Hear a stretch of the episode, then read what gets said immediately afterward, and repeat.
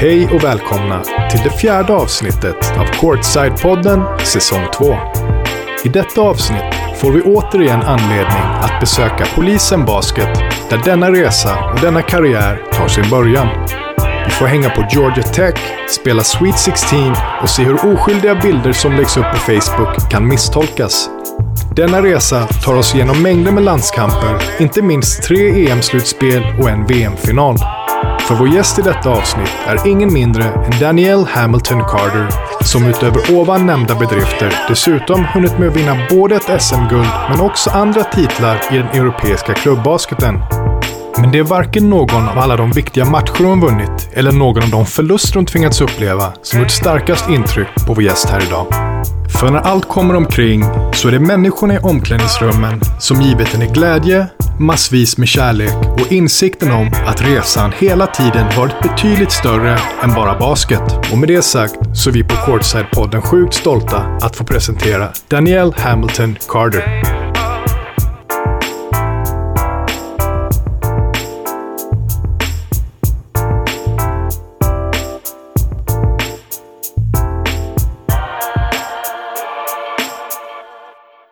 Hej och välkomna till Courtside-podden. Mitt namn är Fredrik Engström och alldeles strax ska ni få ta del av Danielle Hamilton Carters intressanta basketkarriär. Men innan vi kör igång så skulle jag bara vilja ge ett slag för att ni, vi finns på Instagram och ni får gärna gå in och följa oss där och ge oss gärna en rating på alla plattformar där vi finns med våra podd. Så kommer vi komma högre upp i listorna och ja, det är roligt om fler får ta del av alla våra intervjuer med basketspelare. Eh, hej och välkommen till Courtside-podden Dani. Hej, hej! Tack så jättemycket för att jag får vara med. Ja, det är verkligen en ära att ha med dig här i podden till slut. Det var ju egentligen tanken att du skulle varit med redan första säsongen, men... jag tror jag satt i Slovakien när vi, när vi först pratade med varandra. Ja, precis.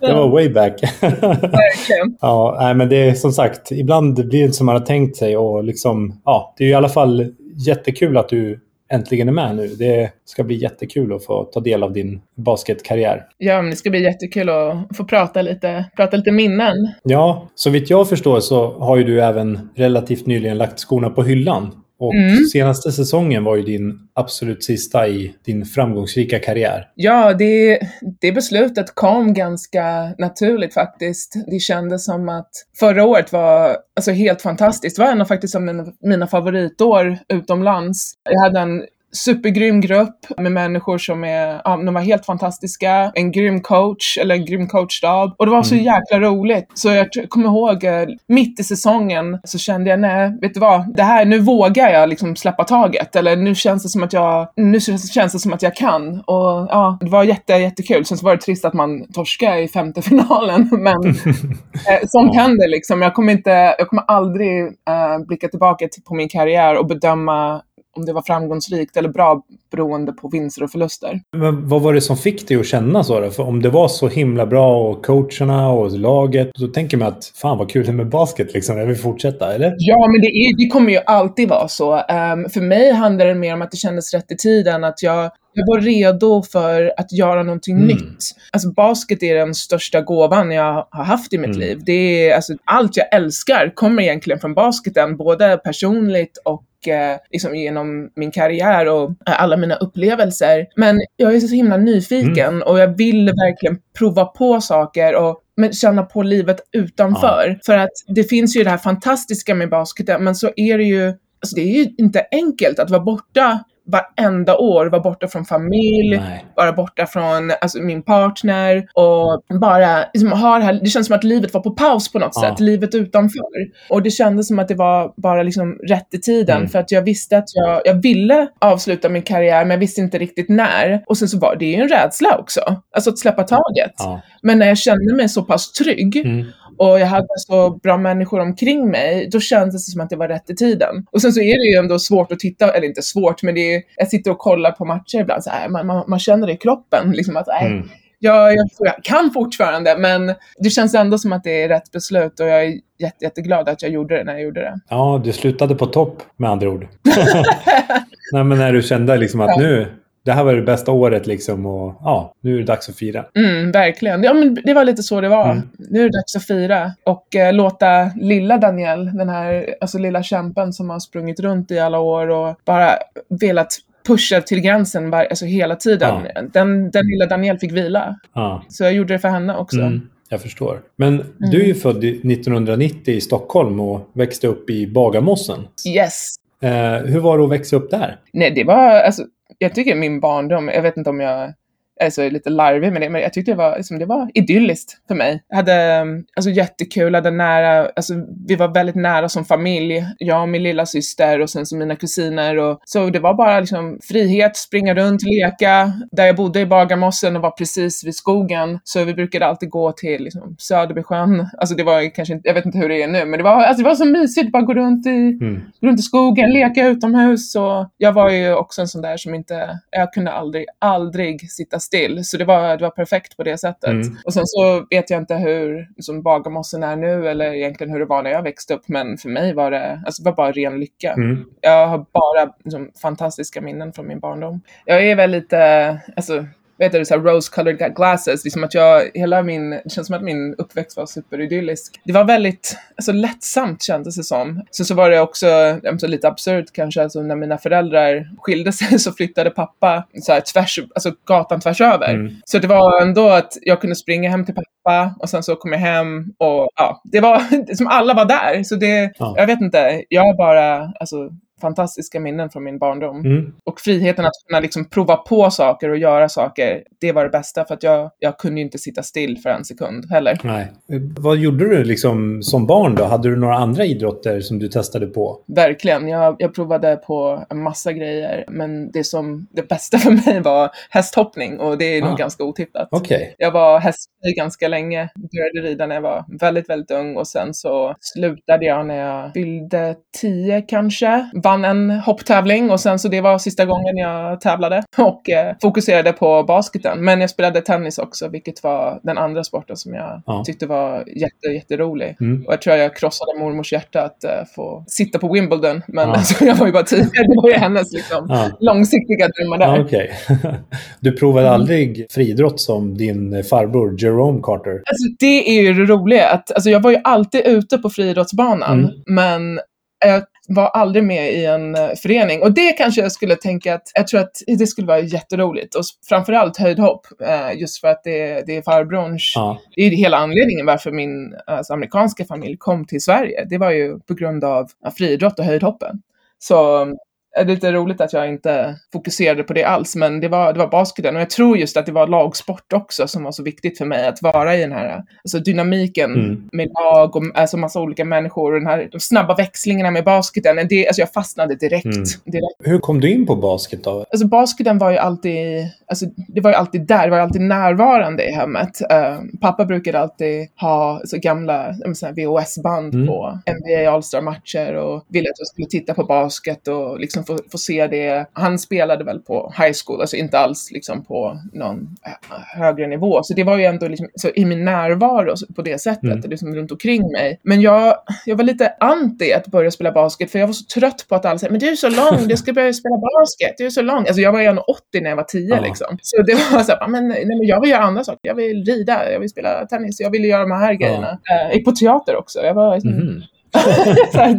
jättetöntiga grejer liksom. Värsta nörden. Men sen så när jag väl började, det var min klasskamrats pappa tror jag, som var coach till, alltså som coachade i polisen. Där var också Haval som var, alltså en sån fantastisk, fantastisk kille som var coachen där. Och jag tror jag kom på en träning och Haval var så här, du ska spela basket och du ska på matchen.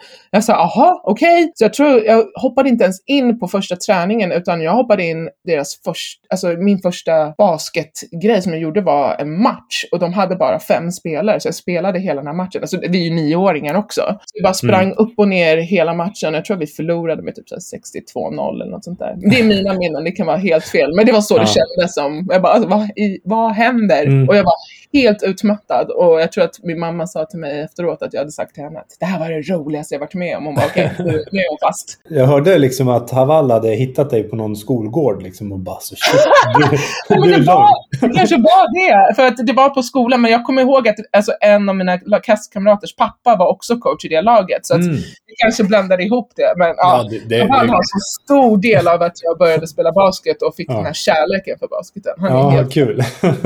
alltså, han berättade också att han brukade typ, han var så himla liksom, intresserad av långa spelare så han sprang runt på stan och typ såg någon lång så bara började han kuta efter dem och så här, ni måste börja spela basket. Ja, men det, det är absolut, jag kan se det alltså 100 procent. Eh, och det är det jag kommer ihåg om honom också, som att han var så så entusiastisk, det var så roligt. Men sen så var han också så himla liksom, du ska jobba med vänsterhand. Bara, ja, tack Hava, jag borde ha kommit ihåg det för att alltså, min vänsterhand är katastrofal. Och så skulle jag spela i nummer 10 för att det var det numret alltså alla bra spelare skulle ha och det var det numret jag hade med mig nästan mm. liksom hela min karriär. Så att ja, han var ju verkligen alltså den som alltså, fick mig verkligen att börja älska sporten på det sättet bara av hans liksom, mm. energi och närvaro. Det är ju fantastiskt. Som sagt, det blev ju polisen basket där i början. Mm. Alltså vad minns du från det här laget mer? Liksom? Ja, jag kommer ihåg, alltså gud, det är så dåligt minne med det, men alltså, jag kommer bara ihåg att det var, vi hade ett lag där med alltså massa olika tjejer och jag tror att en av spelarna var Havals syster, lilla syster som var med i det laget och så, så var det mm. äh, min klasskamrat där. Äh, men jag spelade inte där så länge, jag tror okay. det bara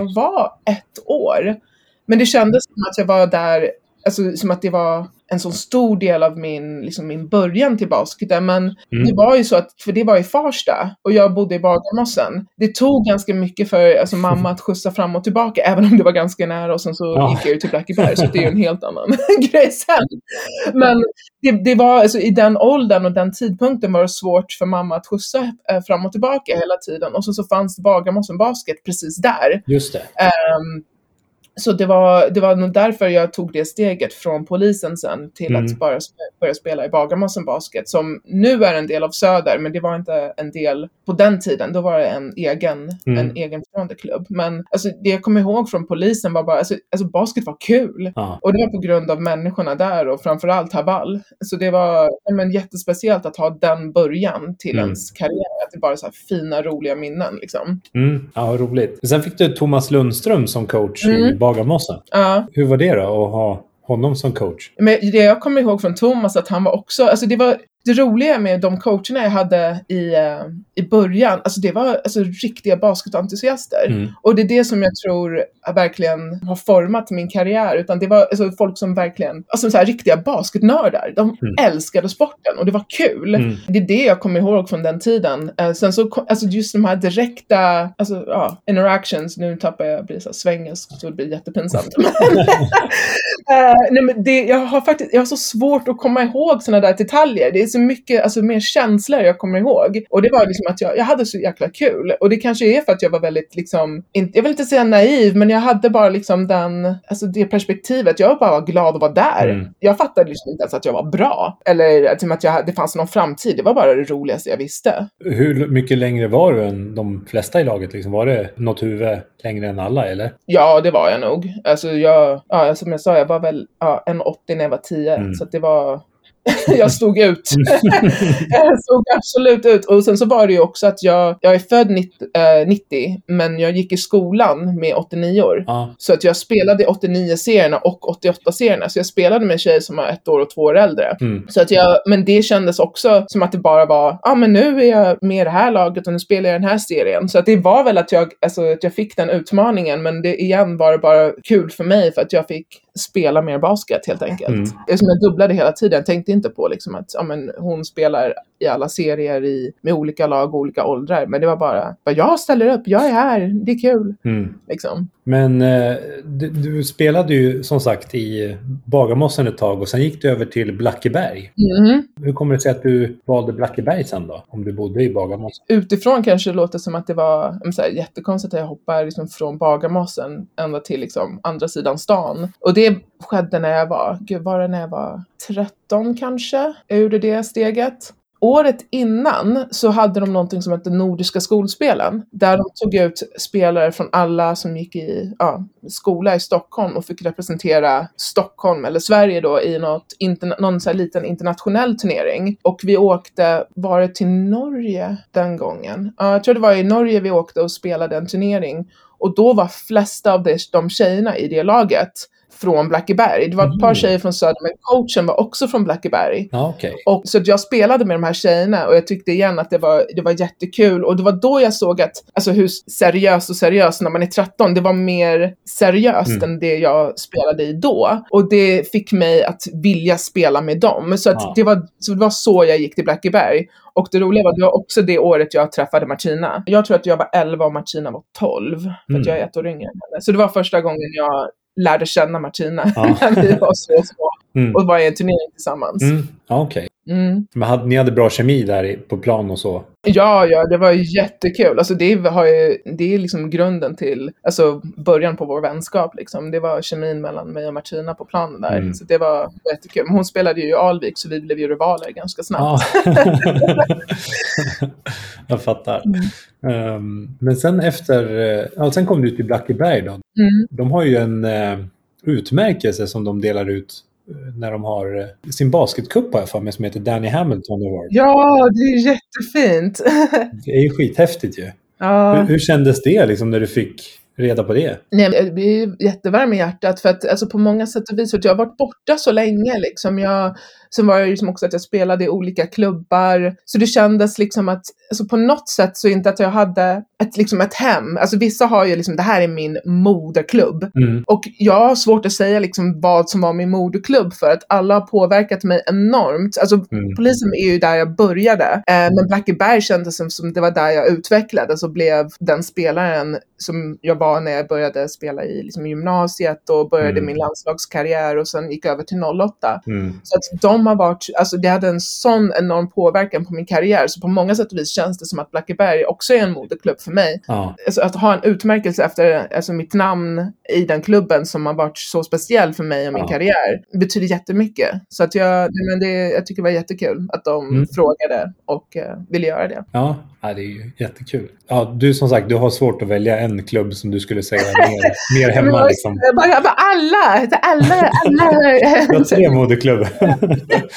nej. nej, men polisen är ju där de, eh, jag började så det är, de ska ju ha all cred, absolut. Mm. Jag fattar. Men jag kan inte undgå liksom, att säga att, liksom, att Bagarmossen Basket var, liksom, det, det gav mig stabiliteten att kunna spela och sen Blackeberg var ju där jag utvecklades. Alltså att alla måste få liksom, cred till liksom, min utveckling. Liksom. Mm, absolut. Men eh, hur såg det ut liksom, i Blackeberg då när du började där? Vad var det som gjorde att du kände att så här, shit här, nu tar jag det till nästa nivå? Liksom? Jag tror att det var, alltså, det var så många olika lag inom liksom, klubben. Så att det var ju, Flickor 89 hade ju flera olika distrikt, eller inte distrikt, det blir liksom, men under Blackeberg-paraplyt Mm. fanns olika lag och sen så hade de ett, sen ett All-star-lag där de tog ut de bästa spelarna som fick också spela i en annan serie. Ah, okej. Så att det var väl mer att, alltså jag fick se för det första liksom att tävla på ett annat sätt Mm. de an- tjejerna där var också liksom väldigt drivna och motiverade och spela liksom att ja, men det här var någonting de ville. För jag, var, jag förstod egentligen inte att jag var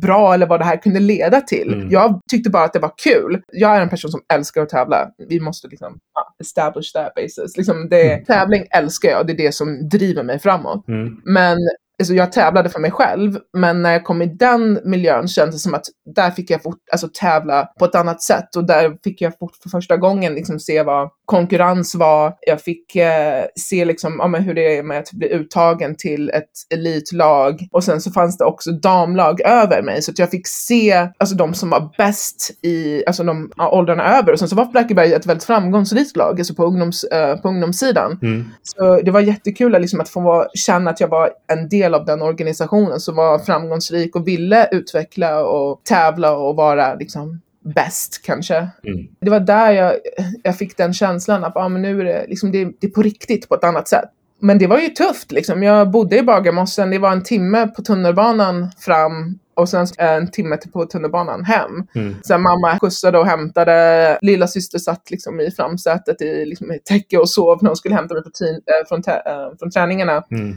För vi tränade klockan 8 till 10 liksom, på kvällarna. Det var helt galet. Eh, Så jag kunde komma hem supersent på kvällarna. Så det var ju då man var, alltså från 13 till 17 när jag spelade i Blackeberg. Så det är liksom mina tonårsår egentligen. Mm. Som jag spenderade liksom fram och tillbaka på kvällarna på tunnelbanan från Blackeberg till Bagarmossen. Ja. det tog en stor del av mitt, som, min tid. Mm. Men vi, vi spelade din syster också basket? Mm, absolut, det gjorde Spelade hon. i samma klubbar som dig? Eller? Ja, det gjorde hon. Mm. Eh, det gjorde hon absolut. Hon följde liksom lite där i fotspåren. Mm. Började också i Bagarmossen och sen så när jag började spela i Blackeberg var det ju att hon också kom, kom med Ah, okej. eh, och spelade. Så hon är ju 92 så hon är två år yngre än mig, så hon Mm. spelade eh, med den årgången. Ja, okej. Mm. Sen efter det här, då var det dags för Fryshuset. Mhm, absolut. Det var, jag var 17 tror jag. Mm. Ehm, nej, förlåt. Jag var inte 17. Jag var 17 när jag började spela i 08. Så att jag, det var ju gymnasiet. Ja. Så när man började gymnasiet, hur gammal var man Men, då? men du körde i Fryshuset ett år Ja. i alla fall, men sen gick du tillbaka till Blackeberg, eller hur? Nej, jag, så, jag gick i gymnasiet i Fryshuset Ja, var och spelade i Blackeberg. Och sen så mina sista två år tror jag. Mm. Alltså det bara, tiden bara flyter ihop. Ja. Sen spelade jag i 08. Just det. Nej, förlåt. Mitt sista gymnasieår, då spelade jag. Nej, ja, gick i trean. Då började jag spela i 08. Mm. Och så spelade jag ett år efter studenten. Ja. Så jag spelade fortfarande i Blackeberg mina första två år, men vi tränade ju fortfarande med 08 Stockholms damer Mm. på träningstiden. Det var då jag hade Härdan som coach. Ja. Och eh, vi började, ja, började träna med dem och sen så blev det väldigt naturligt att jag skulle börja spela i 08 på grund av Härdan. Liksom. Så Mm. att det, var, det blev som en naturlig övergång från liksom, att spela i basketettan med Blackeberg och sen ta steget till damligan Mm. med 08 Stockholm. Även om Blackeberg var, det brukade ju vara en del av ja, 08, men då hade de gått ur det samarbetet. Mm. Eh, Men jag gick ändå upp dit. För att Martina spelade ju i Alvik och de, var, de kunde ha en dubbellicens med 08 Mm. och Alvik. Men det var lite annorlunda. Du hade inte det med Blacke? eller? Nej. Mm-mm. Så jag, började, jag spelade i Blackeberg ja, tills eh, mitt sista år i gymnasiet. eh, Mm. Där jag började, sen började jag spela i 08. Ah. Jag var, ja. Hade Fryshuset ett lag också då under 08? Eller vad, hette det 08 allting? Allting hette 08 då. Det var 08 Stockholm. Ja. Och eh, ja, men det hade de väl. Det hade de väl, liksom basketettan-lag och alltså det var ju alltså, Mm. en hur stor förening som helst. Alltså det ser man ju fortfarande nu. Alltså så fantastiskt många lag, alltså hur stor un- ungdomsförening som helst. Så att det hade de säkert. Mm. Men jag ville inte byta Nej. lag bara för att spela i ett annat damettan-lag. Mm. Om jag skulle byta så skulle det vara att jag spelade i ett damligalag. Ja, jag förstår. Mm. Men hur var det att gå på Fryshuset då? Alltså det Fryshuset var... det är så många roliga minnen från den, alltså den tiden Ja. eh, med gymnasiet. Alltså först och främst, eller alltså egentligen enda anledningen är för att alla fantastiska människor. Alltså Mm. så många underbara personer som jag har lärt känna genom min tid på Fryshuset. Det är verkligen, ja, det var, det var grymt verkligen att kunna gå där och sen så vara, vara i den här omgivningen med alla människor och att kunna fokusera på basket också, med liksom på skoltid. Alltså, och det kändes som att vi, alltså det höll en väldigt hög nivå. Mm. Alltså vi, spelade, vi tränade ju med ett, alltså ett toppdamligalag Mm. på den tiden. På, ja, alltså genom skolan. Och sen så fick jag sen tävla och spela Eurocup med 08. Mm. Alltså det höll en väldigt, väldigt hög nivå. Så det var, alltså, det var jätte, jättekul att kunna få känna att man var i en sån elitsatsande omgivning och liksom på skoltid liksom kunna få balansera det. Liksom. Mm. Du gick väl bland annat med Martina, Mhm. det vet vi sedan tidigare, och Kassim och Japp. Njol från Panteos va? Yes, och Francis uh, och Dada och Just det. ehm, ja, massa, massa fantastiska personer. Ja. Jag tänkte att vi ska lyssna på en liten hälsning här från en av dem. Okej. Hej Danny! Kassim här. Jag vill börja med att säga tack för den här boken som du har skickat till oss. Som du har skrivit. Ellie spelar basket. Min dotter bara älskar den. Danny i skolan. Jag minns det som en väldigt snäll, söt och rar tjej i skolan. Men så var det den gången jag och några vänner såg dig spela. Jag tror det var för Blackeberg. Och du spelade helt tuff och hårt och helt aggressiv. Och vi bara kollade på varandra och tänkte hm, Trodde aldrig att någon som har MVG alla ämnen kunde spela så tufft. Och det är den historien som jag minns från skoltiden. Ja. Jag må ju nästan inte fråga hur, hur du var i skolan. Det, Jag gjorde han direkt där. Vad rolig han är. Ja. Alltså jag, jag, jag är ju nörden. och det, det, är så kul för att det är sådana kontraster med mig. För att um, när folk ser mig på plan så tror jag att de har en väldigt, ja, den uppfattningen om mig. Men alltså, utanför, jag är liksom världens, alltså jag är sån känslomänniska. Mm. Väldigt snäll kanske som Kasper säger. Men och sen så älskar jag skolan. Jag är liksom, ja, älskar att plugga. Så att jag, jag var den riktiga nörden. Liksom. Men det är så kul att han, han minns det. Och så blir jag glad att hans dotter tyckte om boken också. Han är en fantastisk, fantastisk människa. Och det är så alltså, fantastiskt att se hans, alltså, hans väg och vad mm. han har gjort i, i livet. Och alltså, hur han inspirerar unga liksom, i hans omgivning. Alltså, jag blir tagen varje gång jag ser någonting som mm. uh, han gör. Det är fantastiskt. Ja, det är ju jättehäftigt också att han börjar få Eh, liksom uppmärksamhet för också med mm. priser som han har varit nominerad till och sådär. Mm. Ja, det är häftigt med sådana människor som gör så mycket. ja, verkligen. Ja, det är mm. coolt. Just det, du pratade där om 08. Du hade ju Anders Härd som mm. coach, eller Härdan yes. som han också kallas. Ja. Hur, hur var det att ha han då? Han var, alltså, jag tycker han var en perfekt coach för mig på så många sätt och vis. För att han var, alltså, han är min motsats på så många sätt. Han är så extremt liksom, fokuserad på detaljer. Och jag är så fläng, mm. liksom. jag bara kör.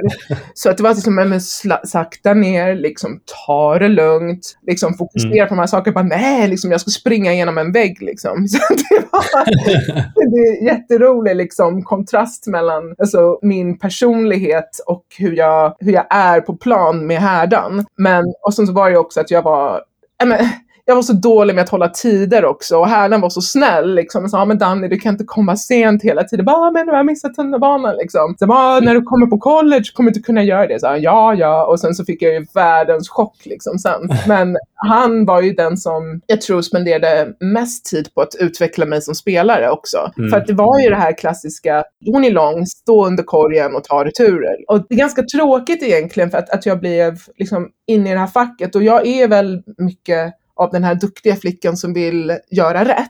Mm. Liksom jag gjorde på den tiden också mycket så här, men vad folk sa till mig att göra. Så det, jag fastnade liksom i det här, liksom, ah, men, det, här är din, det här är din roll, det här är det du ska göra. Och det har faktiskt suttit med mig liksom, genom min karriär också. Mm. Även om att jag älskar att jag är liksom den som är tuff under korgen, tar returer och sånt där. Men det fanns mycket mer att utveckla. Och Härdan var en av de få coacherna som tog sin tid att verkligen göra det. Och det är också jättespeciellt för mig att han såg mig inte bara som en lång person Liksom, han såg mm. mig som en person som man kunde utveckla och hade potential och var mycket mer än så. Ja. Så det är jättebetydelsefullt. Sen så mm. är han också en person som verkligen ser värdet i att åka på college. Mm. Och det var jätteviktigt för mig för att jag visste att djupt ner visste jag att det var det jag ville göra. Även om jag var ganska sen med att liksom försöka bli rekryterad och sånt där. Mm. Men eftersom det är en så stark anknytning till USA, liksom genom att min, halva min familj bor där och eh, som pappa från en tidig ålder så bara, ah, you're gonna play college basketball, you're gonna play in the ACC. Så bara, ah, okej, okay, whatever. Jag ville liksom inte lyssna på det, men Härdan var också en person som verkligen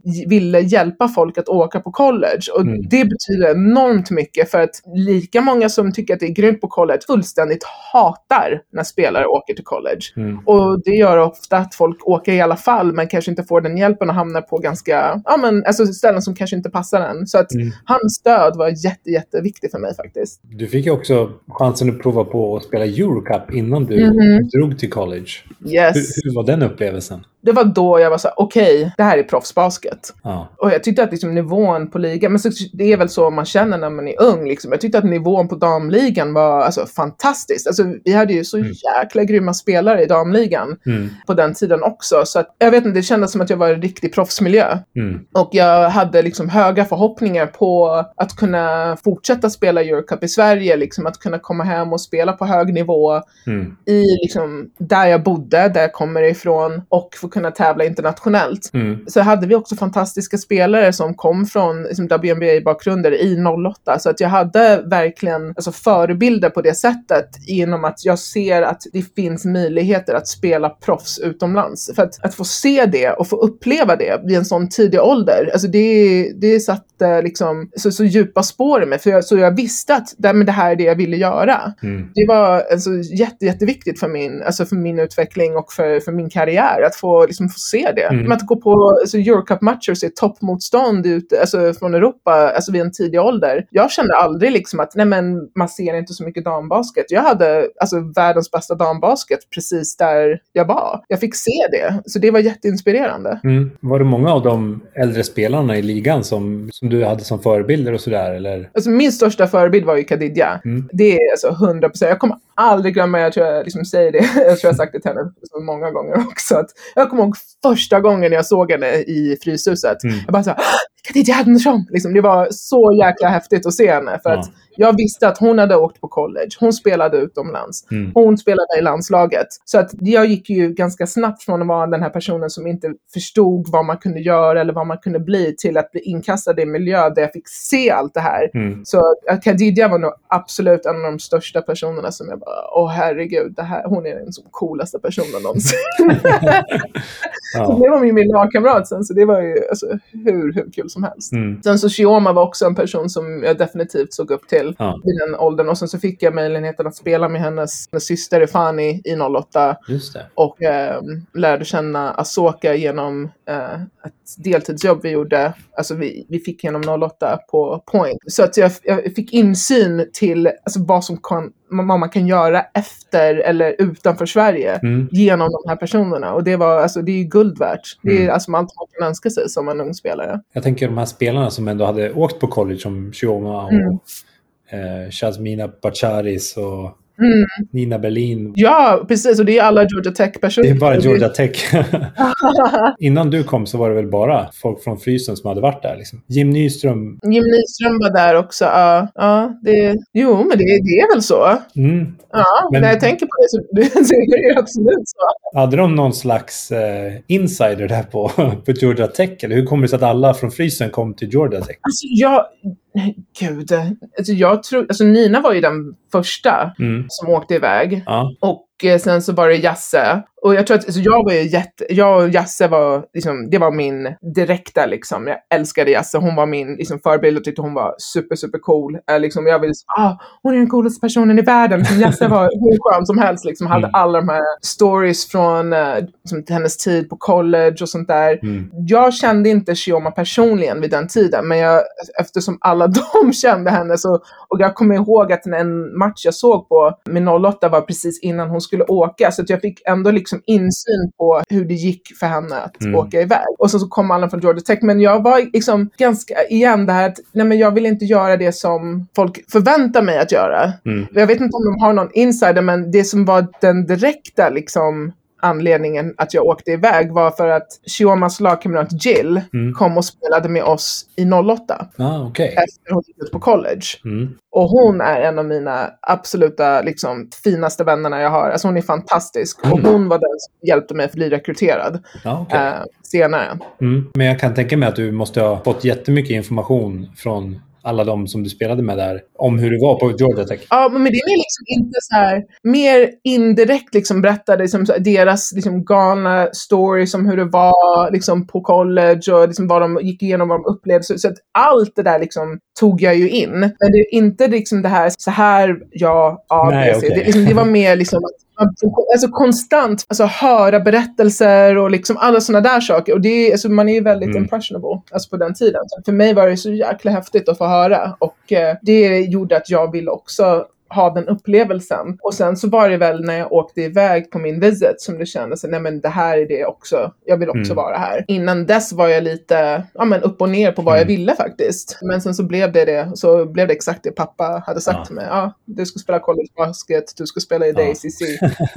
Och det blev college basket och det blev DACC. Ja, häftigt. Mm. Men du, innan du fick åka till college så fick du även vara med och skriva historia för Sverige med eh, U19-VM. Alltså, Mm. hur var det liksom när du fick veta att du ska snart dra och spela VM? Liksom? Hela den eh, alltså storyn började ganska, alltså året innan för att jag var ju med i Mm. Blackeberg och vi var i Teneriffa på någon så turnering, läger, alltså helt absurt när jag tänker på det. Alltså ett ungdomslag åker till Teneriffa för att liksom träna Mm. och spela. Helt galet. Men vi var där och det var då de hade EM Ja, i A-gruppen med ja, hela det gänget, 88-87 var det väl, när man fick se dem ta det här historiska Mm. EM-bronset. Och vi var där liksom på plats. Och jag bara så det här är helt, alltså igen, det här var första gången jag fick se, det är mycket Mm. första gången för mig liksom. Det här är första gången jag fick se det här första gången jag fick liksom träffa olika personer. Men jag såg personer alltså, i min ålder på den Mm. högsta nivån. Vi hade ju spelat i B-gruppen tidigare och med Just U16 det. och, jag, och jag dubblade ju. Jag spelade med U16 med 89 Så att jag kommer ihåg att vi spelade med U16 med 89 och jag hade en coach och eh, jag frågade, men vad är det högsta man kunde göra? Så det här är ju Mm. två år innan. Och förlåt, det här är ett år innan just det. EM-bromset. så jag går Ja. lite tillbaka i tiden. Och hon sa att ja, om man vinner B-gruppen tar man sig till A-divisionen. Och om man är topp fem där får man spela ett ungdoms-VM. Och jag kommer ihåg att hon var liksom så här lite eftertänksam och sa, hon bara, ja, jag skulle ge en hand för att se ett svenskt landslag Mm. i ett VM. Året senare så tar de EM-brons och kvalificerar sig till VM. Och det året vann mitt lag, mitt, det U16-landslaget med 90 vann vi B-gruppen. Nej, Just jo, det. vi vann. Herregud. Ja, vi vann B-gruppen och så Ja, det vi tog oss till, eh, till AEM. Så Ja. det var liksom helt absurt från att höra att liksom, det här är det största, jag skulle ge min hand för att se det här. Så händer det liksom. Mm. Och sen så var jag ju två år yngre än 88 liksom, Jag var inte egentligen i den poolen, men jag blev tillkallad, alltså jag blev kallad till ett läger. Mm. Jag hade Micke Johansson som ungdomslandslagscoach i, med U18 Mm. i EM och han var ju head coach VM VM-laget. Mm. Så att jag fick vara med på läger, men jag kommer ihåg när vi spelade EM med U18 Mm. kom han in och sa, nej men Danny tyvärr, du kommer inte vara med, liksom, du kommer inte komma med i det här laget. Och jag bara Mm. så, helt förkrossad. Och så ska jag spela EM för, för Micke. Liksom bara, kom igen eh, Och sen så tyvärr så skadade sig Kalis Mm. den turneringen. Mm. Och jag blev inkallad som första reserv. Och det var så här, bara, åh herregud, nu ska jag få åka iväg och spela VM. Och sen så fick man, man vara med om hela den här upplevelsen. Alltså det var så himla sinnessjukt absurt. Alltså det är en av de roligaste turneringarna Mm. jag har varit med om. Alltså med laget, med liksom hela uppladdningen av lägret. Vi hade ett läger innan EM, Mm. eller VM, och åkte vi iväg och spelade. Alltså det var en av de mest fantastiska upplevelserna. Vi bara, snälla bara låt oss ta oss ur gruppen. Ja. Och sen bara va, vinner vi en match. Jag tror vi grät efter varje match av glädje. Liksom, Ja. För vi, "Ja, vi, vi, vi gör så här och så kommer vi till final. ja, helt sjukt. Ja. Men ni vann ju mot Mali, Brasilien, Tjeckien, Kanada, hemmanationen Slovakien och Serbien. Liksom. Mm. Ja, det är ju många vinster där. Alltså, var ni förberedda på det här? Eller var det liksom bara så oj, vi vann den här också och den med? Alltså, eller? Alltså förberedelsen kommer ju ifrån det som vi har varit med om innan. Och jag tror att de coacherna, och nu minns jag inte riktigt vilka alla var, men de som hade det här, alltså byggde upp ungdomslandslagsprogrammet och liksom de matcherna man fick spela, Mm, inte bara jag utan liksom de äldre, de fick ju verkligen alltså, spela mot riktigt tufft motstånd. mm, Så att det fanns ju ändå en liten, lite erfarenhet av liksom, att spela mot liksom, tufft motstånd. Det fanns ju där på grund av det som hade gjorts innan. Men sen så mycket handlar om också om att det här gänget var ett gäng av spelare som hade en sån jävla anamma liksom. Vi bara kör. mm. Och det spelar ingen roll vad folk tycker, vad folk tänker eller vem som ska vara stjärnan i ett lag. Alltså vi, man bara körde. Så det var liksom en perfekt, liksom, the perfect storm kändes det som. Och sen så måste man komma ihåg, det här är ju mina liksom, upplev eller mina tankar och mina minnen som 17-åring. Alltså det Mm. kan vara massa saker som pågick runt omkring som jag inte kanske la märke till eller vet om. Men det var så det kändes, alltså, på, Mm. alltså, i den gruppen. Att det fanns sån tillit, det fanns alltså, en sån glädje och Mm. liksom en tuffhet att det spelar ingen roll vilka vi liksom möter. Nu ger vi allt liksom. Och sen så får det bära eller brista liksom. Mm. Men eh, kände du många i, i, i truppen där innan? Alltså kände du Elin och Frida och... Nej. Nej. så jag lärde känna dem. Stephanie Yderström kanske du kände? Ja, det var, hon var ju eh, alltså, hon som jag var närmst på, alltså, i det laget. För vi spelade ju tillsammans med U16-landslaget. Och Ja, men precis. ja, jag och Steff var, alltså, var bra vänner eh, på det sättet också. Så det var hon och jag, liksom, vi var ju de som var födda 90. Så det bara, Mm. vi ska inte ens vara här! Liksom, Jag tror att vi liksom ligger och gråter i mittcirkeln alla fyra. Vi bara, vi ska inte ens vara här! Vi, vi ska inte ens vara med i det här laget. Ja. Men alltså känslan då när, när ni kliver ut på planen och så bara står typ USA där med de blivande WNBA-stjärnorna Maya Moore, Chantal Lavender, Vicky Båg, Jasmine Thomas. Mm. Hur, alltså känslan. Monica Wright, alltså det var ju, alltså det laget var ju sinnessjukt. man tänker efter. Men det, var, det som är ganska skönt på den tiden är att vi visste inte namnen. ah, Alltså, ni hade inte sett dem spela innan kanske? nej, alltså sociala medier, alltså vi hade ju inte det. Nej. Alltså det, det fanns ingen hype kring de spelarna. De hade säkert, för de vet ju om vilka alltså folk är genom McDonalds All American, liksom Mm. alla är rekryterade. Just det. Så vi visste inte vem Maya Moore var Nej. då. Jag såg henne smälla händerna i, golvet och bara defense! Jag var så bara, "Åh, vem är det här? Så, Hade coacherna scoutat någonting då? Eller? Alltså era coacher, hade de scoutat de här spelarna? Eller de visste inte heller? scoutar ju spelen. Mm. Man känner Micke, han är ju väldigt liksom, tillbakadragen. Bara, nu kör vi. Liksom. Eh, jag tror att det, vi var väl mer, liksom, det var mer Serbien som var bara, okej, Sonja Petrovic. Det, ja. Alltså, och sen med all cred liksom, till henne, Mm. det är ju Sonja Petrovic. Ja. Men det var hon som var liksom, den stora liksom, för oss kanske. Vi Okej. hade inte så mycket vetskap, i alla fall jag. Jag hade ju ingen aning om vilka det här, de här personerna var. Nej. Det var bara så, åh, det var den här, alltså gå in på plan och se USA. Det var bara så här, okej, Ja. nu spelar vi mot USA. Det var, all, det var inte liksom att vi spelade mot de här, men det var sen när jag var på college. Mm. Det jag bara, åh herregud, vi spelade mot alla de här spelarna. Mm. Alltså, vad, vi hade ingen aning. Och sen att Frida får MVP Ja, liksom, den är ju också över ja, Maja Moore. Det är ju, stört. alltså, kom igen nu. Ja. Ja. ja, det är grymt. Men alltså, vilket mästerskap. Men det kanske, det är som du säger, om man inte har liksom sociala medier och ser vilka spelare man ställs inför och man inte har koll på dem, då, då blir det inte heller den här respekten att Mm. där är Maya Moore liksom. Eh, henne måste vi göra allt för att Mm. stoppa. Om man inte vet det så, så kanske man levererar bättre också. Ja, precis. Alltså, så det, det finns ju självklart scouting i turneringen. Vi visste ju att hon var den bästa spelaren Ja. alltså på, alltså i det laget. Mm. Det är ju en självklarhet. Men när man lägger så mycket Mm. vikt till namnet, alltså då blir det ju liksom en automatiskt, att man alltså, ligger redan under med typ 20 poäng. Om man inte bara, liksom, om man är livrädd över liksom, en persons liksom, namn utan att liksom, bedöma vad de gör på plan.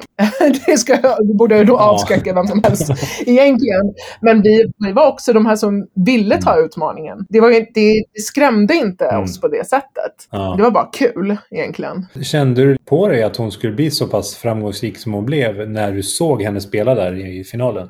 Alltså jag vill inte säga att ah, jag visste från första sekunden jag såg henne. Nej, alltså det kan jag ju inte säga, men alltså, alltså min basketvärld var väldigt Mm. liten. Men jag kommer ihåg när jag såg henne spela, alltså hur hon, hon bara flög. Alltså, jag, jag kommer ihåg nu när hon sa att hon skulle gå i pension Ja. officiellt. Och så såg jag liksom några av hennes highlights. Och det är precis exakt den känslan när jag såg henne, alltså hennes highlights nu som jag fick när jag var, när jag var yngre och såg henne Ja. spela. Alltså det ser så jäkla alltså, enkelt ut när Ja. hon spelar. Men man vet vilken kraft det är i varenda Mm. steg, varenda liksom. Alltså allting, hennes passningar, hennes, liksom, hennes attacker, hur hon kommer till korgen och det ser så effortless ut. Det är, alltså, jag vet inte, det är en speciell känsla. Hon har ju en highlight där som Julius Irving gjorde Mm. back in the days som är så sjukt snygg när hon flyger i luften och bara lägger upp den. Ja.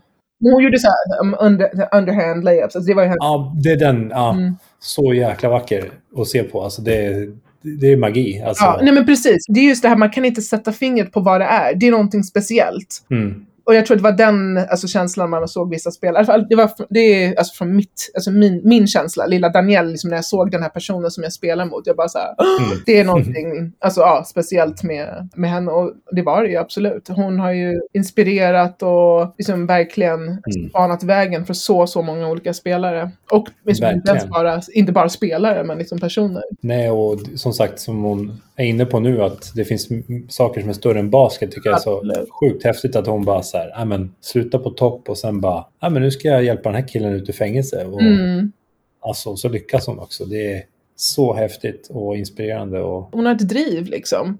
Mm. Det, är inte, det här är inte någon som man känner, jag känner alls, liksom, men det är det man känner utifrån. Mm. Att det här är en person som har en drivkraft som är speciell. Och det kommer vara speciellt oavsett om hon är basketspelare eller inte. Mm. Och det är de häftigaste personerna man kan liksom träffa eller liksom spela mot. eh, Alltså, eller inte ens bara idrottare. Alltså, det är de som har den här drivkraften och verkligen det sipprar ut i allt det de gör. Alltså det är sådana Ja. där personer som är extremt, extremt speciella. Mm. Och det, det kryllar ju av dem i WNBA också. Mm. Alltså, just den här typen av spelare som liksom väljer att ja, men på sidan av basketen göra massor för BLM-rörelsen eller liksom lyfta social orättvisor och sånt där. Mm. Och jag tycker det är därför jag är så sjukt eh, fascinerad av just WNBA. För att jag tycker det är så himla bra människor som, som både spelar basket och som gör bra saker för samhället. Mm, Men jag tycker det är fantastiskt att man kan eh, använda sin, sin röst och sin plattform till att eh, liksom, skapa något bättre för någon annan. Mm. Liksom. För ofta så har man väl själv gått igenom ganska mycket olika, alltså blivit bemött av orättvisor, man ser det, det kanske inte har direkt påverkat en, eller ja, man ser det i sin närhet. Och Mm. man vill bara skapa en bättre tillvaro för människor. Ja. Jag tycker det är så fint och jag tycker det är så viktigt Mm. Att för att man når en viss ett visst status i ett samhälle så glömmer man bort vart man kommer ifrån. Det är därför jag tycker Mm. det är så fantastiskt att de verkligen, att det finns så många personer som är bara 100% dedikerade till att verkligen lyfta andra. Mm. Och jag tycker det är jättespeciellt och det är jätteviktigt. För att om inte jag hade personer som lyfte mig omkring mig, jag vet inte, alltså då, det hade varit jättetufft. Så det är självklart för mig att vilja kunna göra det för andra också. Men så kan man göra det på alltså, helt enorma skalor. Alltså när man är men spelar i WNBA och man har en röst, man har en plattform. Och då kan man verkligen påverka så många olika personer. Mm. Alltså mycket större utsträckning också. Ja, absolut. Och är det någon som gärna vill se hennes eh, dokumentär Breakaway så finns den på Mm. eh, ISBN eller Disney Plus har jag lagt märke till. Det. Den tycker jag verkligen ni ska kika in om ni vill veta mer om Maya Moore. Men du var ju också moderator för Roundtable Talks Mm. som du gjorde via Svenska Basketbollförbundet som producerade och la upp det på nätet. Var det en idé som kom från dig eller var det liksom förbundet som anlitade dig? Ja, men gud, jag tror jag aldrig skulle ha kommit på, eller liksom, eller alltså ställa upp fri, inte, det var ju frivilligt, men alltså bara, det här ska vi göra, det här tycker jag är bra. Jag blev tillfrågad. Mm. eh, för att jag tror att de vet om hur jag, liksom, vad jag brinner för. Mm. Eh, och eh, ja, min vilja att lyfta orättvisor och förstå varför, liksom upplysa andra människor om det, men också hur viktigt det är att skapa utrymme för att andra ska kunna få dela sina upplevelser. Mm. Så det, jag blev tillfrågad att göra det och det var, det var ganska tufft faktiskt. Mm. Det var jättejobbigt. Eh, Det var ju traumatiskt, alltså en traumatisk tid Mm. att se allt som pågick under 20, sommaren 2020, vilket som pågår ständigt. Men det var så himla fokuserat, alltså det var konstant och det var överallt. Alltså Det, det var supertraumatiskt. Alltså det var liksom, tufft att vara liksom, mitt i det. De, när vi körde runt liksom, i centrum eh, i Sacramento, där, där jag var vid den tiden också, Mm. eller där jag bor nu. Mm. Alltså det var ju alltså, förstört överallt Ja. butiker hade liksom varit helt sönderkrossade. Det var militär. Alltså jag har aldrig sett så mycket militär i en stad eh, på det sättet. Så det var liksom, det var en tuff omgivning och sen så fanns det ändå den här viljan att försöka göra någonting gott. Mm. Så det var en tuff balansgång faktiskt. Ja. Att kunna hantera sina egna känslor med det samtidigt vilja göra någonting bra för svensk basket och skapa en tryggare tillvaro för andra. Det var ju otroligt bra avsnitt och bra gäster du hade, ni hade med liksom och väldigt lärorikt måste jag säga. Ja, men all cred till de som ville och orkade Mm. ställa upp liksom, och prata om det. Mm. Att eh, liksom, dela med sig av trauma eller sina upplevelser, det, är liksom, det ska folk inte behöva göra. Men en, Mm. så, så finns det folk som vill dela med sig för att det kan hjälpa andra Mm. och också skapa förståelse. Och det tycker jag är alltså, fantastiskt att Ja. de gjorde. Att det är jättespeciellt. Vet du vad som hände efter det här? Liksom, vad, vad var planen sen och har det liksom blivit någon skillnad upplever du? det är där det liksom, jag tycker det har varit en liten, alltså en liten dipp, liksom, eller varit en lite, jag vet inte hur de har följt upp det och det är där Mm. jag känner mig lite, liksom, lite besviken Mm. eh, på något sätt. Eller om det händer så mycket så är det väldigt mycket bakom, behind the scenes. Och jag, jag har förståelse för att förändring och sånt där tar tid. Men jag, jag tror inte att det som hände, jag tror att man inte var riktigt förberedd på hur man skulle hantera allt som kom ut. Mm. Och det är inte bara för att man liksom, inte vill eller något sånt, men det är, ibland är man inte förberedd på det. Och vad, jag tror det är det som är det viktigaste. Mm. Hur, vad gör vi nu? Vad gör vi sen? Så jag tror att det är en, en viktig fråga att liksom att att fortsätta med. Liksom hur jobbar vi med det här kontinuerligt? Jag vet att de jobbar mycket med det i förbundet. Jag sitter i valberedning, jag hör mycket att liksom man har en punkt där man pratar om det här, men jag tycker det är superviktigt mm. att verkligen ha konkreta policies, att man verkligen följer upp på allting. Och sen så kanske det är för att jag också liksom tog ett steg tillbaka liksom för att ja, men nu har vi gjort det här. Det här är liksom ett jobb som måste fortsätta liksom göra och det, det var jag inte riktigt involverad mm. i. Men jag skulle gärna ja, men, vara mer upplyst på vad som pågår mm. för att det tycker jag är nästan viktigare än att ha de här samtalen utan det är det kontinuerliga arbetet. Mm. Jag förstår vad du menar. Mm. Jag tycker de har gjort ett jättebra jobb, men det är liksom att ha den här transparensen, att det mm. här gör vi. Och sen så är det ju saker och ting som har hänt liksom, i efterhand som ja. bara, det blir, alltså det är som en käftsmäll liksom. Men vi har pratat om det här så jäkla mycket. Mm. Så, kom igen nu. Mm. Vi måste verkligen göra ett bra jobb. Om det står equality på våra linnen, mm. då måste vi i varje sak, i allt vi gör, mm. måste det här sippra ut. Så är det ju verkligen. Mm. Men eh, för att återgå till eh, basket-VM i Bratislava. Mm. Det blev ju liksom ja, det bästa resultatet ever liksom i ett mästerskap. Ni kom tvåa i VM liksom och fick mm. ett silver. Det, det, måste ju vara en merit som är svårslagen. Ja, alltså, det, det roliga är liksom att, att alltså, ingen av oss alltså, det var inte förväntat. Mm. Och sen så står man där liksom på prispallen och vi kände just oss som vinnare. Uh, Vicky som var med i USAs landslag, det är min, min, min fru nu. Mm. Uh, hon, hon skämtar med mig ganska mycket som bara, ni, ni sjöng med liksom We are the champions, ni förlorade, vi, vi spöade er. Hon bara, jag bara, men vi vann, vi kände oss som vinnare. Liksom, ja. Vi stod där, vi firade som vinnare. Mm. Hon, hon tycker det är jätteroligt, liksom, det lilla Sverige. Förstår hon liksom hur stort det här är för Sverige? Liksom? Ja, hon förstår, hon gillar bara liksom, att ja, trycker ner min största liksom, ja. det, bara, det är, för henne är det liksom små potatis. Liksom. Så ja. Grattis, vi fick ett VM-silver.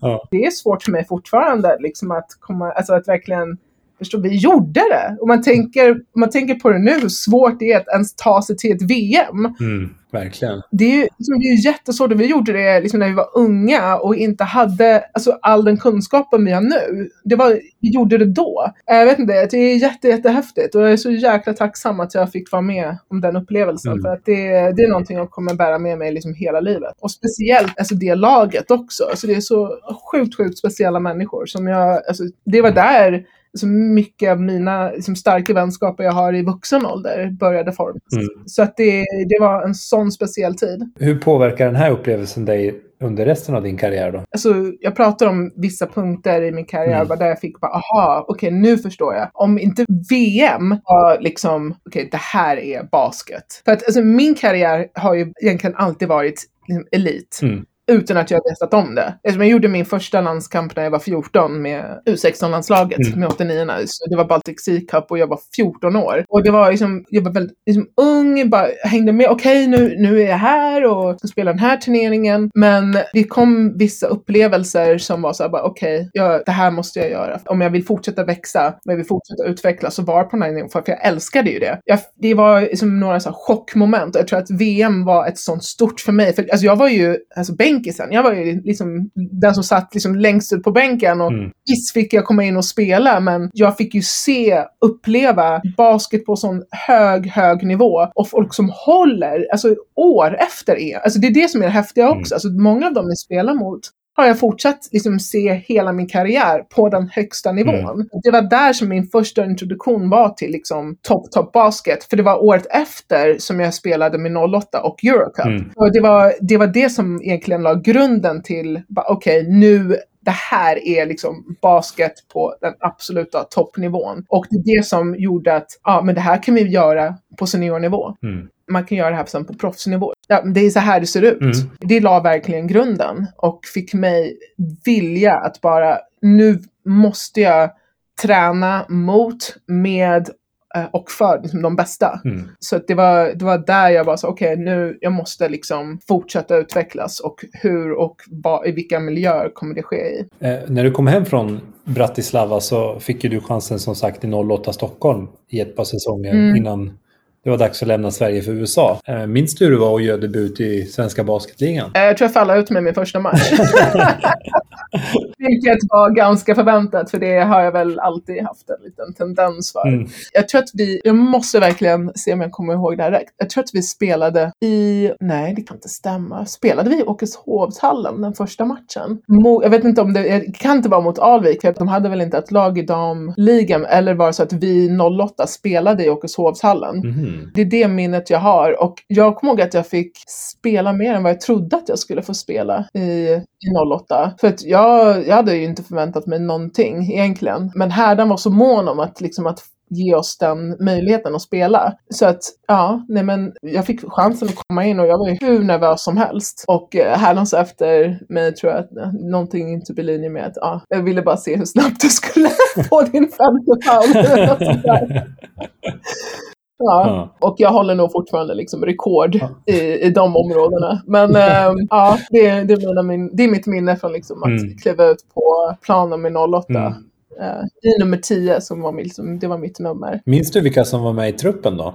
I 08 där? Mm, det gör jag ju. Det är, så vi hade, Martina var ju med, absolut. Det var ju min, min part, partner in crime liksom. Sen så var ju Nina Berlin, Mm. Jenny Tingvall, Yes. Jasse. Ja. Gud, på amerikanerna var det, eh, hon kom senare kanske, Jocelyn Penn Mm. och Amber, Am, gud vad hette hon i efternamn? Ja, jag kommer inte ihåg henne. Madde Lindqvist Mm. var med. Annette som var från Norge, men hon eh, var, jag tror att hon bor i Uppsala nu. Och vem mer? Så hade vi en polsk tjej, eh, Elisa någonting. Ah, gud, är det någon som jag glömmer nu?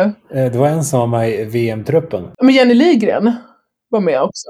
Malin Edlund var med. Malin Edlund, ja! Absolut! Malin Gernandt. Malin Edlund och Malin Gernandt. Nej, men det var alltså en jäkligt grym grupp. Ja. Ni kom på fjärde plats i grundserien i alla fall. Mm. Yes, jag tror vi förlorade mot Solna det året, eller Södertälje. Det var semifinal mot Södertälje. Mot Frida och Elin Ja. och Lollo och.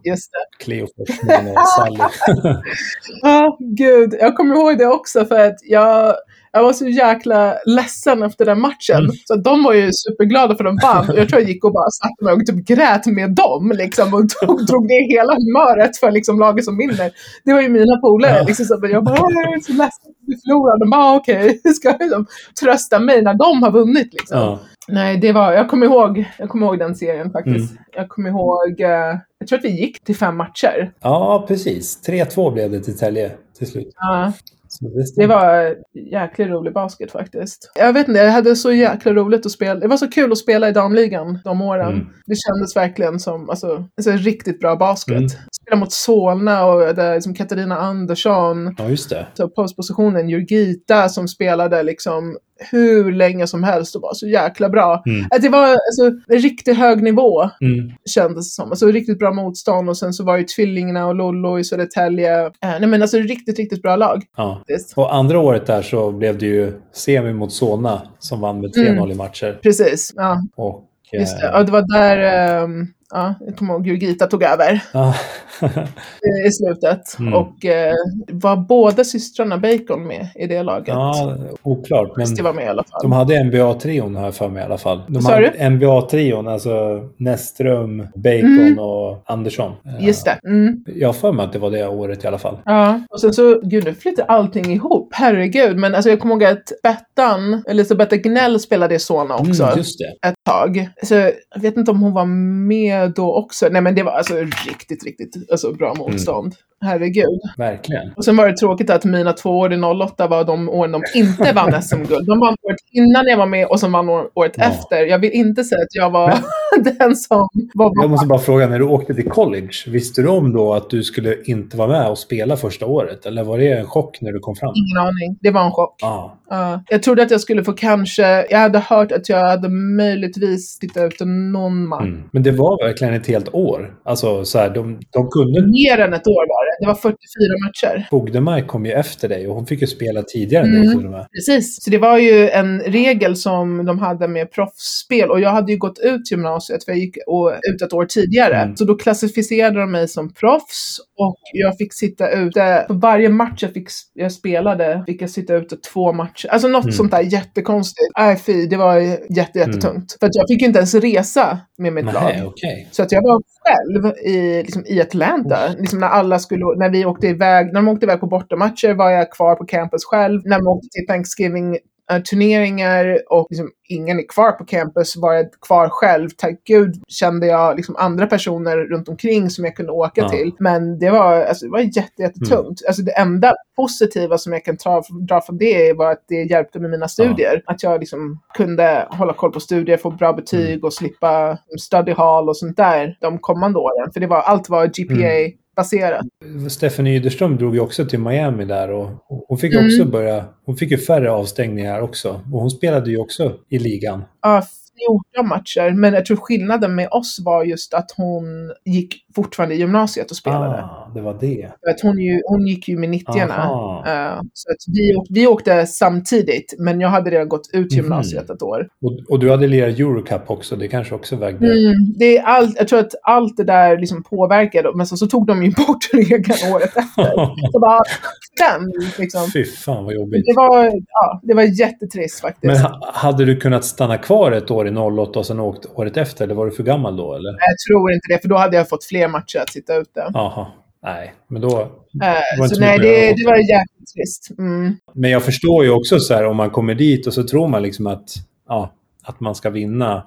Eller vad säger jag, att man ska få spela och Mm. så får man liksom ett helt års avstängning. Det är ju helt sjukt att man inte säger det Ja. från början. Liksom. Ja, men jag tror inte att alltså, de visste om det heller. Det var ju Ah. NCAA som... Jag tror att det var... Jag visste att jag skulle få sitta ute några matcher, men det var inte förrän liksom att någon... Alltså typ två månader efter som jag fick veta att det här är domen. Mm. Så att, jag vet inte, det var jättekonstigt, det var Ja. jättejobbigt, men sen så var jag ändå investerad med de personerna, alltså med mitt Mm. lag där. Och jag, igen så var jag ju den här personen som, jag ville vara kvar, liksom. jag Mm. ville vara bra för den här omgivningen, jag ville så mycket liksom. Ja. Att också var det ju så att de hade också transferregler där. Jag kunde ju inte gå till en annan skola utan att sitta ute ytterligare ett år. Nej, precis. Det var ju liksom lite att jag höll mig kvar för att jag ville så gärna. Mm. Och sen så var det också rädslan av att lämna, för att det var ju här det jag ville. Så att nej men, tough it out, liksom, jag sitter kvar, Mm. jag kör på liksom.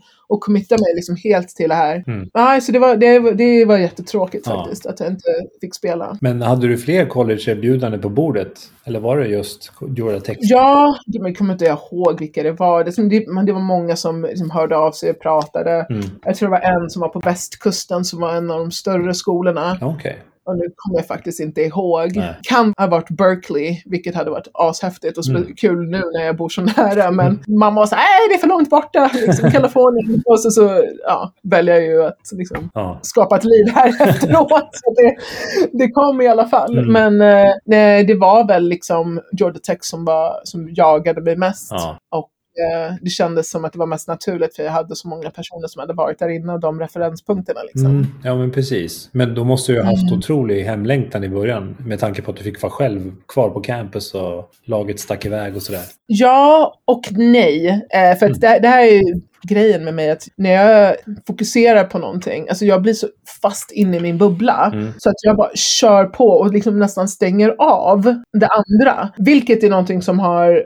följt med mig. Det krävs enormt för mig att liksom lämna hem, familj varje säsong jag åker ut och spelat ute i Europa. Mm. Det är nästan som att jag måste skärma av mig från liksom, saknad efter personer hem för att kunna vara så investerad i de lagen och liksom, de platserna jag åker till. Mm. Så att jag kommer inte ihåg att jag längtade hem på det sättet. Nej, okej. Att jag hade att jag ville hem, det var jobb, liksom att jag ringde och liksom grät till mamma att jag ville hem. Det hände aldrig. Utan var mer liksom att ah, det här är så det är och nu kör jag på. Tunnelseende. Mm. På gott och ont, verkligen. Men det var fantastiskt för min syster kom och hälsade på mig ganska tidigt. Min mamma kom och hälsade på mig. Liksom, jag klarade mig. Och sen så fanns det liksom personer runt omkring också som gjorde liksom tillvaron att det var enklare. Men Mm. jag kan faktiskt inte säga att jag kommer ihåg att jag hade det här liksom att nej, liksom jag vill hem, det är jättejobbigt. Jag det, kanske hade det liksom långt inombords men det, det stängdes av. Ja. Minns du din första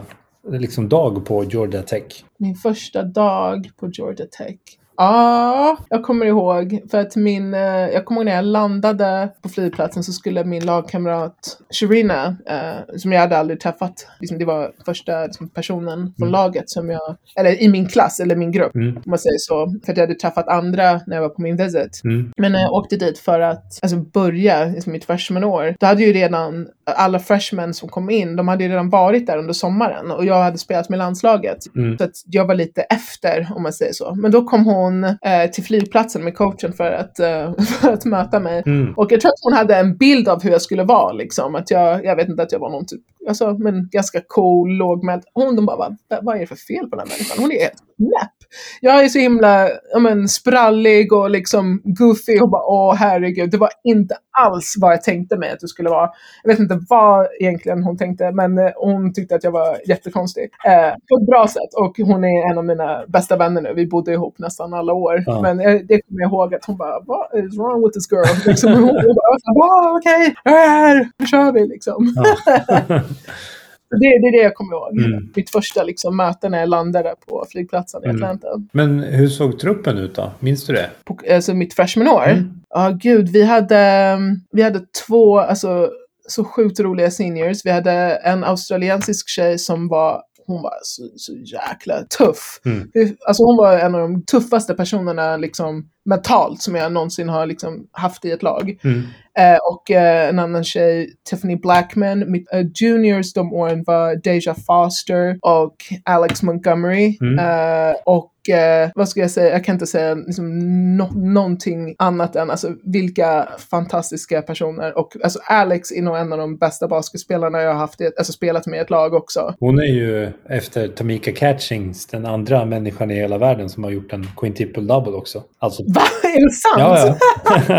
Är det sant? ja eh, hon, Nej, gud vad häftigt. det är helt sjukt. Alltså, Ja. Det är stort. Var hon överallt på plan liksom? Ja, absolut. Hon spelade varenda position. Ja. Hon var en sån där, igen, som vi pratade om med liksom Maya Moore, det här speciella hos en person. När hon spelade, alltså hon var ostoppbar. Hon var fantastisk på plan. Hon var överallt. Alltså, och stentuff. Alltså, och den fysiken hon hade. Jag, jag tror jag aldrig hade sett något sånt där i mitt liv. Ja. Jag bara, hur i helskotta gör hon alltså, chins med liksom 20 kilo runt, liksom, runt midjan som hänger så på kedja? Jag bara, alltså, hon, är, hon är en maskin. Ja. Jag tror att det var under hennes high school-år som hon lyckades med quintuple double. Då. Alltså två, tvåsiffrigt i samtliga kategorier. Ja. Poäng, assist, blockar och returer för er som inte vet vad det är. Jag kan se det för att hon var ostoppbar. Mm. Det roliga med Alex var att hon kunde aldrig komma ihåg spel.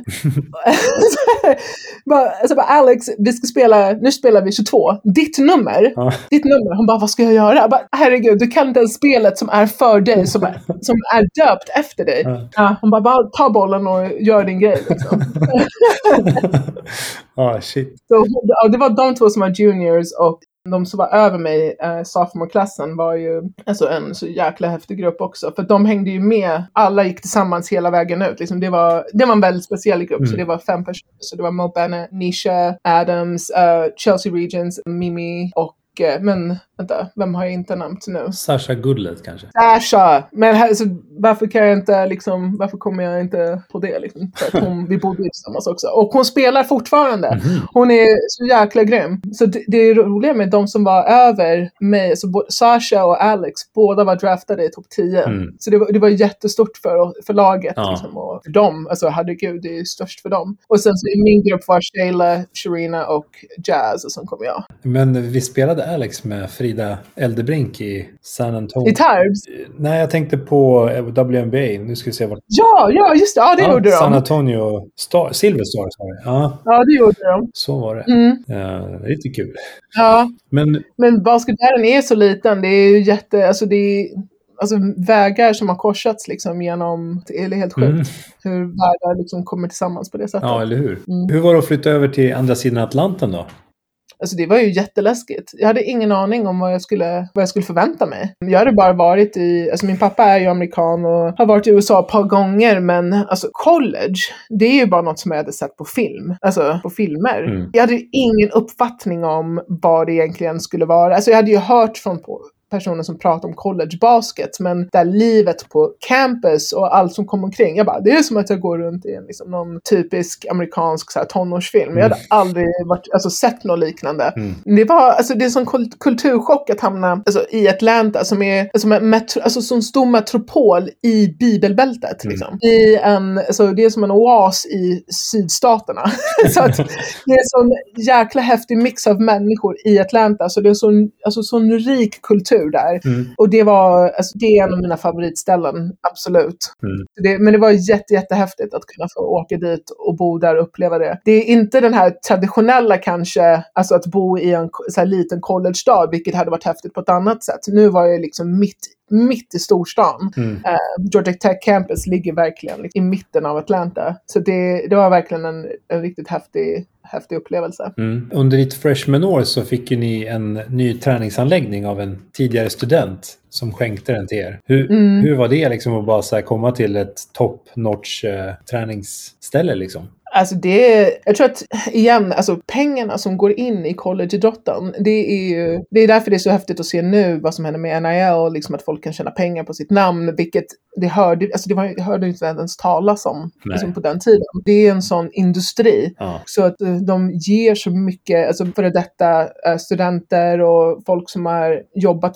alltså på Georgia Tech, alltså Mm. de är så lojala till sina skolor. ja, verkligen. Och jag tror att de sa, för att eftersom Georgia Tech är en ingenjörsskola, Mm. att jag tror att det var någon statistik, de sa one in five, liksom, en av fem personer som går ut från Georgia Tech blir miljonärer inom det, ett visst antal år. Ja. Så Zelnac, det är ju det vår träningsanläggning heter. Mm. The Zelnac liksom, training facility fick vi av The Zelnacs. Alltså det var personer som bara, här varsågod, nu får ni en träningsanläggning. Ja. Alltså det var helt absurt. Jag, som, jag är van att liksom träna i hallar med ribbstolar och träbänkar och frys, Fryshuset är ju en fantastisk liksom, alltså, en basketarena liksom, att kunna spela i. Ja. Jag hade aldrig upplevt någonting på det sättet, alltså på den skalan. Nej. Så det, ja, det var helt sjukt. Men det var så jättefin träningsanläggning, styrketräningsrum precis där och sen så hade vi en ny arena och sen mitt sista år Mm. byggde de en helt ny arena. Oh. Inte bara en träningsanläggning, en helt ny arena. Också någon sån student som skänkte eller? Japp.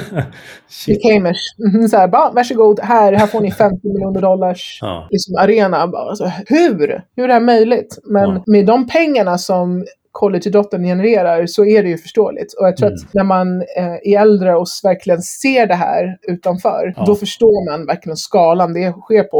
Och eh, igen, fantastiskt att äntligen kan personer få, få en del av det som spelar. För att mycket har ju, alltså mycket av de här pengarna genereras på andra personers namn utan att de har fått någon kompensation. Så att det är jätteviktigt att de har sett över det. Mm. Under ditt sophomore year så kom det över två ytterligare svenskar. Mhm. Bland annat Frida Fogdemark och Sandra Ngoye. Hur påverkade de upplevelsen? Alltså det betyder jättemycket att jag fick eh, personer från Sverige. Alltså för mig, det är bara, nu är jag jätteegoistisk. Det var jättekul för mig. Eh, att det var några som kom till Sverige, alltså från Sverige till vårt lag. Och Sandra hade ju spelat med i 08 och Frida hade ju spelat med i ungdomslandslag. Så det var personer som jag tyckte jättemycket om. Så det var jättekul att de kunde liksom vara med i college.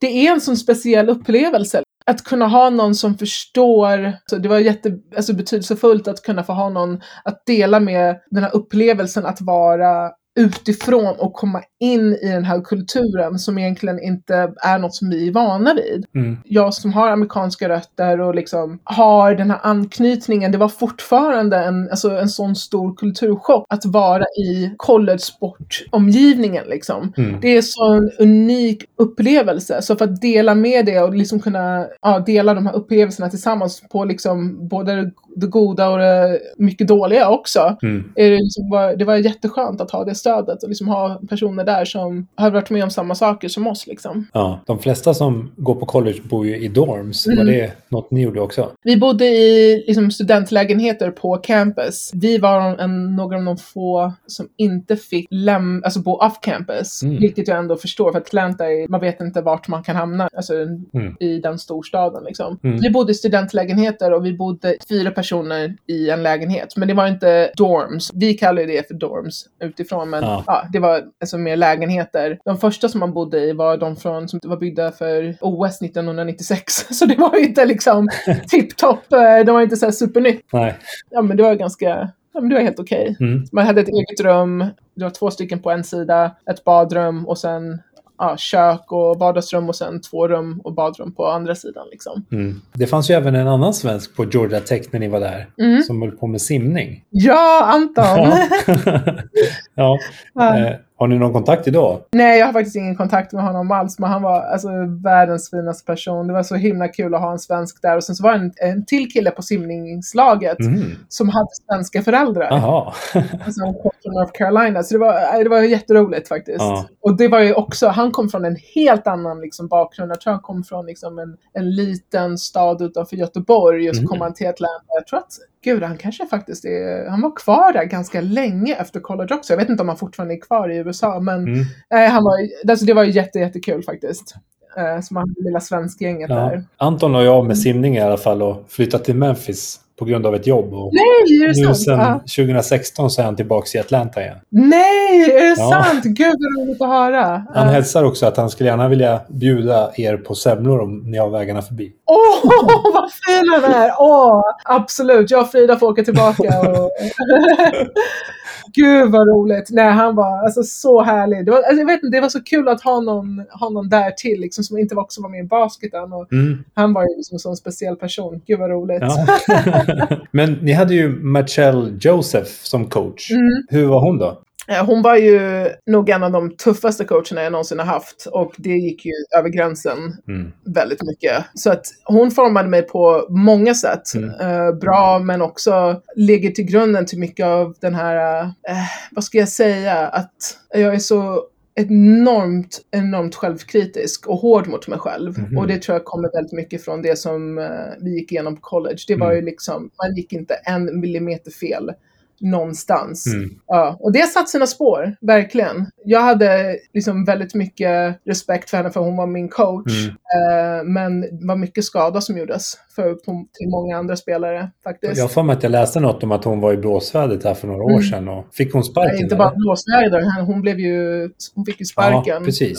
Helt och hållet. Ja. Mm. Verkligen. Det var väl på grund av att hon hade varit väldigt hård och Mm. liksom, ja, mentalt brutit ner många. Ja, och jag vet att jag inte insåg hur illa det var. Det tog väldigt mycket liksom, reflektering över mig själv och mina egna upplevelser. Mm. Alltså jag visste ju hur det hade varit för andra, men eftersom jag kände inte av allting, eller liksom det, igen, internalize, liksom stänga av. Mm.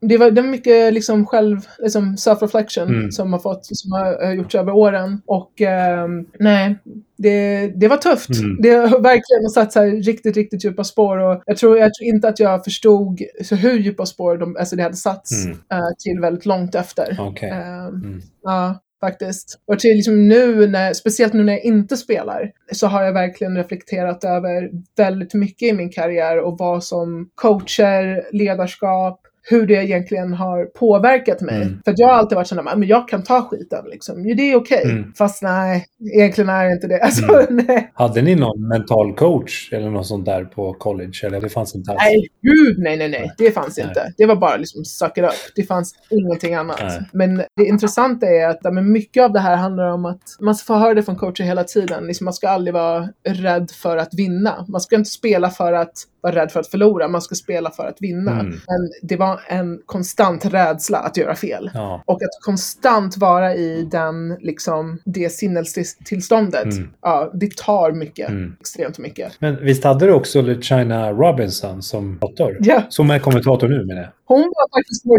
director of operations. Så hon var inte ens Ah. kommentator. Hon gjorde allting bakom scenerna för oss. Hon har haft en sån fantastisk karriär. Ja, det jag menar var att hon är kommentator nu för WNBA. Ja, ja. Mm. Vägde hon upp lite och var en positiv person? Ja, ja. Alltså, allt negativt som man har upplevt med coacherna, äh, med, eller med coachen vägdes upp av alla de andra fantastiska människorna som jag träffade under college-tiden och som var där som stöd. China var en, liksom en solstråle för oss. Hon var alltså, fantastisk och bryr sig alltså, så otroligt mycket om alltså, oss och Mm. liksom, spelarna. Och det ser man ju nu i hennes yrke liksom, som kommentator. Hon är så investerad i alla spelare. Hon har liksom personlig kontakt nästan med varenda person som hon intervjuar. Och det är ju alltså, det är sån enorm utsträckning. Och sen så var det liksom vår min, ehm, min fysio, liksom, uh, vår athletic trainer, en av de mest fantastiska, finaste personerna någonsin och min fystränare är liksom, alltså än idag som jag har jätte, jätte, jättebra kontakt med. Så det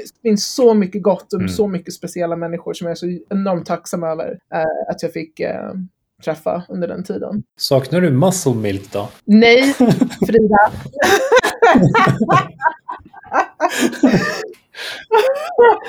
alltså det är det sjukaste. Det var ju typ så här 500 kalorier, typ en, alltså en dryck. Mm. En muscle milk. Och vi bara, vi drack det. Alltså, jag tror att Frida brukade värma upp chokladen och dricka det som varm choklad.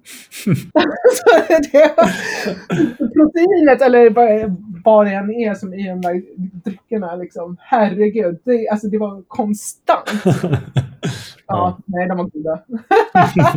Men ni fick ju besök också av den enda mannen i hela universum som är omöjlig att garda, Mm. enligt han själv i alla fall. Eh, Charles Barkley. Yes. Vad minns du från hans visit på Georgia Tech? Alltså så surrealistiskt liksom.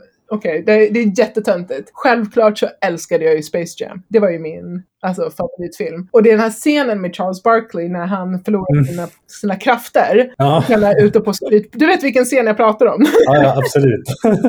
när de sa bara nej men du är inte Charles Barkley, så här, stick härifrån. Det som du jag blev så ledsen när jag såg den scenen. Så det är det jag kommer ihåg. Det är min barndoms liksom, minne av Charles Barkley, helt absurd. Ja.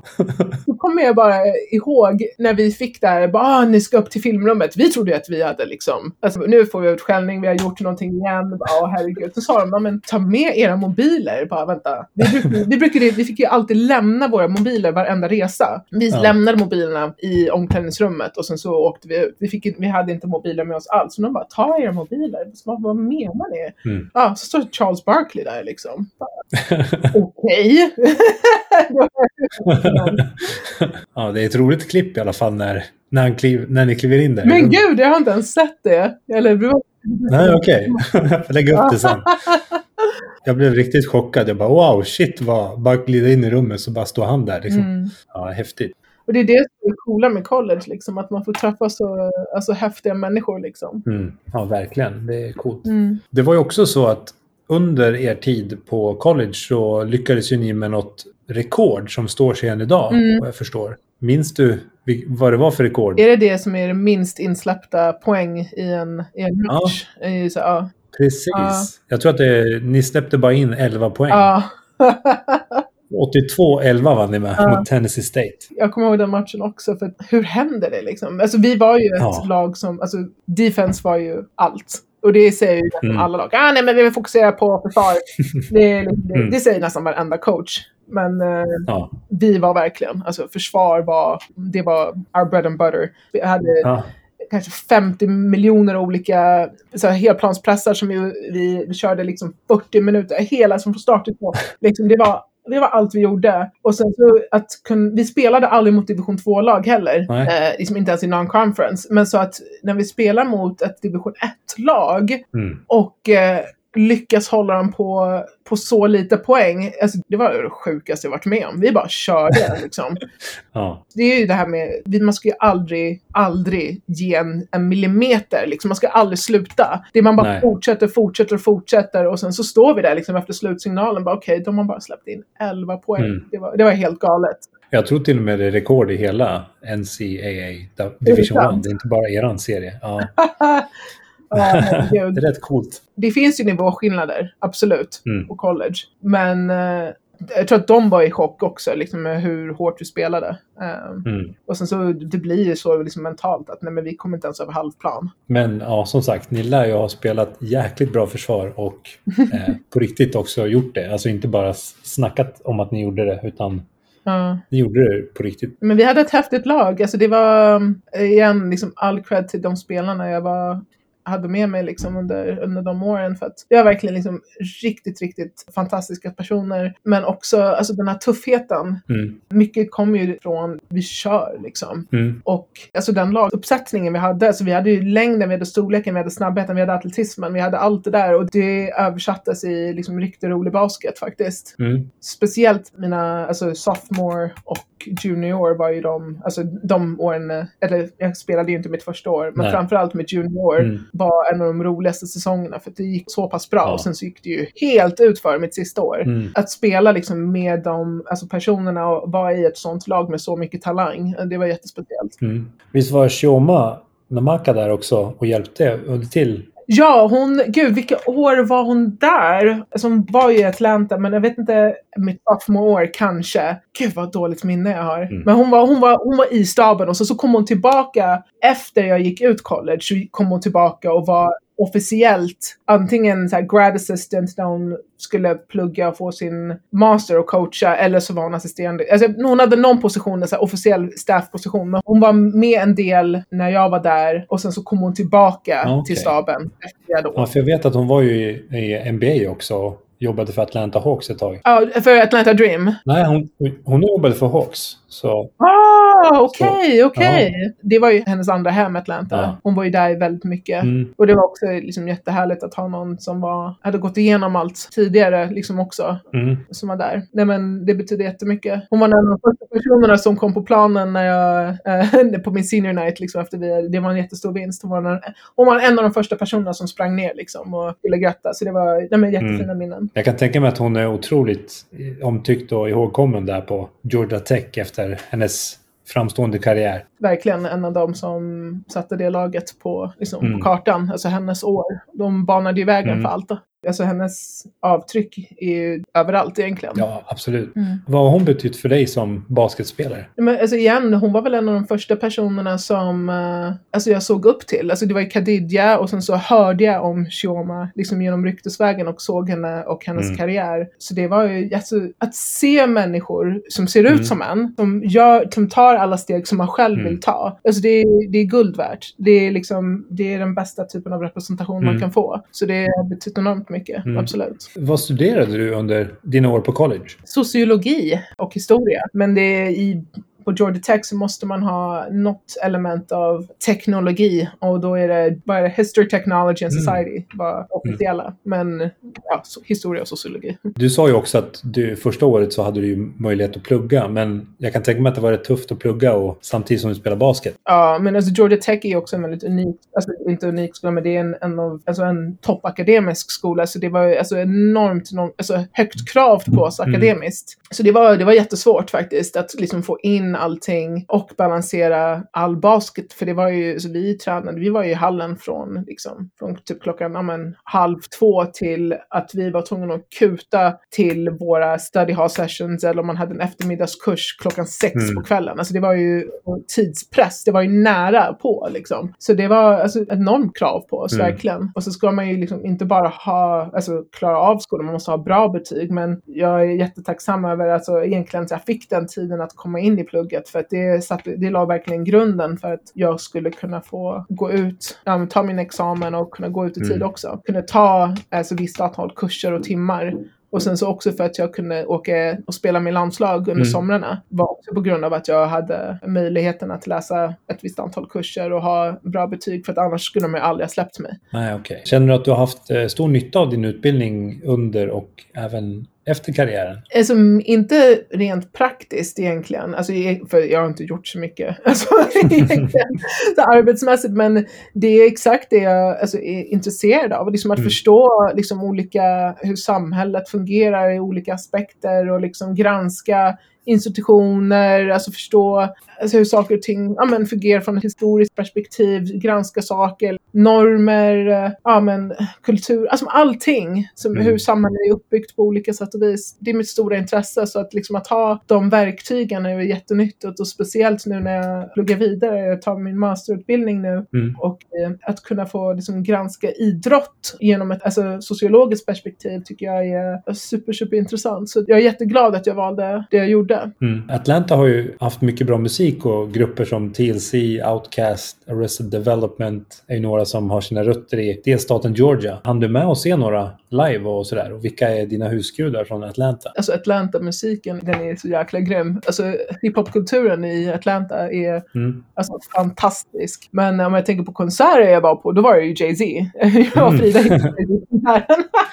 Ja, och han är en av mina favoriter, så det är ju, det är ju New York. Ja. Alltså jag älskade ju alltså Roscoe Dash, jag älskade, alltså Migos kom ut lite senare, Mm. college, men det var ju hela den genren av eh, musik som kom ut under den tiden. Alltså det var, nej, det var så jäkla grymt. Jag kommer ihåg Waka Flocka kom ut med hans musik. Liksom, Mm. Då kändes det som att liksom, man var mitt i smeten, liksom Hard in the Paint. Han, det, han kom ut med den låten liksom, under college-tiden. Det kändes liksom, det här är en riktig liksom, basketlåt och det symboliserar oss. Jag vet inte, det var riktigt häftigt faktiskt Ja. mycket svart kultur som var, jag är så jäkla tacksam att jag kunde få liksom, ta del av, som att se så många HBCUs, alltså historical black colleges, eh, Mm. som var liksom, nästan på gångavstånd från Georgia Tech. Ja. Att man var liksom, så pass nära och liksom, mitt i smeten av allting. Jag fick se och uppleva så jäkla häftiga grejer och träffa fantastiska personer Mm. på grund av det. Okej. Just det, ni nådde ju stora slutspelet March Madness under tre av dina fyra säsonger på Georgia Tech.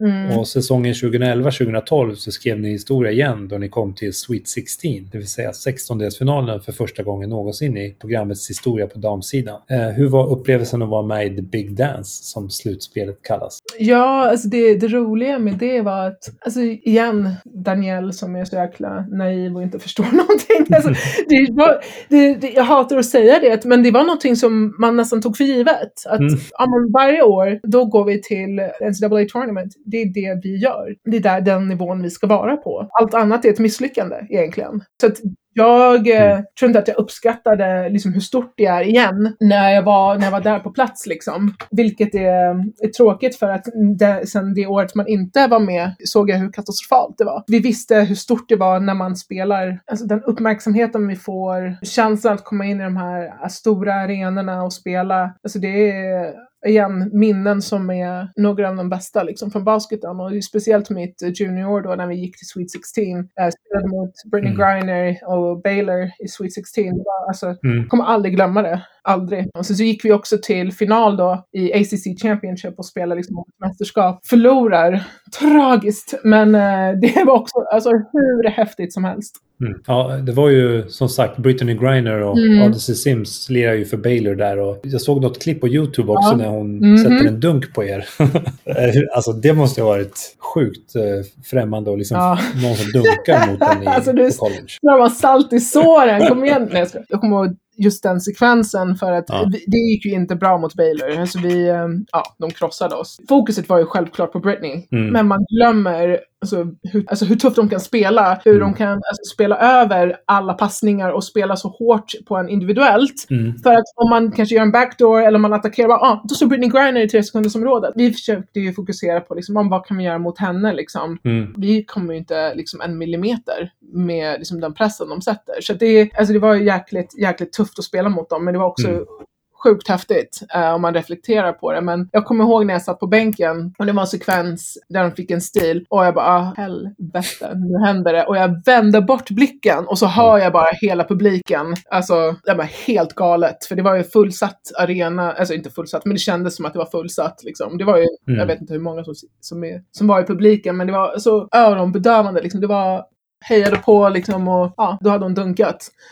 Och så, så värsta var att eh, det var inte så mycket, vi kollade inte så mycket Mm. på YouTube utan det var ju World Star- Hip Hop som gällde. Och det var första videon som var upplagd efter vår match. Var, ah, Mm. mm. Griner Dunks on Georgia Tech. Man bara, åh fy fan vad pinsamt. Ja, shit. Alltså de var ju brutala det året. Jag tror de Mm. vann eh, 40 matcher och förlorade noll. ja, precis. Och hon blockade fler skott än alla andra lag det året tillsammans. Så ja, hon var ju skapligt dominant. Ja, verkligen. Alltså bara okej, okay, yeah, Danny, go face guard här. Ah, nej tack, absolut inte. Fick du spela försvar på henne eller? Uh, ja, det var delat ansvar om man säger så. ja. ja, ni lär ha varit ett par pers på henne. verkligen. Shit. Ja. Ja, som sagt, hon har ju nyligen blivit släppt här från ett ryskt fängelse. Mm. Och det var ju verkligen galet det där alltså. Ja, Alltså det är hemskt. Alltså det var, jag tror att det är nog en av... Jag kan inte ens hitta ord för det. Det är alltså hur läskigt som helst när jag först läste liksom mm. riken och bara vad händer nu? Liksom, mm. Vad händer nu? Vart kommer hon vara? Hur mår hon? Alltså, så, alltså ja. verkligen liksom som person. Mm. All fokus var på hennes liksom, välmående, hennes her safety, allting. Det var alltså, jätteläskigt. Så att, mm. otroligt, otroligt glad och tacksam över att hon uh, blev frisläppt. Men framför allt för att alla som liksom, kämpade för henne. Det är så otroligt ja, verkligen. och speciellt. Mm. Ja, det, jag läste något också om att det var någon vit tjej som hade gjort något liknande typ strax innan mm. det här. Som hade betydligt mer olja i bagaget. Och hon fick typ några månader i finkan. Liksom. Ja. Och så kommer hon bara, ah, men vi kör nio år då. Ja, vi kör på det liksom. Snacka om att statuera ett exempel och jag tror att just att hon var svart och hbtqi-person gjorde ju inte saken bättre för henne. Nej, det gör ju saken absolut inte saken Nej. lättare. alltså det, det, det är svårt. Ja, verkligen. Det är tufft att säga faktiskt. Sjukt land. Ja. Men du, Three Mile Run då? Ja. Är det något du är sugen på? nej, nej uh, det är också liksom de här uh, tortyrdrömmarna. Liksom man vaknar upp i natten och bara nej, oh, nej, tack gud, jag är inte kvar. Du kan fortfarande vakna av att du ska upp och... Alltså, jag, jag har stressdrömmar. Det är helt sinnessjukt. Du kanske kan berätta lite vad det var eh, för de som lyssnar. Jag tror inte alla vet kanske. Run, vad blir det? Det är nästan, alltså det är inte långt liksom. Det är ju, vad är det, 4, nästan 5 kilometer mm. om vi säger så. Alltså det är inte långt. Det är, liksom, det är en vanlig löprunda. Och vi skulle springa det på 28 minuter tror jag. Mm. Uh, igen, liksom, helt rimliga tider. Men det var just den mentala aspekten som kom med det. Vi var tvungna att springa det varje försäsong. Ja. Vi var tvungna att vakna upp och vara på um, friidrottsarenan eller liksom planen klockan alltså 5.30. Så ja, 5.30 in the morning. Vi skulle börja springa klockan 6. Mm. Och man var tvungen att klara 3 miles under 28 minuter. Om hela laget klarar det på den första gången, mm. då är vi klara för det här året. Men om man inte klarar det så måste man göra det två gånger i rad. Måste alla klara det då också? Eh, nej, alltså om man klarar det som en individ, alltså mm. individuellt. Två gånger i rad, då är man klar. Okay, ja. Men om hela laget klarar det den första gången, då är vi klara. Ja. Kunde man göra det där liksom lite när som? Alltså typ, idag kör vi, eller? Nej, nej det var på fredagar. Ja, okay. Eller ja, fredagar, liksom, det var en specifik tid. Mm. Men grejen är att man måste också komma ihåg att det här är ju mitt i försäsong så att vi tränar ju fortfarande kondition i timmar och bara springer och springer och springer. Vi har lektioner från åtta till alltså på morgonen och sen har man study hall till typ klockan tio. Styrketränar som går, alltså man är så utmattad mm. och sen ska man upp och springa den här löprundan som är jättemysig. så tidigt på morgonen. Det, mm. alltså det sätter sån ångest igen. Men det är okej, okay, vi ska klara det här. För mig var det aldrig något problem att springa, men det var just den här ångesten att jag måste ta mig igenom det. Jag kunde på riktigt ha mm. sådana stressdrömmar att jag, jag vaknade på morgonen, kände att jag sprang och liksom gjorde allting och sen så vaknade jag på riktigt och bara nej, jag måste faktiskt göra det här. Jag trodde att jag hade klarat av det genom i, drömmen. Men eh, det tuffa var ju att vi hade ju personer i laget. Jag var ju inte längst. Jag var ju inte den stora tjejen i laget. Vi hade en tjej som var betydligt längre och tyngre mm. än vad jag var också. Så det var ju inte enkelt för dem att springa de här distanserna nej. på den tiden. Och de var tvungna att springa den varje vecka tills de, skulle, tills de klarade det. Så vi var uppe även om vi hade klarat av det så var vi mm. tvungna att vara uppe på, på morgonen och eh, heja och springa med dem för att liksom, hjälpa dem att liksom, klara av det. Så det var... Det, det var, det var... ja, herregud. Eh, du och Frida Fogdemark var ju mm. rumskamrater under några år och en julafton så blev ni kvar helt själva på campus. Kan inte du berätta lite om det? Det värsta var att de hade också stängt av typ, alltså de stängde av värmen i våra dorms. Oh. Så att vi var kvar i Atlanta, alltså ensamma på campus, alltså under julen, mm. med ingen värme. Vi var så vad, vad, vad, är det här? Det var liksom det mest tragiska och roligaste liksom någonsin egentligen. mm. var under massa tecken och bara okej, okay, nu är vi här. Nu är det du och jag Frida, liksom, vi tar oss igenom det här tillsammans. mm. oh. Riktig bonding, ja. bonding experience. Men ni fick knappt åka hem på sommaren och sådär? Bara någon vecka eller? Mm, Okej, okay. jag vet inte om allting var på grund av på basketen i skolan, men grejen är, Georgia Tech var en sån tuff akademisk skola och det var det på riktigt. Mm. Alltså vi var tvungna att ta vissa kurser för att klara av, för att ta vår examen Mhm. genom andra skolor för att det var så svårt på Georgia Tech. Okej. Och de eh, kurserna la de enbart under somrarna. Aha. Så att det var mycket av det var för att vi skulle klara av att kunna alltså, ja, ta vår examen. Mm. Och sen så är det ju också ett medel att kunna hålla kvar personer för att kunna träna och hålla koll på dem. Eh, Så det är ju en kombination av de två, men vi var där alltså, året om. Mm. Men somrarna i Atlanta var, var det bästa. Mm. Då var det träning sex på morgonen och sen så var man klar Mm. resten av dagen. Så det var ju, somrarna i Atlanta var fantastiska. Så ett träningspass om dagen på sommaren? Ja, Ja. och sen voluntary shooting eller något sånt där. Fast det är ju Ja. aldrig frivilligt. Alltså när man säger att det är frivillig skotträning, det finns inte. Där kan vi säga igen något som satte spår på mig. Så fort en coach sa, nej men det är frivilligt. Jag är nog den första där för att, vadå frivilligt? Det finns inget som är frivilligt. Du kommer hålla koll på att jag kommer. ja. Så nej, det, Var det mycket festande på campus då? det kan jag inte kommentera på. Nej, jag skojar. Det var jättemycket festande på, på campus. Jag har hört att du och Frida hade något, ett svenskt nyårsfirande som ni la upp på Facebook. Vad hände då? Ja, alltså misslyckande. Herregud. Vi hade ju um, curfews. De visste att det gick ganska vilt till Ja. på campus generellt. Liksom, att äh, ja, men, folk festade som galningar. Mm. Självklart fick man ju inte dricka alkohol. Men åldersgränsen i USA är också 21, Mm. vilket är alltså väldigt annorlunda från Sverige. Och sen så var vi tvungna att vara i våra dorms 30 minuter efter mi- tolvslaget. Så, mm, 12.30. så vi tänkte, ja men vi gör ett ordentligt nyårsfirande. Vi har vinglas fast vi har Hawaiian punch, alltså så saft i glasen. Jag tror Frida gjorde någon skagen toast. Så, alltså, ja men svenskt nyårsfirande Mm. liksom. Gick ut, hade liksom, gud jag kan inte ens tänka mig, men, men så här partyhattar och Mm. allting och var jätte liksom nöjda över att vi gör nyår, men vi följer reglerna till punkt och pricka. Och så, så lägger vi upp bilder på Facebook. Och tror vi inte, alltså att vi får ett samtal, bara vad fan tror ni att ni gör? Ni lägger upp massa bilder på när ni dricker och festar. Och vi bara, åh! Alltså vi är ju de som följer reglerna, alltså följde reglerna. Så det var så, åh herregud vilken käftsmäll. Ja. Ni kunde aldrig bevisa att det var saft eller? nej, nej, det går ju Nej. inte att bevisa. Nej, det går ju men- inte att ja.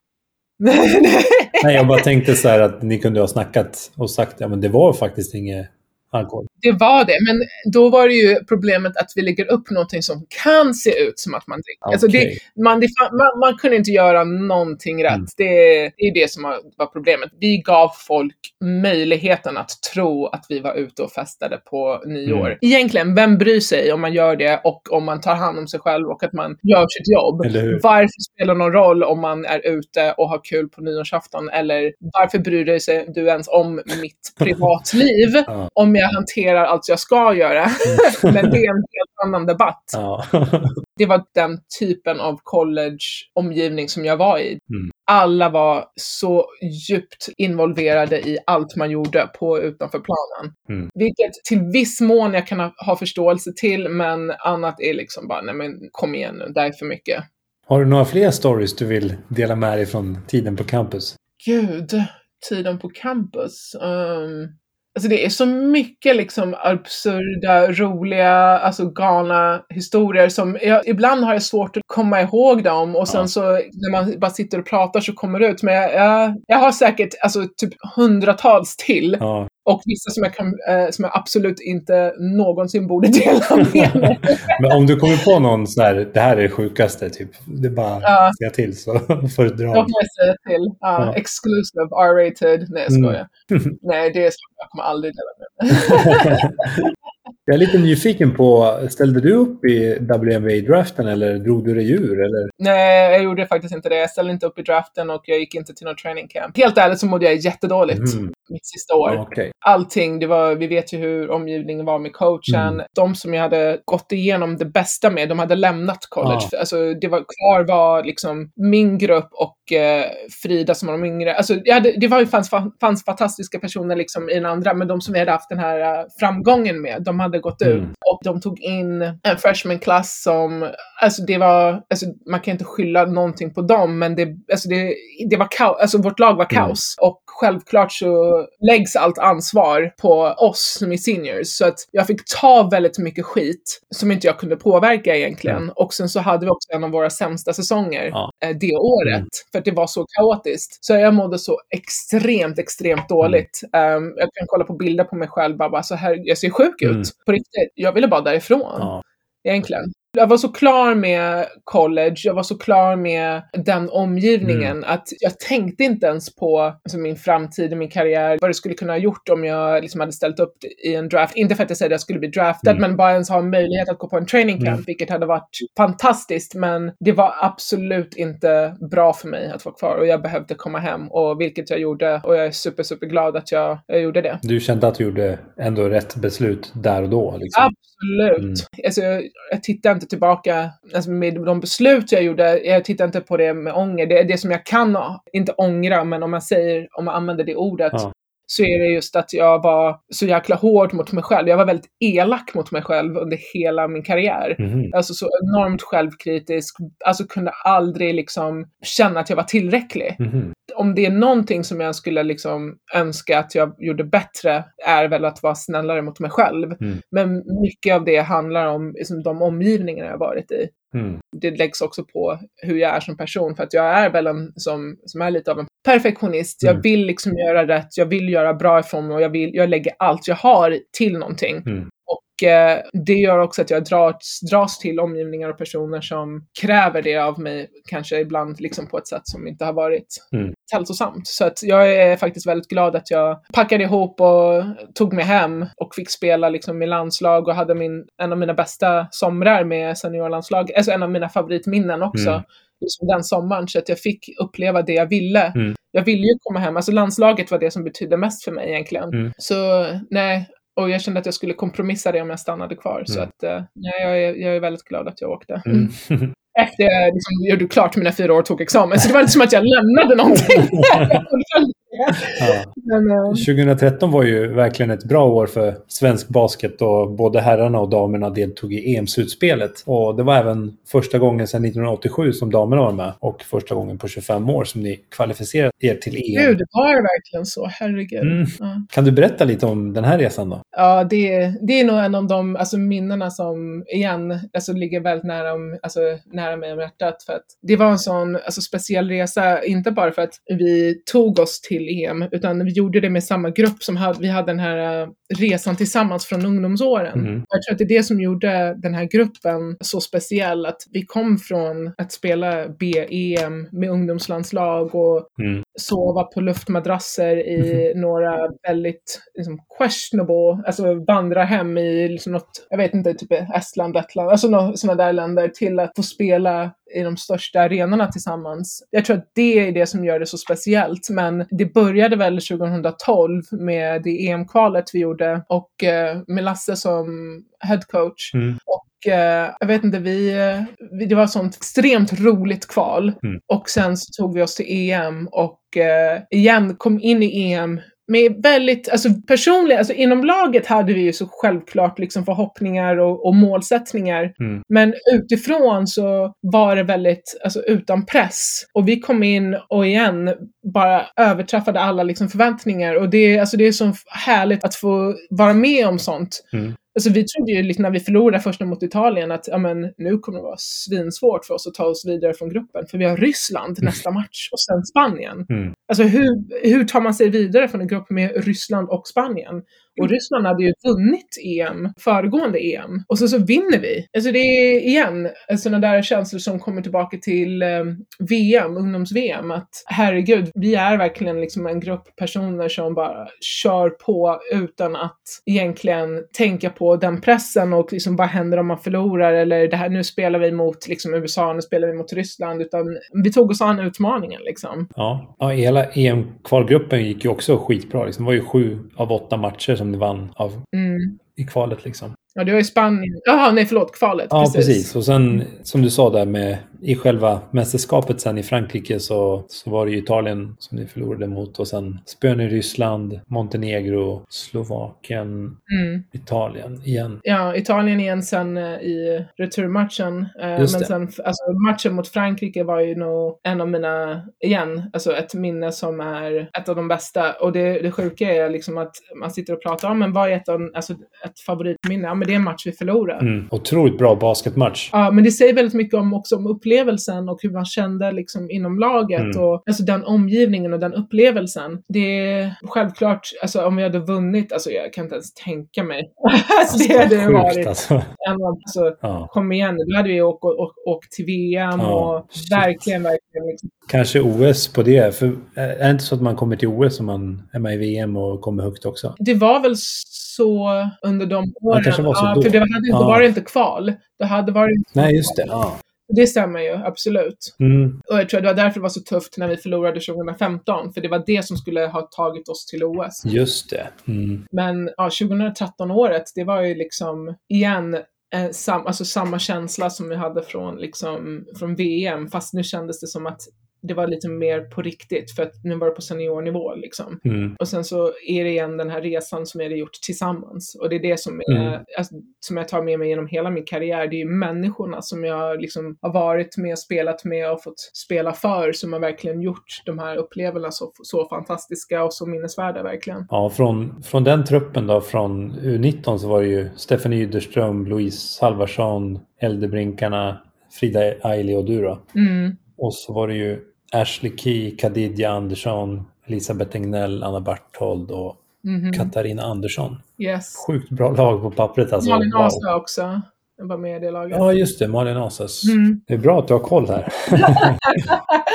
En grym, grym trupp, verkligen. Ja. Kände du liksom att ni hade liksom medaljchans också i det här mästerskapet? Var det liksom den, de tankarna ni hade när ni klev in i det här mästerskapet? Jag tror att man, eller jag tror inte att jag, man vågade tänka på liksom medaljchans och på, det, liksom på den skalan. Alltså, jag, Nej, tror, okej. jag tror att man hade, jag tror självklart att vi hade den kapaciteten, men alltså, det var sånt tunnelseende och jag tror det är det som gjorde oss så framgångsrika, att det var verkligen en match i taget. Och det var samma sak under VM faktiskt. Vi tog en match i taget. Vi tänkte inte på om vi gör det här så kommer det här och det här. Så det är det stora hela och vi vet vad, som, vad det leder till. Vi vet Mm. att man kommer i topp fem så skulle vi ta oss till VM. Men det var man tvungen att liksom lägga bakom sig egentligen. Utan det var verkligen att gör, gör det liksom match för match. Och det är därför det var så förkrossande sen att liksom när vi spelar mot Frankrike och förlorar. Jag tror att vi spelade matchen så här klockan åtta på kvällen så det var sent. Och sen så Mm. kom man till hotellet förrän jättetidigt. Sen hade vi matchen ja, tidigt på dagen efter för att ta Mm. oss till VM. Där vi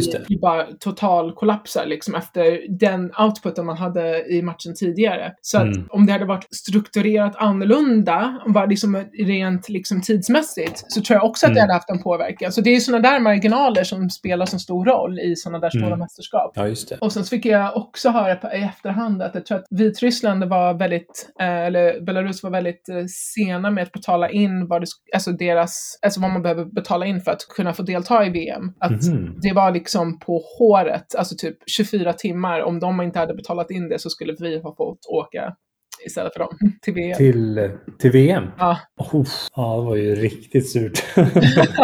Ja, kom igen, betala inte! Precis, stoppa alla konton. Mm. Efter eh, USA liksom och eh, EM och sådär så vände du tillbaka till Europa. Mm. Var det liksom självklart val att flytta till just Europa och inte Sverige? Ja, det var det. För att jag, jag visste att jag ville spela alltså på den högsta nivån ute i Europa. För det var efter jag hade fått uppleva att spela i liksom Eurocup och spela EM och spela mot alla de här fantastiska internationella spelarna, visste jag att jag ville ut och uppleva det. Mm. Det var absolut 100% det målet jag hade och det är därför eh, det var så viktigt för mig också att spela i Eurocup eller Euroleague också. Mm. För att jag ville verkligen få se hur det, hur det var att spela på den nivån. Speciellt efter liksom hur tufft det hade varit på college ville jag verkligen ut i Europa och spela mot de bästa i Europa för att jag hade haft de erfarenheterna som jag hade haft i USA. Mm. Liksom jag vill uppleva den bästa basketen ute i Europa. Din första anhalt blir ju Brno i Tjeckien. Mm. Hur gick det till när du signade med den klubben? Jag hade ju tillbaka till härdan. Det var ju han som blev min agent igen. Mm. Uh, han var ju min coach och så, så ha, jobbade han som agent ett tag och han hade jättemycket kontakter ute i Europa och um, framförallt med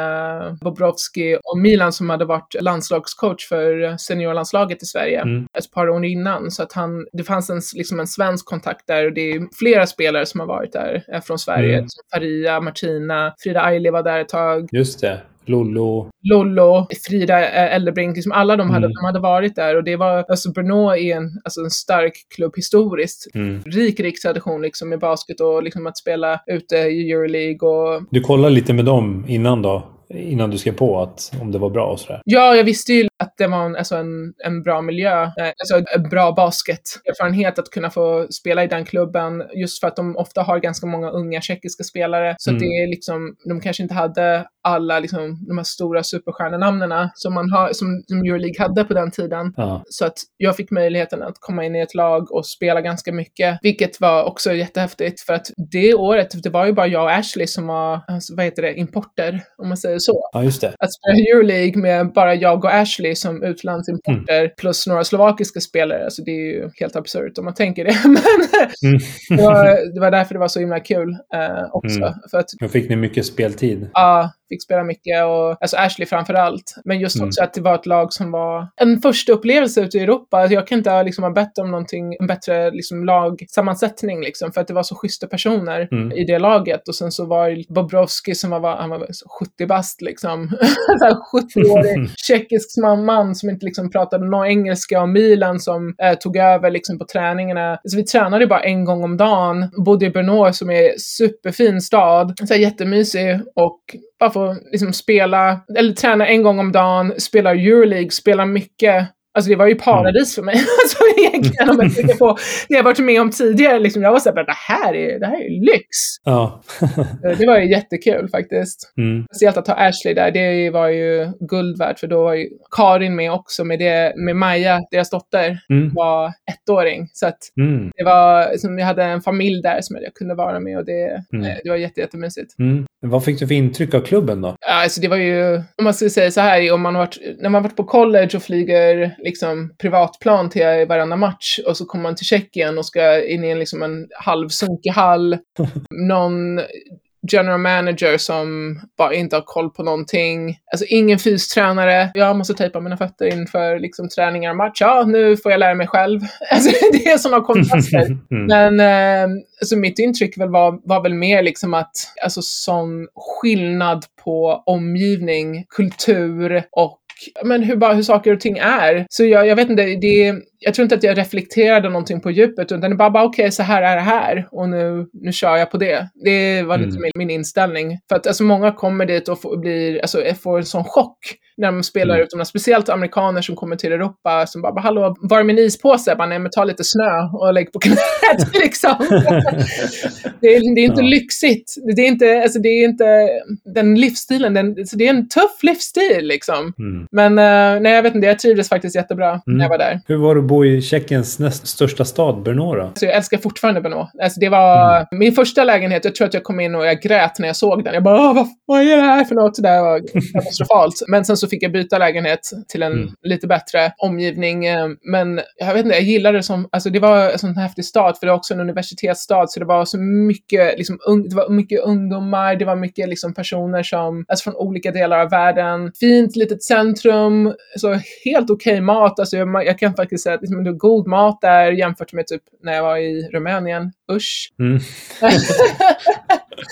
Annars liksom, det var, nej, det, jag vet inte, det var faktiskt häftigt liksom att få, få uppleva Alltså den typen av omgivning också. Och sen så ja, men, tog mig igenom stan, liksom lära mig liksom deras olika transportsystem. Jag vet inte, det, det är något speciellt med att, liksom, att få lära sig att leva i en helt annan omgivning. Eh, Det är nog det som jag älskar mest med att, liksom, att spela proffs. Att man blir liksom Mm. alltså, in, alltså, inkastad till ett land där man inte pratar språket. De har ingen aning om vem du är, vad, vad du behöver. Och så får man bara lära sig att ta hand om sig själv. Liksom. Jag vet Mm. inte vad mjölk är på tjeckiska. Ta hem filmjölk och liksom hälla det i kaffe. Alltså, det är små grejer. Liksom. Men att lära sig att verkligen kunna vara självständig på det sättet. Mm. Eh, nej, det är jättevärdefullt. Visst, självklart är man, har man ju en status som idrottare, men egentligen inte. Man är ju bara där och man spelar. Eller jag var ju aldrig liksom någon superstjärna på, till, liksom, till den graden alls, liksom att man fick, ja, jag var, liksom, jag var inte riktigt en superstjärna, så man fick verkligen bara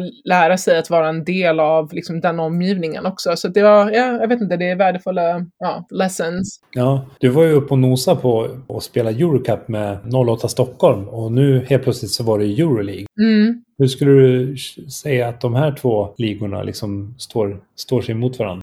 Var det stor, stor skillnad? Det skiljer sig lite åt faktiskt. Alltså jag tänker med tiden också. Mm. För att alltså Euroleague nu är ju bara att det är två grupper. Förr så var det, det var fyra grupper, eh, två personer, eller liksom två gruppvinnare går vidare. Alltså det var, alltså upplägget var lite annorlunda och Eurocup, om jag minns rätt, jag kan ha helt fel, var liksom lite mindre också. Alltså det var Mm. tufft att kunna kvalificera sig in och spela Eurocup. Mm. Jag tror att det är liksom utsträckningen i Eurocup nu är mycket, mycket bredare. Mm. Så jag tror att skillnaderna nu mellan Eurocup och Euroleague är enorm. Mm. Man ser det ofta liksom med alltså folk som vinner Eurocup och sen så kommer de upp, alltså det är ett stort steg att spela, alltså komma långt i Eurocup och sen om man vill försöka spela Euroleague. Man ser. Skillnaderna nu i lagen, alltså i, liksom, i serierna. Om jag reflekterar på min erfarenhet liksom från att spela Eurocup med 08 och sen spela det med, äh, spela Euroleague. Jag kommer ihåg att det var alltså, lika svårt, om man säger så. Inte att de var lika, alltså nivån var lika, men det var lika svårt för mig att komma in som, alltså som 17-åring och spela i Eurocup var det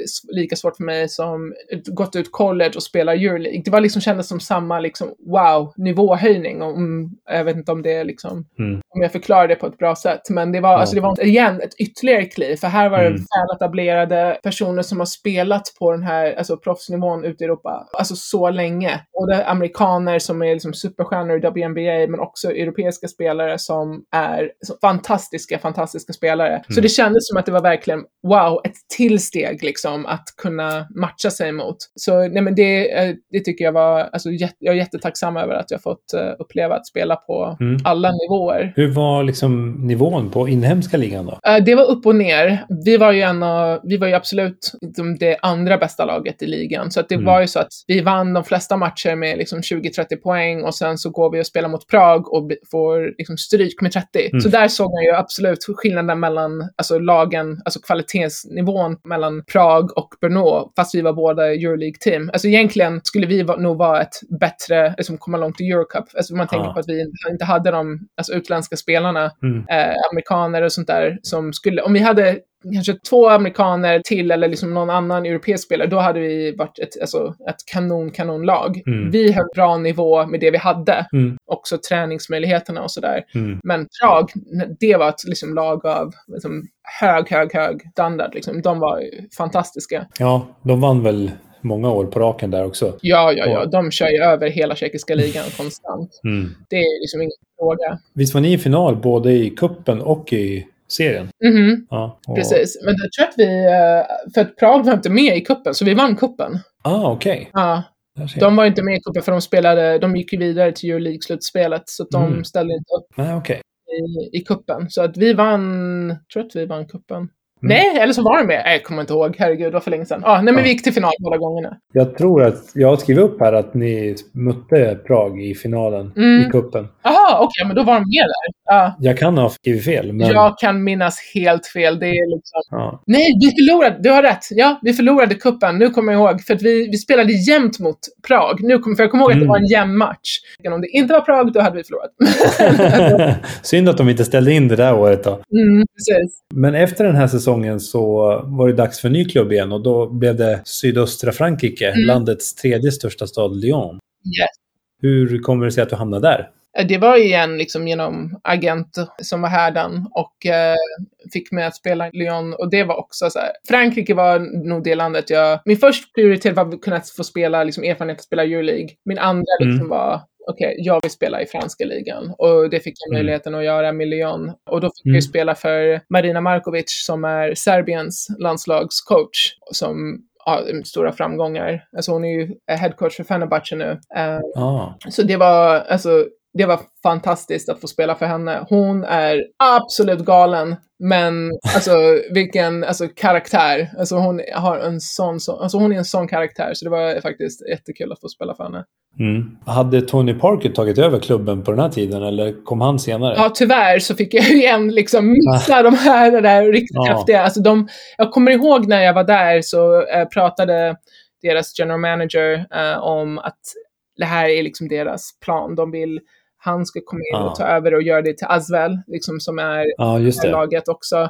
Så det blir Asvel Mm. Lyon och sen så eh, vill de alltså vara ett av de topplagen i Frankrike och spela Euroleague. Det var deras liksom, målsättning. När jag var där så var det vi ett mellanlag liksom, lag i Frankrike och vi Mm. spelade inte Eurocup den säsongen. Nej, okej. De hade den planen att liksom här, nu, är det, liksom, nu sätter vi igång den här Mm. femårsplanen och det var faktiskt jättehäftigt att se att fem år senare så liksom, gjorde de exakt det som de hade eh, sagt att de ville göra. Mm. Så att man ser arbetet, men sen så var man inte en del av den framgången. Men så ändå uppleva att spela i Lyon. Ja, men det, nu är de ju otroligt bra. Mm. Hur upplevde du liksom ligan var och kvaliteten på spelet? Den var tuff. Ytterligare en nivåhöjning, precis som det kändes som att, liksom, att spela i Euroleague efter college var att spela i en inhemsk liga som alltså, hade så mycket konkurrens. Det var en helt annan upplevelse också. Absolut en av de starkaste ligorna jag har spelat i min karriär och det var den graden, alltså hur professionell ligan är. Och nu pratar jag inte bara om nivån på basketen, men organisationsnivå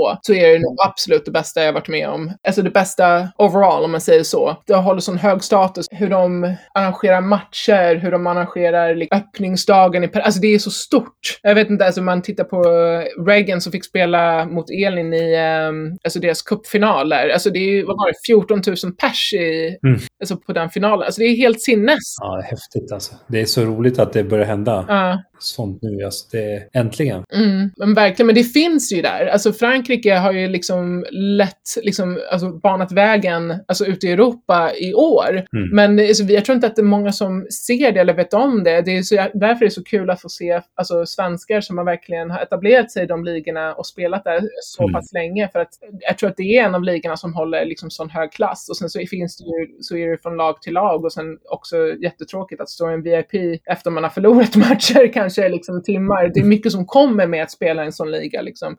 Mycket att man måste träffa sponsorer, mycket ja, sådana där saker som kommer utanför själva basketen. Men ändå liksom att, alltså hur den är organiserad, men det är verkligen någonting att se efter faktiskt. Det skulle vara skithäftigt om man kunde få liksom se det mer ute i Europa. Ja, verkligen. Hur såg eh, din roll ut i laget då? Ja, men det var blandat. Vi hade ett väldigt ungt lag. Jag fick spela ja, men ganska mycket. Mot slutet spelade jag betydligt mycket mer. Men alltså, jag var väl en av de som var alltså, på plan mycket. Ofta så är jag ett lag som är en, liksom en av de stabila spelarna. Man, de vet vad de kommer få ut av mig. Liksom. Att jag, jag spelar ett visst antal minuter. Jag spelar liksom, jag producerar det som förväntas egentligen.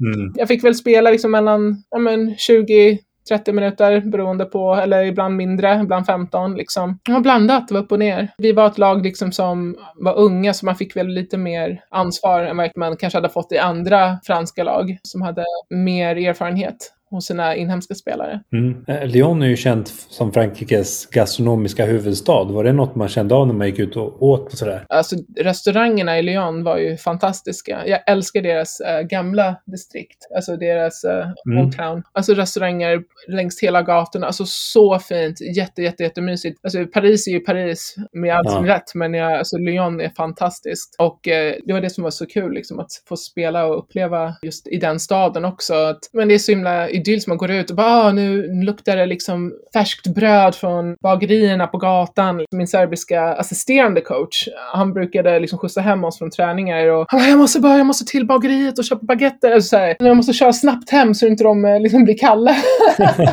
det var ju, matkulturen i Frankrike var, var jättekul liksom, att få, få uppleva. Men eh, efter Lyon så var det ju dags för EM-slutspel igen 2015 Mm. i Sopron i Ungern. Mm. Hur var stämningen under detta EM-slutspel? Jag tror att pressen var på oss lite mer. Jag vet inte om jag skulle säga att det var utifrån, men vi visste vad som stod på spel. Mm. Eh, vi visste om vi hade kommit topp fem, att då var det OS i Rio. Mm. Och jag tror att det var det som var vårt mål i vår cirkel. Mm. Jag tror att pressen var på oss på ett helt annat sätt. Men alltså, lagstämningen var ju fortfarande som den var. Vi hade ju fortfarande i stort sett samma typ av trupp. Mm. Jag kan inte sätta fingret på det, men det var väl ett skifte känns det som. Kanske för att vi hade den pressen som vi hade satt på oss själva. Mm. Och om man tittar i efterhand, alltså vi var väldigt nära på att gå vidare från gruppen, men det blev väl, det blev en kollaps Mm. liksom för oss. Och det var alltså, jättetungt Mm. att åka ut ur gruppen efter vi hade haft en sån framgångsrik uppladdning till det. Mm. Nej, det var faktiskt jättetråkigt Mm. att det inte gick längre än så. Men eh, Jag tänkte på det där du sa, det som var så bra när det gick så bra för er, att ni tog en match i taget och tänkte inte så mycket på slutresultatet. Och här kändes det som att alla förväntade sig att ni skulle till OS och mm, topp fem var liksom målet. Så att det blir en förväntanseffekt och det är ju mycket som står på spel. Så att det kanske var en av anledningarna till att det inte stämde liksom att folk förväntade sig saker av er. Och det gjorde man kanske inte när ni var i VM att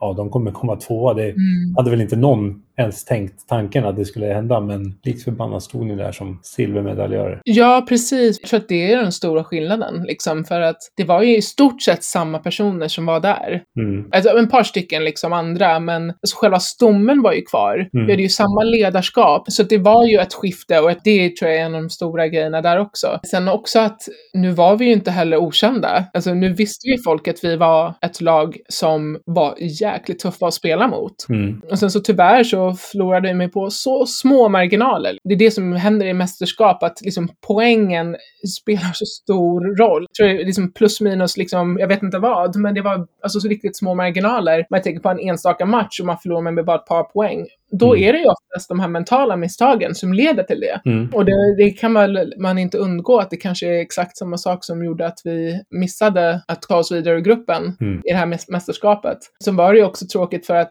jag vet inte om man hade det i åtanke också att för många kanske det här var sista gången. Mm. Och det är ju läskigt också att förlora personer som man har spelat med väldigt länge, liksom att det här är deras sista och Mm. jag kan inte ens tänka mig vad det är, alltså när jag vet hur det kändes för mig att liksom gå in i min sista match, att gå Mm. in i ett sista mästerskap, eller ett, ja, som kan vara en sista mästerskap, Mm. om man inte liksom tar sig till liksom, OS eller något sånt där. Det är jäkligt tufft också. Så att, eh, jag tror Mm. att det var mycket som vägde på liksom, oss som spelare under den turneringen. Och vet inte om eh, vår omgivning heller, liksom, om man tänker på staben i sin helhet, hanterade det på ett, liksom, ett bra sätt. Och det är inte liksom kritik, utan det är väl bara mer att man reflekterar över tillvaron. Liksom. Mm. Det var ju nytt för alla. Ja, verkligen. Luleå Basket som på den tiden hette Northland var ju, på, eller coachen där, Jens Tillman var ju på plats i Sopron och såg dig spela och Mm. gjorde vad han kunde för att locka över dig till de regerande mästarna. Mm. Skrevs kontraktet liksom efter EM eller var det klart redan innan att du skulle mellanlanda i Sverige och Luleå? Gud, det kommer inte jag ihåg. Oj, min, ah, gud, allting bara, åh, den sommaren. Ja. Jag tror att det var,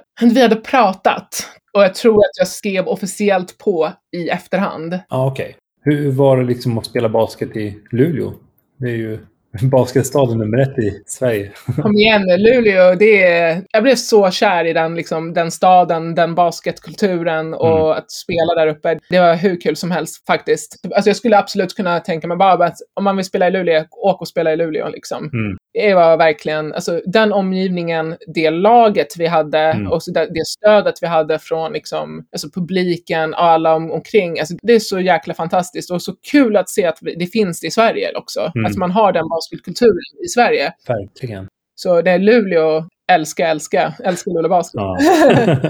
De hade vunnit två raka SM-guld och hade chansen att göra en three-peat. Mm. Alltså vinna tre SM-guld på raken. Kändes det liksom som att ni skulle lyckas med det eller var det någonting som växte fram under säsongen? Nej, jag tror att vi sa ganska tidigt, nej men det här är det vi ska göra. Och så är det det vi hade personer i laget som hade det liksom, tankesättet. Så det var bara liksom, antingen så är du med liksom, och vi, vi ska köra på, det här är det vi gör. Eller så liksom, ställ dig åt sidan för det här är det, mål, alltså, det är målet vi har. Liksom. Mm. Det, det är sånt jag älskar. Liksom. Jag älskar just det här, liksom, nu kör vi liksom, tillsammans. Ja.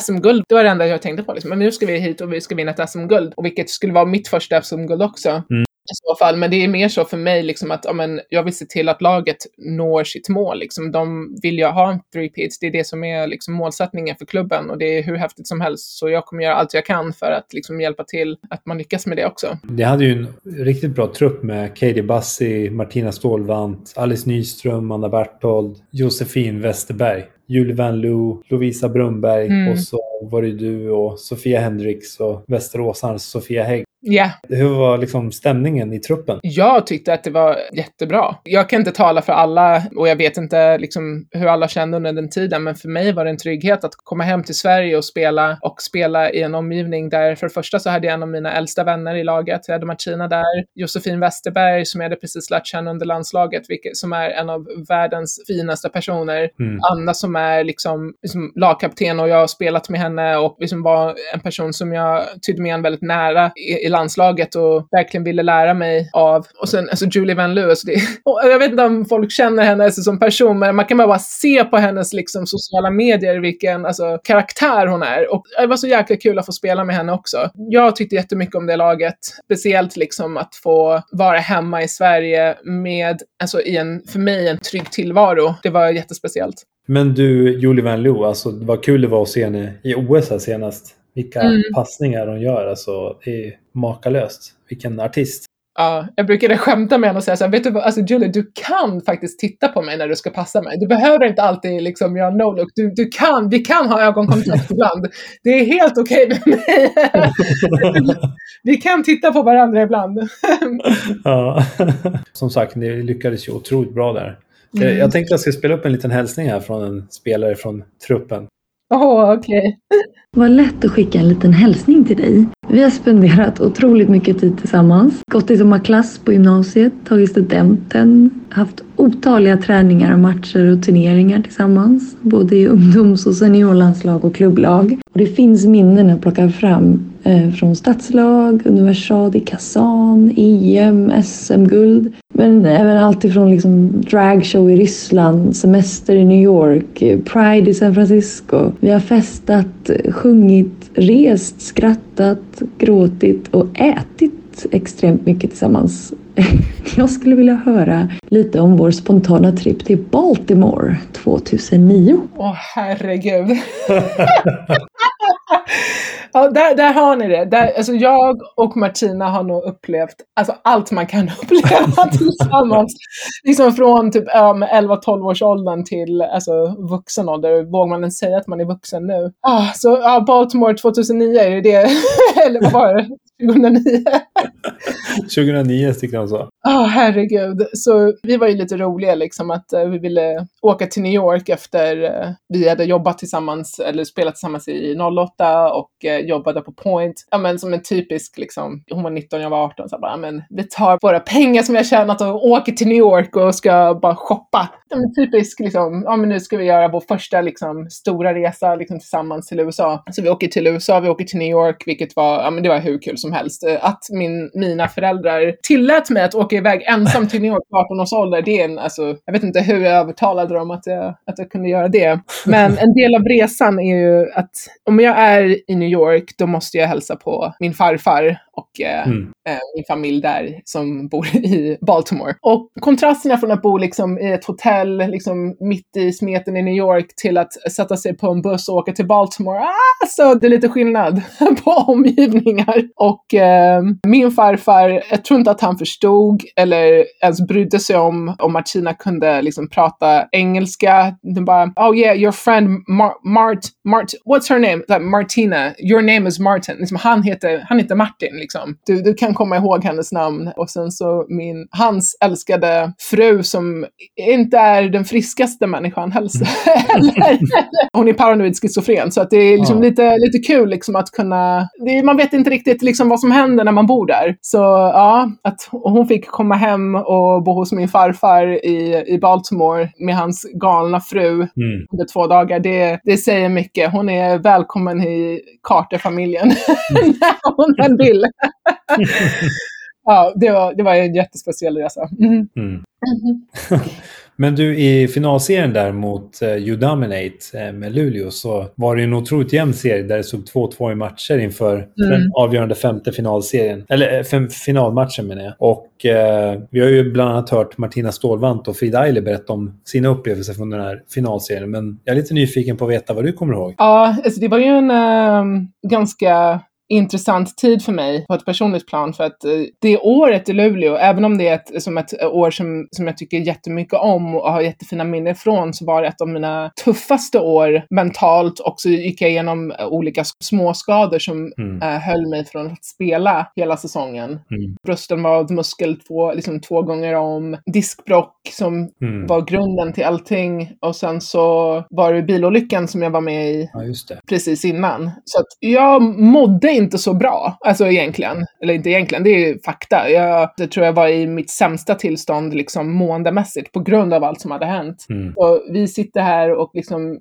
spelar SM-final mot Udominate som var, alltså, alltså vilket lag de hade. Det var ju mm -hmm. alltså, sånt jäkla bra lag. Ja. Och jag kommer verkligen ihåg det här att vi spelar så jäkla bra på hemmaplan och så åker vi och får spö med typ 30. Och sen ja. åker tillbaka till Luleå och spelar hur bra som helst och vinner alltså en förlängning i, sist, i fjärde matchen.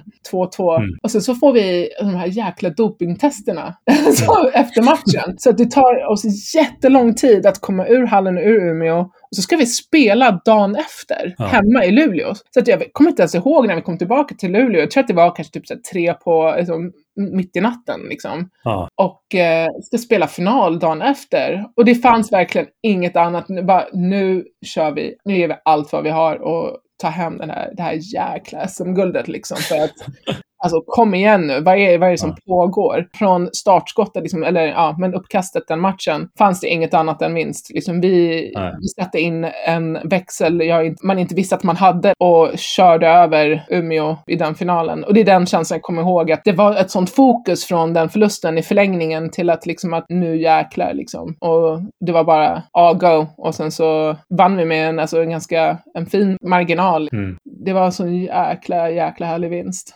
Mm. För er som vill minnas tillbaks eller se den på första gången så finns den här matchen på vår YouTube-kanal, Courtside-poddens YouTube. Så det är bara att söka på Courtside-podden på YouTube så hittar ni den här finalmatchen. Nej, men den matchen, jag tror den, den var jättespeciell och sen så var det just liksom att den här kulminationen av allt som jag hade gått igenom, alltså det året, den olyckan, det var ju bara ett par veckor efteråt också liksom.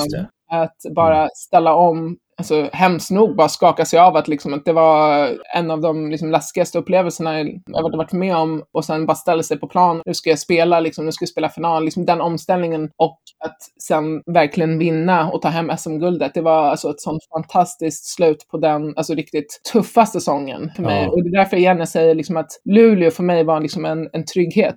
För att när jag gick mm. igenom den tuffa tiden på ett personligt plan så, mm. var, så hade jag den tryggheten i personerna som fanns där i laget. Och det kommer jag aldrig, aldrig, aldrig glömma. Mm. Vad var det som hade, hände där med bilolyckan egentligen? Alltså jag kan ju prata vad jag minns. Alltså det är min enda referenspunkt egentligen. Mm. De som såg olyckan tror jag det skakade folk mer. Alltså Martina var ju den första jag hörde när jag kom ur bilen. För att, alltså hon, hennes gallskrik kan jag fortfarande komma ihåg. För att alltså hon trodde ja. att vi var döda. Det fanns ingen, inte en chans, trodde de, att vi överlevde den olyckan. Men vad jag kommer ihåg var, alltså min bästa vän på college som jag pratade om tidigare, som mötte vi där på flygplatsen. Det var hennes första resa till Europa mm. och kom och hälsade på mig i Luleå. Och eh, hon var i baksätet. Vi hade precis kommit från ett event, liksom en laggrej som, där vi hade varit ute och kört snöskoter på, på isen och gjort liksom fiskat. Och, alltså jättefin dag. Mm. Vi körde. Det sista liksom, jag kommer ihåg är att jag tror att Jens pratar om att ja, vår highlight-videos, vi hade en person som gjorde alltså, skitcoola highlight-videos på, på alla matcher. Och jag tror att alltså, de gör fortfarande det. Det är inte samma person tror jag, men alltså, de gjorde ett jättebra jobb med att fånga liksom, klipp från matcherna. Det var alltid jättekul liksom, att få se i efterhand mm. eh, hur de hade gjort. Eh, jag tror att han hade sagt liksom, ja, men den är uppe. Och det är, typ det, det är den konversationen jag kommer ihåg. För att jag tror att jag måste ha, antingen ha somnat eller, liksom, eller bara eh, driftat bort. Och eh, det jag kommer ihåg är att det smäller till liksom, på min sida, alltså passagerarsidan, och vi voltar tre gånger och landar upp och ner i bilen. Eh, jag hade på mig mitt sä säkerhetsbälte och det, min kompis hade inte det, men hon var oskadd också. Oh, men, shit, vilken tur. Ja, verkligen. Och jag kommer ihåg liksom att det kommer rök ut ur airbags. Det kopplas inte att det är, liksom, det är så det händer när en airbag kommer ut. Vi tror ju liksom att bilen håller på att brinna, alltså någonting sånt där, Mm. för det bara fylls liksom med någon, någon rök eller något sånt där och jag är tvungen att liksom krypa ut ur baksätet, liksom ur en dörr för att allt är i diket liksom. Mm. Och det första jag hör är liksom det här skriket från Martina, liksom bara, alltså Mm. det är det sjukaste jag har hört. Den rädslan och sen eh, ser jag Julie liksom springande mot oss. Ja. Hon springer och vi skrattade liksom åt det i efterhand. Hon ramlade säkert så fem gånger i snön för att hon var så, alltså sån panik liksom att hon skulle ta sig fram till bilen och hjälpa oss. Det är det jag kommer ihåg egentligen. Ja. Så det var, nej det var läskigt. Ja. Vet du om Jens somnade vid ratten eller vad? Jag har ingen aning faktiskt. Nej. Jag vet vad folk, alltså vad olika personer säger, men jag kan inte säga liksom, jag har ingen Nej. aning. För att jag tror att jag somnade, för att vi var så Mm. trötta, vi hade varit ute på isen liksom hela dagen. Ja. Så att jag har ingen aning. Nej. Men eh, vad tyckte du liksom? Fick du rätt stöd av klubben sen efter det här? Eller? Ah, det kan man ju faktiskt, alltså inte riktigt. Eh, nej, jag tror att alla var i så himla alltså, chock över vad som hände. Liksom. Alltså stöd, ja, det var väl mer liksom att glad att man var okej. Och sen så var det inget mer Ja. egentligen. Om jag reflekterar tillbaka nu, så jag har- jag har ingen aning om hur det här hanterades sen. Alltså vad uppföljningen var, det någon, alltså, blev det någon polis... Alltså någonting, jag har ingen aning om det. Mm. Det är oftast det, är- alltså det är egentligen igen ett resultat på liksom den omgivningen man är i. Liksom. Jag var så himla fokuserad på att liksom, okej, jag ska bara vara okej, jag måste tillbaka och spela. Jag hade ju hjärnskakning så att jag var ute ett, ett litet tag, kanske någon vecka eller så. Mm. Nej, jag kan inte liksom säga att ja, de gjorde ett jättebra jobb med att stödja oss, liksom, med att få svar på vad som hände, varför och, och skydda oss ja, egentligen. Jag vet att du sa till Expressen när det här begav sig att du hade blivit erbjuden hjälp och prata med någon men att du hade tackat nej, att det inte behövdes och sådär. Mm, Men idag har ju liksom synen på psykisk ohälsa och mm. allt med liksom idrottsvärlden och så där förändrats en del och fler och fler tackar nej till tävlingar när de inte mår bra. Är det något som, som du tror att om det hade hänt idag, att du skulle se annorlunda på? Eller liksom? Ja, det tror jag det hade gjort. Mm, Jag reflekterar inte så mycket på vad som gjordes och vad som inte så gjordes. Jag reflekterar mer på hur jag som individ mådde. Mm. Och när jag är i liksom den omgivningen och är så fokuserad som jag är, har jag svårt att... Jag förstår inte att kanske att jag behövde hjälp i den stunden, vilket jag absolut hundraprocentigt behövde. mm, Det som jag hade behövt är någon som bara vi måste ta, liksom, alltså verkligen liksom pusha för det. Men jag tror på ett sätt att jag var så pass fokuserad så det kommer väl i efterhand att jag reflekterar på att det här kanske hade behövts. Och det är ofta så det händer när man går igenom olika saker. Liksom att där i stunden, då vet jag inte vad jag behöver. nej. Och så jag tror att jag blev intervjuad av Expressen, alltså precis under den tiden. Och jag kommer inte ens ihåg att jag blev intervjuad, om jag ska vara helt ärlig. Ja, jag fattar. Mm.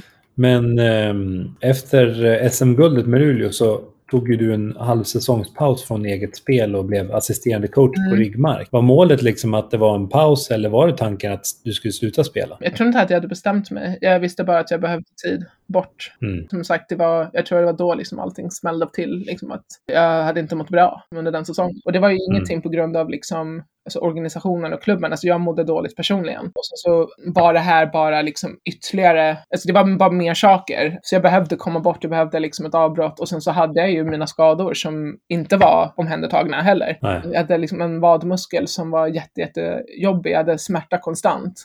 Ja, du sa att du hade diskbråck den här säsongen också. Ja, jag spelade i liksom så här ryggskydd under hela säsongen. Så jag behövde tid att ta hand om kroppen. Det var Mm. väl det jag tänkte mest. Ja, jag måste ta hand om kroppen. Utan egentligen tänka på det mentala. För som, som i allt, jag, det, det trycktes liksom åt sidan. Mm. Men eh, så jag tog det här avbrottet och eh, blev uppringd av Karin då, som är nu eh, i Sjuhärd Basket. Mm. Och eh, hon eh, var på RIG och frågade om jag ville komma ut till Kinna och Mm. eh, coacha med henne. Och jag tror att jag sa liksom ja på, liksom, på studs. Liksom. Ja, absolut, jag kommer. Mm. Tog nästa flytt, åkte ut dit och fick tillbaka liksom, lite glädje och kärlek till basketen genom att jobba med ungdomar som hade liksom, samma drömmar och målsättningar som jag hade vid den åldern. Så det var Mm. igen en sån speciell tid för mig. Du hade ju bland annat eh, Anna Golob och Precious Johnson. Mm. Anna spelar ju i Sjuhärad och Mm. Precious gör ju sitt tredje juniorår på Duquesne Mm. University Philly. Har ni hållit kontakten under årens lopp eller? Anna har inte jag pratat med på ett tag, eller det är Susanne, alltså den tiden där. Alltså hon var jättegrym. Alltså, hon var en sån där person som bara körde på. Hon ville verkligen utvecklas, hon ville verkligen bli bättre. Alltså, hon hade alltså, den här mentaliteten liksom att alltså, hon, ville, hon jobbade. Och jag tycker det var så häftigt. Jag tycker om henne jättemycket. Men jag har faktiskt inte pratat med henne på jättelänge så det är jättekul att se henne liksom, att spela i, i damligan och spela för Karin igen. Mm. Uh, Precious har jag pratat med lite, liksom, ja men säg hej och grattis. Alltså sådana där mm. saker på sociala medier. Men det är jättekul att se henne att spela på college. Mm. Utifrån ser det ut som att, hon, att det går jättebra för henne, så det, det är kul att se. Mm. mm. Ja, jag, jag frågade henne lite vad du betydde under det där året på RIG. Oh, okay. Och då så sa hon det att då när hon gick i ettan på RIG så var hon en av de stora inspirationerna till att hon ville gå på college i USA. Mm. Och att du är som en stora syrra och alltid liksom var där för henne när hon behövde någon att prata basket med och andra saker. Och sen eh, när det kommer till basketen så var det ju otroligt stor hjälp och ni hade ju samma position och därför så kunde du både demonstrera och ge tips på vad hon skulle jobba på och sådär för att utvecklas ännu mer. Ja. Och din passion för sporten såg hon väldigt tydligt liksom i sättet du pushar dem och alla spelare framåt och att de skulle bli så bra som möjligt. Mm. Och även fast det var några år sedan hon var min coach så vet jag att hon alltid finns där för mig. Ja, och det lovar jag. Alltså alla personer som Alltså, jag har alltså, träffat eller jobbat med, det är inte tomma ord. Liksom, om, om du behöver mig så finns jag där, absolut. Och Precious mm. är en av de personerna liksom, som jag, jag tror att jag sa det när vi började prata om min tid på RIG, att min kärlek till, liksom, till att spela kom tillbaka på ett sätt. Uh, jag visste liksom inte att, ens att det hade gått bort eftersom jag mådde inte bra. Mm. Men när jag kom till RIG och fick jobba med liksom, de här ungdomarna och alltså, se spelare som Precious som är liksom, alltså ny och alltid liksom, hon vill och liksom man börjar, alltså jag såg det här som jag mm. gick igenom, den här nyfikenheten och förstå att, åh oh, gud, jag kan mm. göra det här. Alltså den glädjen och den nyfikenheten och att ge till mm. någon annan gav mig tillbaka. Och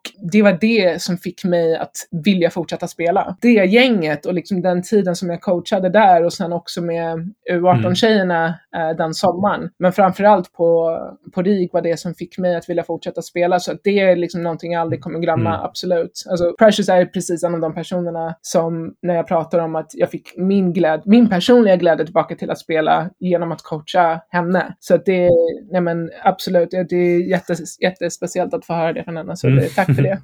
Eh, efter att du hade provat på coachandet på RIG, Mark, och ungdomslandslagen så hamnade du sen i Italien, i en stad vid namn Battipaglia som är mest känd för tillverkning av buffelmozzarella. Hur hamnade du där? Mm, den mozzarella. Ja, mozzarellan var bra, klubben inte så bra. um, kan pro- fråga Paulina Herschler också vad hon tyckte om den klubben i efterhand. uh, nej, men uh, det roliga är att alltså, jag har varit på alltså, ställen som man bara, åh herregud. Alltså, gått igenom saker så på college, bara herregud. Men jag vet inte, jag lyckas ändå få sådana här guldklimpar från den tiden. Liksom. Så att jag, jag tittar tillbaka på det, det var faktiskt ganska kul ändå. um, det var mest presidenten i Battipaglia som var, alltså, han var ju helt spritt språngande galen. Alltså, alltså helt fläng. Alltså, jag kommer ihåg att en mm. match så kom han efter alltså, och skrek, alltså han var kanske typ fem centimeter från mitt ansikte och bara skriker till mig, alltså på italienska. Alltså jag har mm. ingen aning om vad du säger och backa. Alltså det, det, det här är helt sinnessjukt. Mm. Men jag kom till den klubben när de hade bara vunnit två matcher under hela säsongen. Så det var mm. liksom ett bottenlag och jag skulle komma dit för att hjälpa att hålla kvar dem i första divisionen. Och eh, det gick, alltså mina första två matcher där, ja men det var kul för att vi, vi vann. Så det var liksom, man var, kom dit så kände sig som en hjälte liksom. Och sen så började man förlora igen och eh, då var presidenten bara, ah, ni kommer inte få betalt tills eh, ni bevisar att ni kommer hålla oss kvar i division 1. Alltså jag bara, men det är inte mitt fel. Liksom. Vadå, ni tog mig hit. Bara, alltså, ge mig, det, här, det funkar inte så. Jag jobbar, ge, mm. mig, liksom, ge mig det jag betalat för att göra. Liksom. Äh, det är helt absurt eh, hur de gör sådär i så många klubbar, liksom, att de håller ens lön. Liksom. Nej, mm. alltså ni spelade dåligt, så att nej, bara, bara, ursäkta. Alltså, skulle det hända på en bank, liksom, nej, du ja. hanterade det kundmötet ganska illa. Liksom, du, får inte, du får avdrag på 10 procent. Liksom. Men man undrar ju liksom om det är typ bara i basket som det händer, eller om det är i alla sporter. Men fotboll känns inte som att det är så här. Jag vet inte. Alltså man har väl alltså mycket skydd och liksom bra liksom, avtal som skyddar en som spelare och som individ. Ja. Alltså det kostar ju enormt att äh, stämma klubbar. Det kostar ju. Mm. Och så får man ju pengarna mycket, mycket senare om man vinner Alltså det kan ju ta år. Mm. Så för många är det ju inte värt det ens att ta dem till de här FIBA tribunals. Och det vet hur många klubbarna om, så de kan ju vara hur jävliga som helst liksom med sånt. Mm. Men Italien, jag hade alltså, så grymma lagkamrater. Eh, vi hade jätteroligt, alltså, trots omständigheterna. Coachen var super, super mysig. Min team manager, han skriver på min födelsedag fortfarande, liksom, efter alla år. Mm. Han skriver liksom, ja men hur mår du, hur är det, liksom, hela tiden. Så att, jag vet inte, jag lyckas ändå alltid på något sätt få någonting liksom, jättebra utifrån de här liksom, konstiga erfarenheterna jag varit med om. Liksom. Nej, Italien var, var jätteroligt på det sättet, liksom, att jag fick eh, uppleva för det första att liksom, bo och spela i Italien i den ligan. Mm. Och igen med mina lagkamrater. Eh, Battipaglia var ju ganska trist stad, men det var ju 20 minuter från Amalfikusten, så det var ju inte så tråkigt. Mm. Det var rätt nära Neapel och Pompeji. Mm. Vi åkte till, en, inte till Pompeji, men jag åkte till en annan liksom gammal så här, ruinstad med en av mina grekiska lagkamrater och det var så sjukt häftigt. Mm. Och så hon var ju hon var grek, så att hon bara, det här, men det här är en grekisk staty, det här är grekisk historia. Så här, bara, I Italien, i italienska ruiner, men skulle hon ändå liksom visa den grekiska historien Mm. Bakom det hela. Men ni hade ju typ bästa poängplockaren i hela ligan med Brooke Williams. Yes, Snittar typ 19,6 poäng per match. alltså hon var ju helt sinnessjuk. Eh, Hon är också en jäkla rolig person. Jag tror hon spelade med Faria förra året. Mm. Nej, men hon var riktigt, riktigt bra. Jag tror hon var alltså, bästa poänggöraren alltså, liksom, året efter också. Det var jättekul att spela med henne. Och sen så hade jag alltså, riktigt bra alltså, spelare som var unga vid den tiden, men nu eh, spelar de i de bästa lagen som Skio och Bologna. De är, och spelar i italienska landslaget. Alltså att se vad de kom ifrån liksom, i Battipaglia som ungdom och sen så är de nu på den nivån, på seniornivå. Det är alltså jättekul att se. Mm. Julie Van Loo var ju också i Italien vid den här Ja! det var kul att möta henne kan jag tänka mig. Det var jättekul faktiskt. Så det var ju precis liksom efter allt vi hade liksom gått igenom tillsammans i Luleå. Mm. Eh, och hon spelade i eh, Ragusa, eller? Ja, precis. Med Aston Endur. Ja, precis. Jag tror hon hade ett tufft år det året. Alltså hon spelade ju, hon spelar ju alltid bra, det är som det är Julie, men jag tror hon Ja. hade ett tufft år. Så att jag kommer ihåg att eh, matchen hon skulle spela mot mig, kom jag till hallen liksom precis innan hennes träning bara för att säga hej. Och hon bara springer och hoppar upp och liksom bara kramar varandra och börjar gråta liksom. Och så här, bara, vad, är det som pågår? Hennes lagkamrater bara, alltså vad är det som pågår här? Liksom? Ni, ni är helt knäppa. Krama fienden liksom. Julie som är en känslomänniska, så att vi, vi kan ju Mm. börja gråta liksom, liksom så här. Men nästa anhalt blir ju Svano George eller AIC Sepsi som det Mm, heter numera. Svanto George. Sv- Svanto George. Ja, fan vet jag hur man säger det. Ligger i alla fall i Transylvanien i Rumänien. Mm. Och där fick du spela med Natalie Fontaine Yes. och dina klasskamrater från Georgia Tech, Ty Marshall och senare även Sidney Wallace. Mm. Hur gick det till när du hamnade där? Alltså vid Luleå-året, eller eh, när jag åkte till Italien, då, hade, han, eh, då bytte jag agent, men han slutade vara agent överlag. Okej. Så att jag fick en ny agent. Hon hade haft spelare där förut i eh, Rumänien och jag skrev på ganska tidigt. Alltså även om jag, jag tror inte att någon, inte för att vara liksom sådär mot landet, men jag tror inte att liksom, jag hoppade inte upp liksom, och jublade när jag såg att jag fick ett erbjudande från Rumänien direkt. Eh, speciellt när det mina två senaste liksom, utlandsresor hade varit i Frankrike och Italien. så det var, var så här, bara, "Hej, det låter ganska trist, men jag tror det som lockade ju mig var att de hade en sån rik tradition liksom, i det laget. Mm. De har vunnit liksom, flera av deras mästerskap och att de spelade Eurocup. Och det var jätteviktigt för mig att jag ville ut och spela Eurocup igen. Mm. Så, eh, och så visste jag liksom att Tai hade varit där i eh, tre år innan. Liksom, han hade varit där i flera år. Så att om Tai tycker att det är bra och liksom har varit där så pass länge, då kan inte det vara så illa. Mm. Eh, jag hade fel. Nej, jag skojar.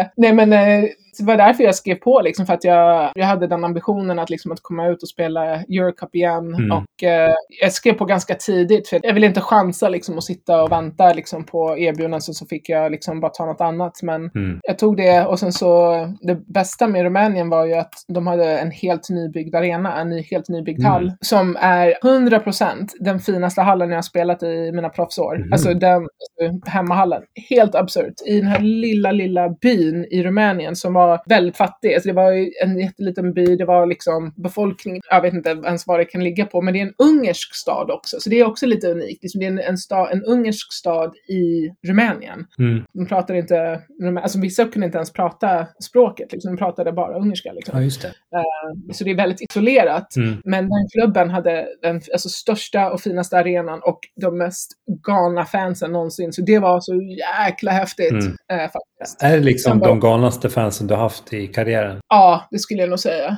Absolut. Alltså Luleklacken eh, var ju fantastisk, men alltså, det här var ju liksom huligankänsla. Liksom. ja. Och så var det häftigt, liksom, för de åkte till varenda bortamatch. När vi spelade mot Olympiakos i Grekland Mm. så hade de bilat liksom, från vår lilla rumänska by. Liksom.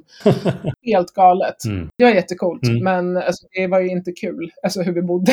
det, var, det, var inte, det var inte kul alls. Nej. Vi fick ju höra lite om din och Natis tid i Rumänien i hennes avsnitt och där Mm. ni båda sa att ni var varandras livlinor eftersom det var Ja. en så tuff miljö och galna träningar. Men påminner det här liksom träningsupplägget om college eller var det ännu hårdare? Eh, det var hårdare på annat sätt. Mm. Man har liksom fysion, man har liksom det här, man har maten som är led. Alltså man har liksom hela institutionen, hela omgivningen är för att man ska kunna prestera liksom, under de omständigheterna. Liksom. Det finns allt, liksom, all hjälp för återhämtning och liksom, allt sånt där. Här, då var det bara liksom träning, träning, träning. Alltså Natti blev ju jätteskadad. Hennes rygg gick ju Mm. helt sönder den säsongen. Jag tror det var flera andra som, det var liksom ren liksom, utslitning för att vi sprang så mycket, vi tränade så hårt. Så på det sättet var det mycket tuffare och coachen också, han var ju liksom också så här, någon som bara skriker på en helt, alltså hämningslöst vad saker han kunde säga liksom. Man bara okej, nu kör vi. Tack för din snälla feedback och jag ska tänka på det Mm. nästa gång när man kallar den liksom för alla svordomar som finns i boken liksom. Mm. Jag tar den konstruktiva kritiken till, liksom, till nästa gång och kör på. Så jag tror att det var det som gjorde allting, alltet var, var tufft. Mm. Det var liksom ett tufft klimat. Det var hårda lagkamrater som liksom vi inte kom överens med till slutet på säsongen. När de sen erkände att ah, nej, men vi bestämde oss att inte liksom vara snälla mot er i början. Jag bara ursäkta, liksom, tack. vad är det här? Så det var ju allting som gjorde att det var tufft. Ja. Så ja, det var en upplevelse. Mm. Men ni vann ju som sagt ligan och rumänska kuppen också. Mm. Hur kändes det med tanke på allt hårt slit ni lagt ner under säsongen? Ja, alltså om vi inte hade vunnit vet jag inte hur jag skulle liksom ha tagit det. Jag tror, äh, fy. Usch, alltså man, lä man lägger ner så mycket Ja. tid, kraft, energi och jobbar så hårt. Att förlora skulle ju vara, alltså det skulle vara jättetufft Mm. tror jag. Absolut. Men igen så var det liksom att det, det fanns inte på kartan att förlora. Nej. Det finns inte ens liksom i våra, det går inte. Nej. Det finns inte. Så det var verkligen från, eller försäsongen och som började en supertidigt liksom Mm. till sista, alltså säsongen sträckte ju sig liksom från augusti till maj. Oh. Och det var också den längsta säsongen jag varit med om. Vi fick inte ens åka hem över julen.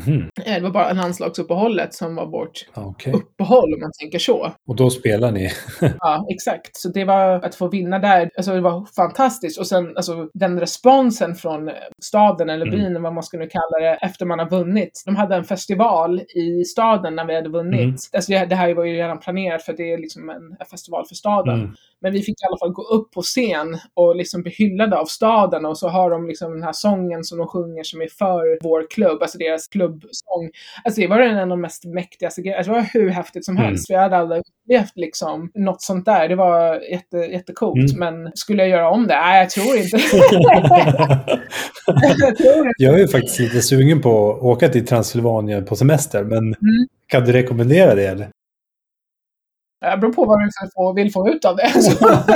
Jag skulle vilja besöka slottet där, Transylvanien. Ja, men alltså vet du, det är helt galet att vi bodde så pass nära, vi bodde ungefär en halvtimme från slottet, men vi hade så lite tid och var så utmattade att vi inte ens tog oss dit. Nej, okej. Och Men Brasov är faktiskt, alltså det är mysigt där. Ja. Och Bukarest är också jättefint. Alltså det beror ju på vad man vill göra. Liksom. Mm. Men det är jättefin natur, men alltså Svante Georgia, det är, jag tror inte att det är som en turisthubb direkt.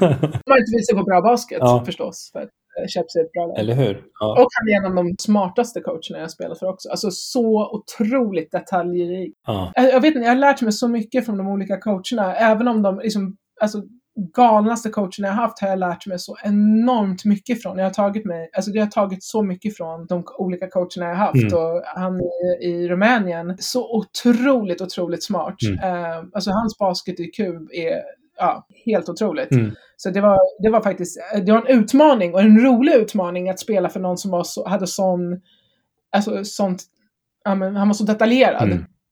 Så hans gameplans var liksom helt sinnessjuka. Men mm.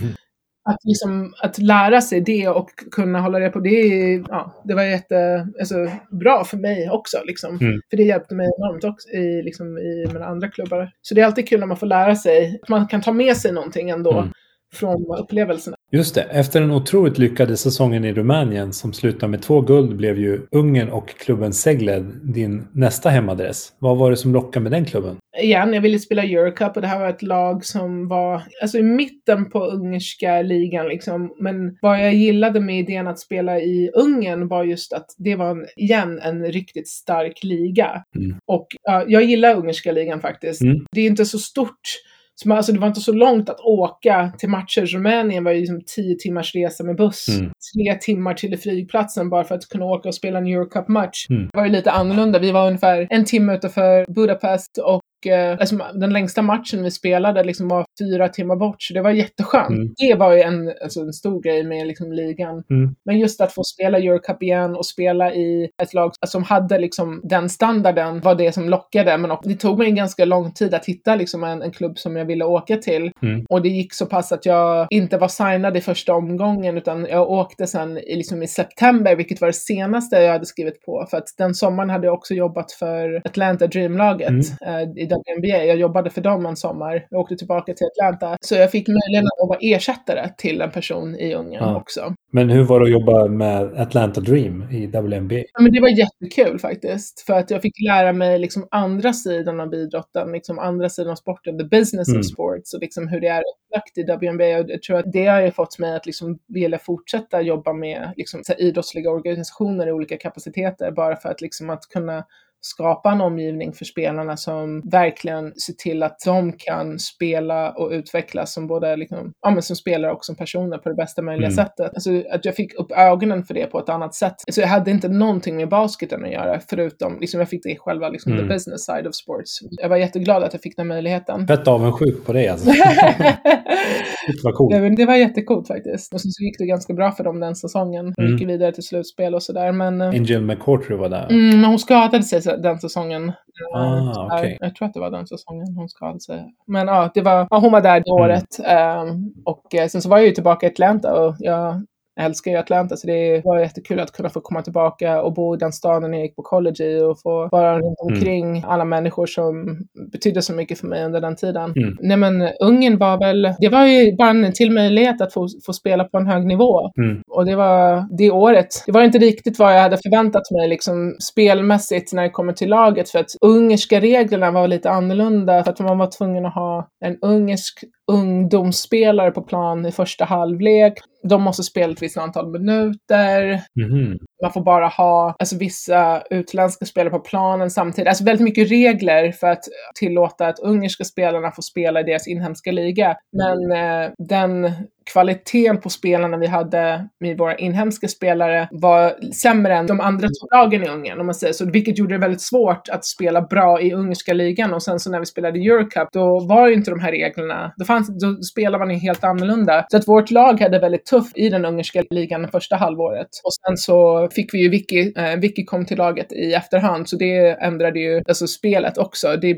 hjälpte ju enormt för spelet, men sen så var det ju också den personen som jag sen bestämde mig att gifta, sig, gifta mig med nu i somras. Det, var ju, det var ju en bonus liksom att träffa min partner den säsongen. Det var meant to be att du skulle dit. Ja, hundra procent. Och det roliga var att hon, hon hade sagt nej till det laget typ två, tre gånger innan hon bara okej, okay, skitsamma, jag åker i januari. Så det var ju också liksom, hon bara, ja, jag vägrade åka dit. Igen som vi sett hur hon skämtar om att mina lag, eller mina upplevelser är, är små jämfört med hennes. Hon bara, det här var det sämsta laget jag åkte till. Jag sa tack.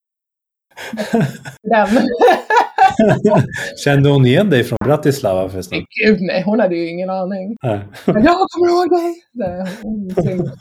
Obrydd. "Ah, jag kommer inte ihåg någonting. Men Vart var vi någonstans? Jag bara, Slovakien! Så ni hade liksom inte sett sen den matchen liksom? Det var första gången när hon kom till... Nej, vi hade stött på varandra, men inte liksom att man pratade sånt där. Eh, Hon spelade ju på Tennessee som Mm. är eh, tre timmar från eh. Georgia Tech och vi spelade mot, eller vi spelade inte mot dem på college utan vi var, fast den, den Sweet 16-turneringen Mm. eh, när vi spelade mot Baylor, då var de också där fast de spelade mot det andra laget. Så Ah, Våra vägar har korsats men inte liksom så Mm. att man eh, har pratat eller sådär. mm, jag fattar. Just det, efter säsongen i Ungern 2019 var det dags att dra på sig landslagslinnet ännu en gång. Och det var dags för EM-slutspel i Lettland och Serbien. Och du Frida, Elin och Louise Halvarsson, ni deltog i ert tredje Europamästerskap. Och eh, ni hade ju varit med alla fyra 2013, 2015 och 2019. Hur kändes det att göra ett till mästerskap med, med de här vännerna som du har fått i landslaget?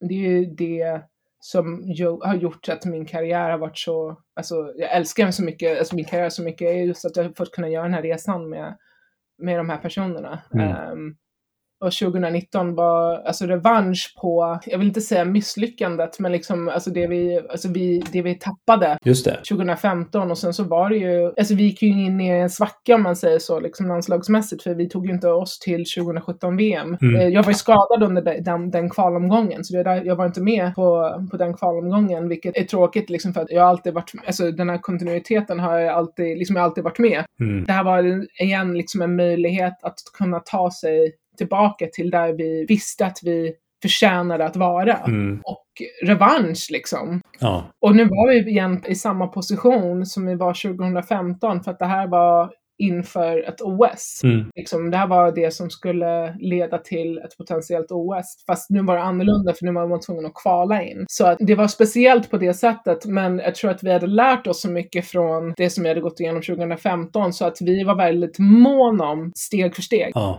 Fall det, mitt minne eh, från det. Att kunna få vara där och få spela för möjlighet att ta sig till liksom, ett potentiellt OS Mm. med det laget vi hade. För vi hade ett sånt otroligt starkt lag. Verkligen. Herregud, det var en sån jäkla häftig liksom, känsla. Mm. En av de bästa vinsterna liksom, var just när vi, när vi vann där mot Ryssland igen. Ja. Alltså, Hur många gånger har man vunnit mot Ryssland? Det är, inte så, det är ganska coolt faktiskt. ja. ja, det var mäktigt.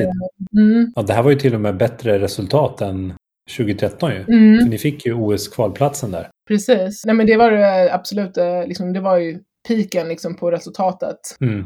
med seniorlandslaget där. Jag tycker det var, alltså det laget, den, eh, den målsättningen, alltså det är igen, pressen utifrån som du pratade om 2015, egentligen större den här gången. För att nu hade vi det här Mm. laget på papper, plus Ja. efter vi skulle ta oss tillbaka till där vi visste vi förtjänade att vara. Mm. Så att det var ju alltså, enorm press, men jag tror att vi hanterade det på ett mycket sätt för att vi hade mer erfarenhet av de här situationerna. Och en blandning av folk som var nya i det här mästerskapssammanhanget, i det här landslaget. Alltså de hade mästerskapserfarenhet, men alltså, det var första gången vi spelade EM tillsammans. Eh, Mm. det, var en sån, det var en bra balans på det liksom. Hur var stämningen i truppen då? För mig var det ju alltid, som alltid, alltså, på liksom. Ja, Det var ju tufft för vi tappade Anna. ja, Hon gick inte vidare från uh, uttagningen i, i början, vilket var, det var en tuff smäll för alltså Anna 100 procent. Men nu pratar jag liksom från liksom, känslan som hennes lagkamrat.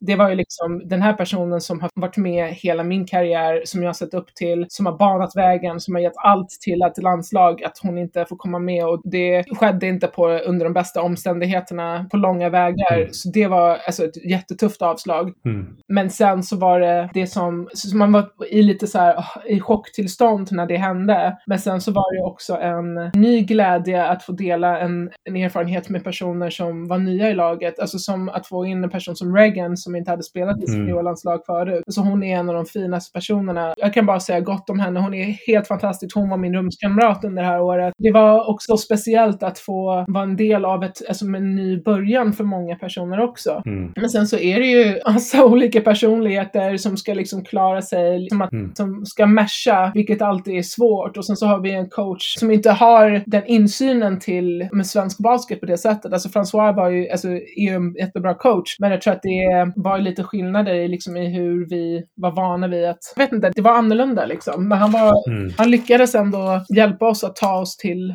alltså, den platsen. Så Mm. jag kan inte säga liksom, eh, att det var bra eller dåligt. Liksom. Jag, har, igen, jag har ganska bra minnen från den tiden, så Mm. jag är bara positiv. Mm. Det var ju otroligt mäktigt, som du sa där med, med Reagan när hon klev in i truppen, att se henne på planen. Alltså var som att hon hade spelat med er Mm. hur länge som helst. Hon bara gick in och tog sin roll och ja, levererade verkligen. Och det, alltså det säger mycket om henne som person. Att hon, liksom, hon var ju där för att hon ville hjälpa till. Mm. Och jag tror att det är det som gör att hon kom in i laget så enkelt. Mm. Nej, men hon bara passade in. Och det, alltså, det bara påvisar liksom vilken fantastisk människa hon är. Men också liksom hur vi var som, som lag. För att jag tycker inte om idén att någon har, du har en garanterad plats. Och jag tycker inte att man ska säga så. Jag tycker det är fel och jag säger det. Liksom, jag uttrycker mig ganska starkt. Liksom, att jag tycker att det skickar fel signaler. Men när man kommer in i en sån situation att man välkomnar någon och låter den få ta sin plats. Jag tror att det är, jag tycker det är jätteviktigt också. Så att det var en, alltså, Mm. hon kom in jättebra i laget och jag tror att hon var en, liksom en nyckel till framgången den sommaren. Absolut. Mm. Eh, Efter att ni besegrade Ryssland blev det ju såklart det som du sk- beskrev, att ni var klara för eh, OS-kval. Mm. Och det hade ju inte hänt i Sverige sedan 1988 att man hade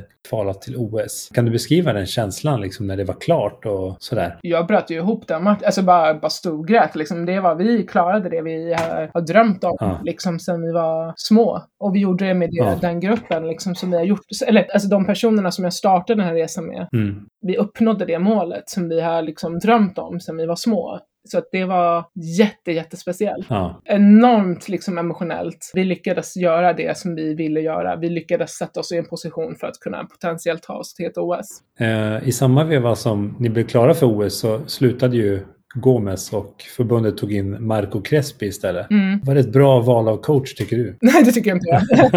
Nej. Jag är positivt liksom, inställd till liksom, att få en, eh, en ny coach. Inte för att jag Mm. ogillade Gomez. Eh, jag tyckte inte att han passade in i liksom, vår lagdynamik på det sättet som en coach behövde göra för, för vår kultur. Ja, Och jag tycker inte alls att det var ett bra jobb. av Crespi nej. Jag är alltid liksom eh, öppen och jag tyckte att det var kul. Jag tyckte han var liksom, hade mycket energi, vilket jag gillar med coachspelare, men jag tycker att det blev ganska snabbt tydligt liksom att det här är inte liksom, nej. Nej, det, det, var, det var ju min sista veva där. Liksom. Ja, just det. Så att det har ju också inte speciellt, det hjälper ju inte heller situationen att, jag, Nej. att det var eh, ett bra val. Men, men eh, när det släpptes att han skulle komma till oss, Mm. Alltså de meddelanden folk fick från andra spelare, bara alltså "Åh, herregud, vad är det som händer? Oh shit. det sänder ju inte så bra signaler liksom. Ja. Alltså, alltså, folk som har haft dem tidigare bara okej, så hallå. Det sätter ju inte upp ens liksom Nej. förtroende direkt. Shit alltså. Ja. Mm.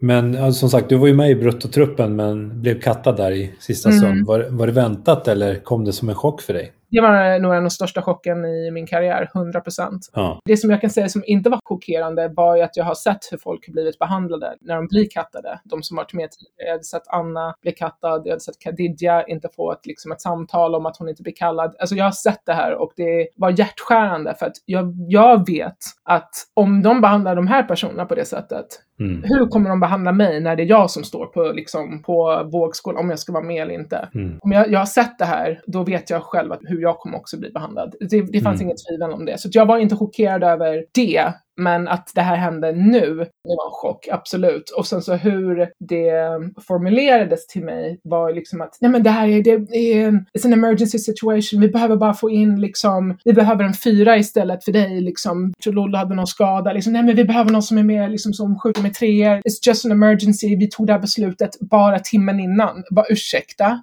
Okej. Okay. Okej, Sjukt och sen så är man inte med och jag tror att för mig var det ju en chock, men jag tror också att det var en chock för mina lagkamrater. Mm. Att det hände på det sättet. Och Mm. jag tror att det rubbar också lite som, bara okej vi ska in i ett OS-kval. Alltså, alltså redan förlorat någon som är en stomme tidigare och någon som har varit med så pass länge. Mm. Men sen så också i efterhand att just som de säger, nej men nästa omgång, ja, men då är du ju med. Alltså, alltså att man får höra de här sakerna från coach, från ledning och sådana där saker. Och sen så fick jag aldrig ett samtal igen Nej. tills det var en ny stab. Och då var jag redan liksom klar. Eh, för att Ja. jag tycker det är jättefint liksom eh, med, alltså, med nya personer som kommer in och verkligen, Mm. alltså jag tycker de har gjort alltså, så jäkla bra ifrån sig med, under omständigheterna. Mm. Jag tycker det är jättekul att få se svenska coacher igen i en position som får leda ett landslag, ska spela i Friends Arena. Det är en, att se Lollo och eh, Twinsen komma tillbaka och få Mm. spela i den här omgivningen. Så Om man är i Sverige och man inte har köpt biljetter, vad, vad, vad tänker ni då? Liksom. Alltså, vad tänker ni då? Ja. Det, är, alltså, det är så jäkla fantastiskt och det är så fint att få se att de får det tillsammans. Mm. Men jag kan inte undgå att säga att jag önskar att jag fick det avslutet tillsammans med de personerna som jag gick in i den här resan med. Och det kommer alltid göra ont. Ja, jag förstår det. Och det är på grund av att jag inte fick ett samtal. För att jag hade uttryckt att, de hade uttryckt först till mig eh, att de skulle höra av sig, jag skulle absolut kunna få vara med, men jag fick aldrig ett samtal och det var det. Mm. Eh, och det är någonting jag, ja men jag kommer aldrig glömma det för att det, det var aldrig så jag ville avsluta min karriär. Nej. Jag hade velat vara där på plan tillsammans med mina spelare, vinst eller förlust, Mm. med de personer som jag har gjort den resan med och klivit av. Men den här drömmen av ett perfekt avslut, alltså det är få förunnat. Mm. Liksom. Mm. Det händer väldigt sällan i en proffskarriär. Mm. Så jag är okej med det. Men jag vill jättegärna se att andra personer blir skyddade från att, liksom, från att bli alltså, bortkastade eller bortglömda på det sättet. Liksom. Det är jättetråkigt. Speciellt när man har dedikerat ett helt liv till en organisation. Mm. Ja, speciellt alltså, som du säger när du har haft liksom, typ du har kört eh, serier hela året och sen varenda ledig tid har gått till landslaget. Och då förstår jag att det känns väldigt bittert att inte få det där samtalet. Eh, Det är mer liksom så här, men tack, det var det jag betydde för er när ni betydde allt för mig. Ja, Ehm, och eh, jag tror att eh, ja, men det kommer alltid liksom vara någonting som, man, som känns efter. Och det, det, är inte, det är inte en bitterhet med, med en besvikelse faktiskt. ja okej. ja. Jag tror att hur man behandlar sina spelare, det är det viktigaste. Mm. Speciellt om man har varit med mycket. Alltså jag hoppas bara att man kan utvecklas och bli bättre. Mm. Det är det enda jag kan be om, liksom. Man tar hand om spelare. Skönt att inte Crespi är kvar heller. Jag tror det är skönt för de som är med på plan. Jag vet inte Ja. vad, deras, eh, vad deras kommentarer är, eller om det är någonting, men jag tror inte att han var, han var väl inte den bästa för, för vårt lag. Nej, man såg ju han i intervjuer ibland när han sa helt knasiga grejer och liksom hängde ut spelare som han inte diggade och sådär. Mm. Hur konstigt som helst. Nej, men det, det kan väl kanske funka i andra miljöer. Liksom. Alltså, Mm. Allt behöver ju inte passa för oss, men jag förstår inte varför man ska ta in, alltså, äh, jag vet inte, jag ska inte spekulera på det som har hänt. Hänt har hänt liksom, men Ja, eh, såklart. det var inte en bra pusselbit. Nej. Fram till dagens datum har du ju spelat för åtta klubbar i olika länder. Men den enda klubben du har stannat längre i än en säsong är ju Piestanske Psyche i Slovakien. Mm. Där du var mellan 2019 och 2021. Tills förra säsongen då du avslutade karriären i belgiska Royal Casters Brain. Var det enbart liksom på grund av pandemin som gjorde att du stannade ett år till i Slovakien eller var det så att du trivdes extra bra där? Eh, både och. Igen, det är de här eh, oväntade ställena som jag har hittat liksom glädje i och vilket har varit så jäkla roligt. Att eh, alltså mina favoritår, ja, men man kan åka och spela här, de finaste platserna i världen. Så det var en liten stad i Slovakien där jag, hade så, det, jag bara trivdes så bra. Hade en riktigt grym coach. Framförallt när jag alltså, blev kattad där från eh, OS-truppen så var det Alltså det smäller ju på ganska alltså ordentligt. Mm. Men så som min coach reagerade liksom och var, alltså stöttade mig, liksom det, ju, alltså det gav mig styrkan att också kunna liksom avsluta säsongen på ett bra sätt. Men sen så tyvärr kom ju pandemin. Men Mm. Jag var så här, väl omhändertagen, bra och välorganiserad klubb måste jag säga och att, liksom, att man har allt som man behöver där. Det finns en hall, styrketräning i hallen, man har tillgång till hallen alltså hela tiden. Mm. Alla de här sakerna som man behöver för att klaffa och kunna få spela och prestera hade de i den här lilla klubben. Mm. Vilket var jätteoväntat egentligen för att jag tänkte, nej, jag har inte någon lust att åka till igen till liksom, jag har varit i, nu i Rumänien, jag har varit i Ungern, jag vill inte åka till Slovakien. Liksom, jag har gjort det här. Mm. Och sen så var det coachen då som var så men min gamla coach som var i Ungern, han, var, han är från Slovakien. Mm. Han pratade, han ringde mig och sa, nej den här klubben, alltså, den är bra och de vill verkligen att du ska komma dit. Jag tror att det här är bra för dig. Mm. Och jag litade på honom och han hade rätt. Mm. Och det var, det var jättekul. Faktiskt. Mm. Att få, så få den upplevelsen. Och sen så hur de hanterade pandemin när, den, eh, när det slog till och avslutade säsongen. Mm. De skötte det på ett sånt bra sätt. Alltså skräckhistorierna man har hört om liksom folk som inte får pengar, som blev, alltså de hölls kvar. Alltså allt, alla de här mardrömssituationerna. Mm. Alltså jag hade det så jäkla bra. Fick packa ihop, åka hem, fick hela min lön för hela säsongen. Mm. Och, ehm, och det, ja, de tog hand om oss på ett sånt jättebra sätt. Så att jag, jag visste att om man skulle kunna spela under de omständigheterna så var det där jag skulle känna mig trygg. Mm. För att jag litade på dem och litade på den organisationen. Och jag är jätteglad att jag åkte tillbaka. Mm. Ni spelade ju tre olika ligor. Slovakiska extraligan och Central European Women League. European Women's Basketball League. Ja, så det var inte Eurocup, vilket var tråkigt, men eh, fick ändå liksom spela alltså, utöver den inhemska Mm. slovakiska ligan som inte hade, alltså den bästa motståndet där var ju inte speciellt bra. Ja, Jag kollade ju på ett par matcher här och du och Jessica January bara öste in poäng och snittade typ en double-double där hela tiden nästan. Ja, nej, motståndet var inte speciellt bra, men det var ändå skönt liksom för att jag kunde bara lira egentligen. Alltså, jag hade så mycket som jag höll fast vid med de här negativa tankarna som jag hade liksom. Mm. Jag kan inte liksom undgå för att säga att, liksom, att det, det gjorde ont liksom att bli kattad från landslaget och det, det sätter ju ens i en psyke liksom att jag inte var tillräcklig och det var ju min stora grej att jag alltid ville vara tillräcklig och bra nog för liksom för klubbar och sen så blir man alltså kattad från alltså det stället som man har dedikerat så mycket tid till. Det satte sina spår igen, liksom Mm. att jag var elak mot mig själv, bara liksom, jag var inte bra nog. De här tankarna, det påverkade ju mig liksom också som spelare, men därför var jag så glad att jag var i en omgivning som jag var trygg i Mm. på grund av förtroendet jag fick av klubben, av coacherna och det fick mig igen liksom att liksom bearbeta de här Mm. Tankarna och känslorna liksom som man går igenom, eller som, som jag gick igenom. Dåligt motstånd, men ändå liksom, det var kul att kunna liksom bara slappna av och lira. Mm. Och det var igen, alltså så jäkla roligt. Alltså igen sådana här punkter där, ah, här fick jag min glädje igen. Mm. Liksom. Jag kan, jag kan liksom identifiera liksom stunder. Och det var mycket liksom att när jag spelade där i Slovakien, jag hade kul. Mm. Jag hade kul med mina lagkamrater och kul att spela liksom, och kunna slappna av. Mm. Det känns ju som att du har haft en roll ofta att vara försvarsspecialisten. Liksom. Men under åren i Slovakien känns det som att det ändrades lite och att du fick mycket mer förtroende i anfall. Mm. Stämmer det? Eller? Jag tror att jag tar det jag får. Liksom. alltså.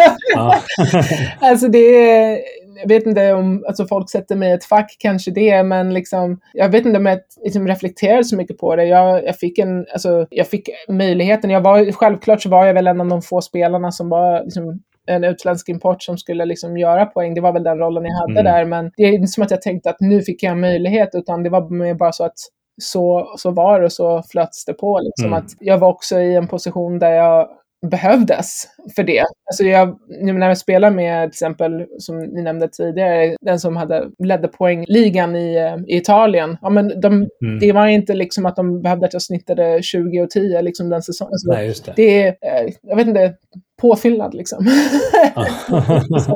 Mm. Det är inte som att jag kände bara, ah, nu får jag min chans liksom. Det var aldrig liksom så tankarna går eller Jag tänkte mer om du hade liksom en tydlig roll där de sa åt dig att det du ska göra på plan är det här. Typ. Du ska bara spela försvar. Alltså, Ja, nej, nej, inte egentligen. Alltså, det var väl mer, Ja. alltså, när jag var yngre var jag liksom, ah, returer måste det. Men och med min storlek och min, min position så är det förväntat av mig. Mm. Sen också är jag en person som, jag, jag älskar försvar. Alltså, jag älskar alltså, spela defense. Mm. Jag älskar liksom att kunna vara den som irriterar andra spelare och ta bort dem i olika lägen. Så det, alltså, jag tycker om det. Visst, i landslaget, i vissa, alltså, speciellt med François, då var det liksom, ja men du är den som ska liksom vara försvarare. mm. När jag var yngre och kom in i landslaget, då var det också liksom att ja, men det här är din roll. Så att alltid har det varit tydliga roller på det sättet, men det var aldrig liksom på något sätt som jag kände att jag blev begränsad. Nej, okej. Det var inte det som förväntades av mig, men Mm. kör man på så kör man på. Då är det bara en bonus liksom. Men det var väl även i din andra säsong där i Slovakien som du droppade 40 poäng va? Din karriärs bästa. Ja, kanske det. Jag kommer inte ihåg. Alltså, ja, men om det var någonstans var det i Slovakien. Ja. ja, som sagt, det gick ju riktigt bra för er. Det var ju bara egentligen Roshan Berok som var det stora spöket som lyckades vinna mot er. Ja, tråkigt nog. Så det är en, igen en, ett lag som hade en kultur, liksom en vinnarkultur och vi var, vi var det laget som började bygga liksom. Mm. Vi hade ett, mitt sista, alltså under pandemi, alltså året där pandemin äh, avslutade säsongen, äh, helt ärligt så tror jag att vi skulle kunna äh, vunnit den säsongen mot, det tror jag med. finalen. Absolut. Andra året hade vi dock ett väldigt ungt lag som inte hade varit i de här situationerna tidigare. Mm. Ett talangfullt lag, absolut, men ett lag som aldrig hade, alltså många av tjejerna hade aldrig spelat i en final tidigare. Mm. Och jag var den äldsta och den som var närmst mig i åldern var fem år yngre än mig. Skillnaderna liksom i ålder och erfarenhet var enorm, så det var ju mm. alltså, jättetufft också. Jag var i en helt ny liksom, roll på det sättet också, så att jag tror att mycket av erfarenheten avsaknades där. Också min avsaknad av erfarenhet att vara den enda mm. personen som har den här erfarenheten att vara den äldsta och ska liksom leda. Jag tror att det var det som gjorde att vi förlorade där i femte finalen, tyvärr. Men eh, nej, det var faktiskt, mm. alltså de åren i Slovakien eh, igen, liksom, är minnen som jag har och det är jättekul att se dem nu, för att nu är min gamla coach från Ungern tillbaka i Slovakien. Slovakien som coachade mig mm. i Ungern, han som ringde och sa att jag skulle åka dit. Han har tagit över det laget i Slovakien nu och de spelar Europe Cup och eh, vann förra året, så det är så jäkla kul att se. Ja, verkligen. Men om du skulle jämföra dig själv med den Daniel som lämnade mm. 08 Stockholm för Georgia Tech,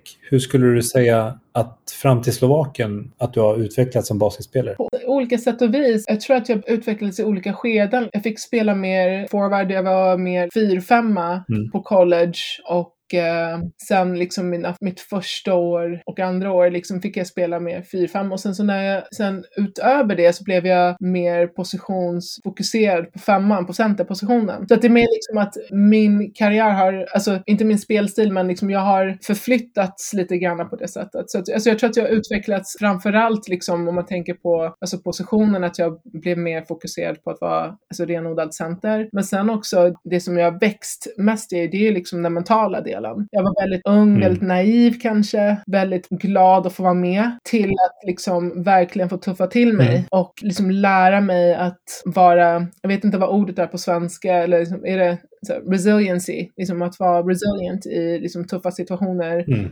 Att liksom kunna ta sig upp efter man har förlorat, efter liksom hårda omgivningar. Liksom att verkligen kunna ha tillit till mig själv som person och att kunna klara mig själv i situationer och verkligen lita på mina egna, my own abilities, mina egna skills, mm. alltså vem jag är som människa, att verkligen ha tillit till det. Och det har jag lärt mig från liksom alla olika ställen jag har varit på. Så det är den utvecklingen jag tänker och reflekterar på mest faktiskt. Basketmässigt är det väl bara liksom, ah, jag spelade lite här och lite där. Utveckling kommer med erfarenhet och liksom hård träning och bra motstånd, men det som mm. är det största är väl liksom hur jag utvecklats som människa. Mm. Ni hade ganska många yngre spelare under tiden i Slovakien.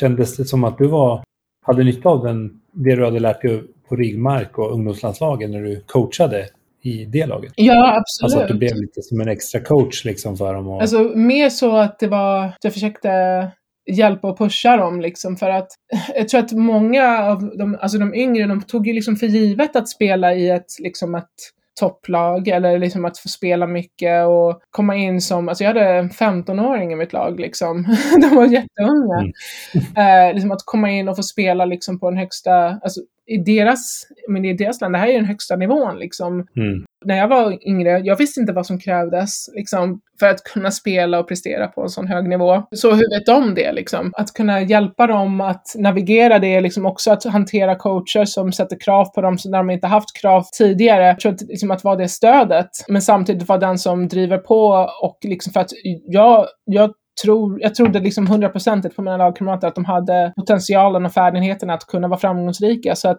förhoppningsvis så liksom kunde jag hjälpa mina lagkamrater att lyfta sig, och speciellt de yngre, mm. och känna att jag litade på dem. Alltså jag som äldre spelare och hade mer erfarenhet litade på vad de gjorde på planen. Och om de gör något misstag och de får en utskällning av coachen, att de ska förstå, men det är för att de förväntar sig att ni ska hålla den här nivån. Liksom. Det är en positiv sak. Det är för att de, de tycker att du förtjänar att vara här. Så mm. nej, det är den rollen jag försökt liksom ta mig an lite på det sättet. Mm. Eller det kom väl naturligt, liksom, för jag bryr mig om mm. mina spelare, liksom, eller de som är omkring mig. Jag ville att de skulle vara framgångsrika, jag ville att de skulle känna att de hörde hemma på plan. Att när de mm. Eh, förväntade sig liksom att ja, men, ja, jag ska spela här, ja, men, vet du vad det, vad det krävs att spela på den här på den här nivån. Du gör inte det, men det är okej, okay, för det kommer med tiden. Liksom. Är coachning någonting som du tänker att du vill hålla på med i framtiden sen? Precis när jag liksom la av och spela och när jag eh, också under liksom min speltid var det så absolut nej, det är liksom inte det jag vill. Jag inte, jag struntar i liksom det här taktiska och det, det intresserar mig. Vissa har liksom en sån djup passion för det,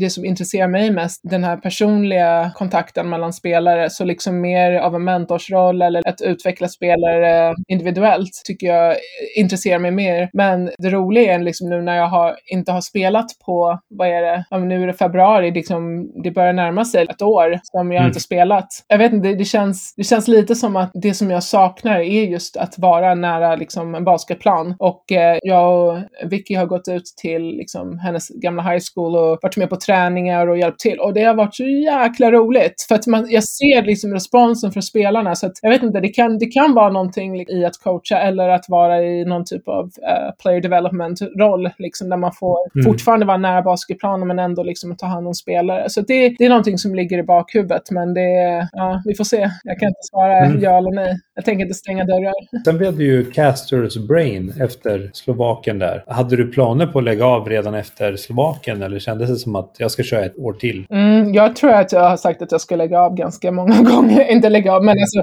nej, nej, men det är nog dags för mig snart. Det är nog dags för mig snart. Så det var väl liksom att jag skulle få upp modet att faktiskt göra det. Fast jag ändå liksom ville mm. fortsätta spela. Så absolut, i Slovakien hade jag tanke på att, liksom, att det här kan vara mitt sista. Också för att jag inte tar det för mm. givet. Liksom. Jag tar inte för givet att jag kommer få kontrakt och möjligheter att spela på ställen som jag vill vara i och få bra möjligheter. Alltså jag tar inte det för givet. Det är, liksom, det är speciellt varje mm. gång man får möjlighet att åka ut. Det är få förunnat, så det är någonting jag verkligen liksom försöker tänka att liksom, det här är någonting som är speciellt och jag tänker inte ta det för givet en sekund. Så att jag, jag tänkte att det här kanske är mitt sista, liksom, där jag känner att det här är en bra omgivning, där jag liksom är glad och spelar och då är jag okej okay med det. Men sen så fick jag möjligheten mm. att åka till, till Belgien och jag är så jäkla tacksam för det för att det var, igen som jag sa, ett av mina favoritår. Absolut, alltså laget, coachen, spelarna, vår framgång. När jag var i den omgivningen, precis som jag sa, att nej, det här kändes som att nu är tiden liksom. Nu, nu kan jag släppa taget. Okej. Okay. Hur gick det för er då, som liksom i ligan och så? Uh, vi förlorade finalen, uh, femte finalen. Just det, den där såg ju jag. Uh, jag blev knockad, spräckte upp, uh, spräckte upp hela underläppen och jag fick sy sex dygn och det var roligt för det var fem veckor innan mitt bröllop så jag hade liksom hela läppen uppsprucken. Liksom.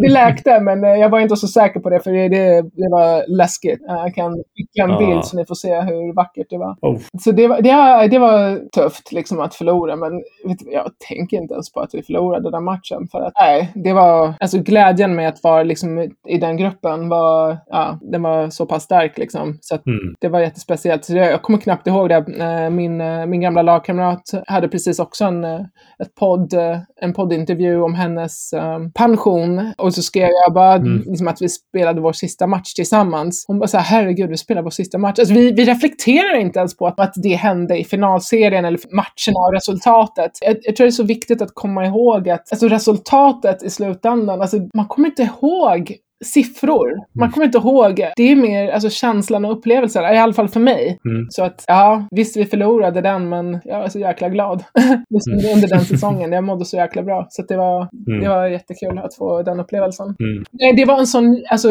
sån balans i det laget. Alltså, visst tror jag att liksom, när man kommer in, så jag var, så, jag var väl ja, 31-32 och eh, mm. Val som var eh, den andra som var äldre, hon var 35, skulle fylla 36. Så vi hade ju ändå den åldern. Sen så var de andra runt ja, 27, 28 och sen så var det ett avhopp liksom ner till liksom 20, tidigt 20-årsåldern. Mm. Men det var så välbalanserat för att alla också visste att det här, vi spelar på liksom en hög, hög nivå, vi vet vad som förväntar oss, vi kommer in och vi jobbar tillsammans. Det var just den liksom, mentaliteten och den balansen. Så det fanns inget behov av att vara den här coachrollen rollen som ska se över spelarna. Alltså, det, det fanns där. Det var liksom redan mm. i laget och liksom redan i organisationen. Så att det, det var faktiskt jätteskönt och jättekul liksom, att kunna komma tillbaka till en sån omgivning. Mm, Okej. Okay. Uh, eh, hur var det att bo i Brain Alud? Brain Alud? Nej, fan vet jag.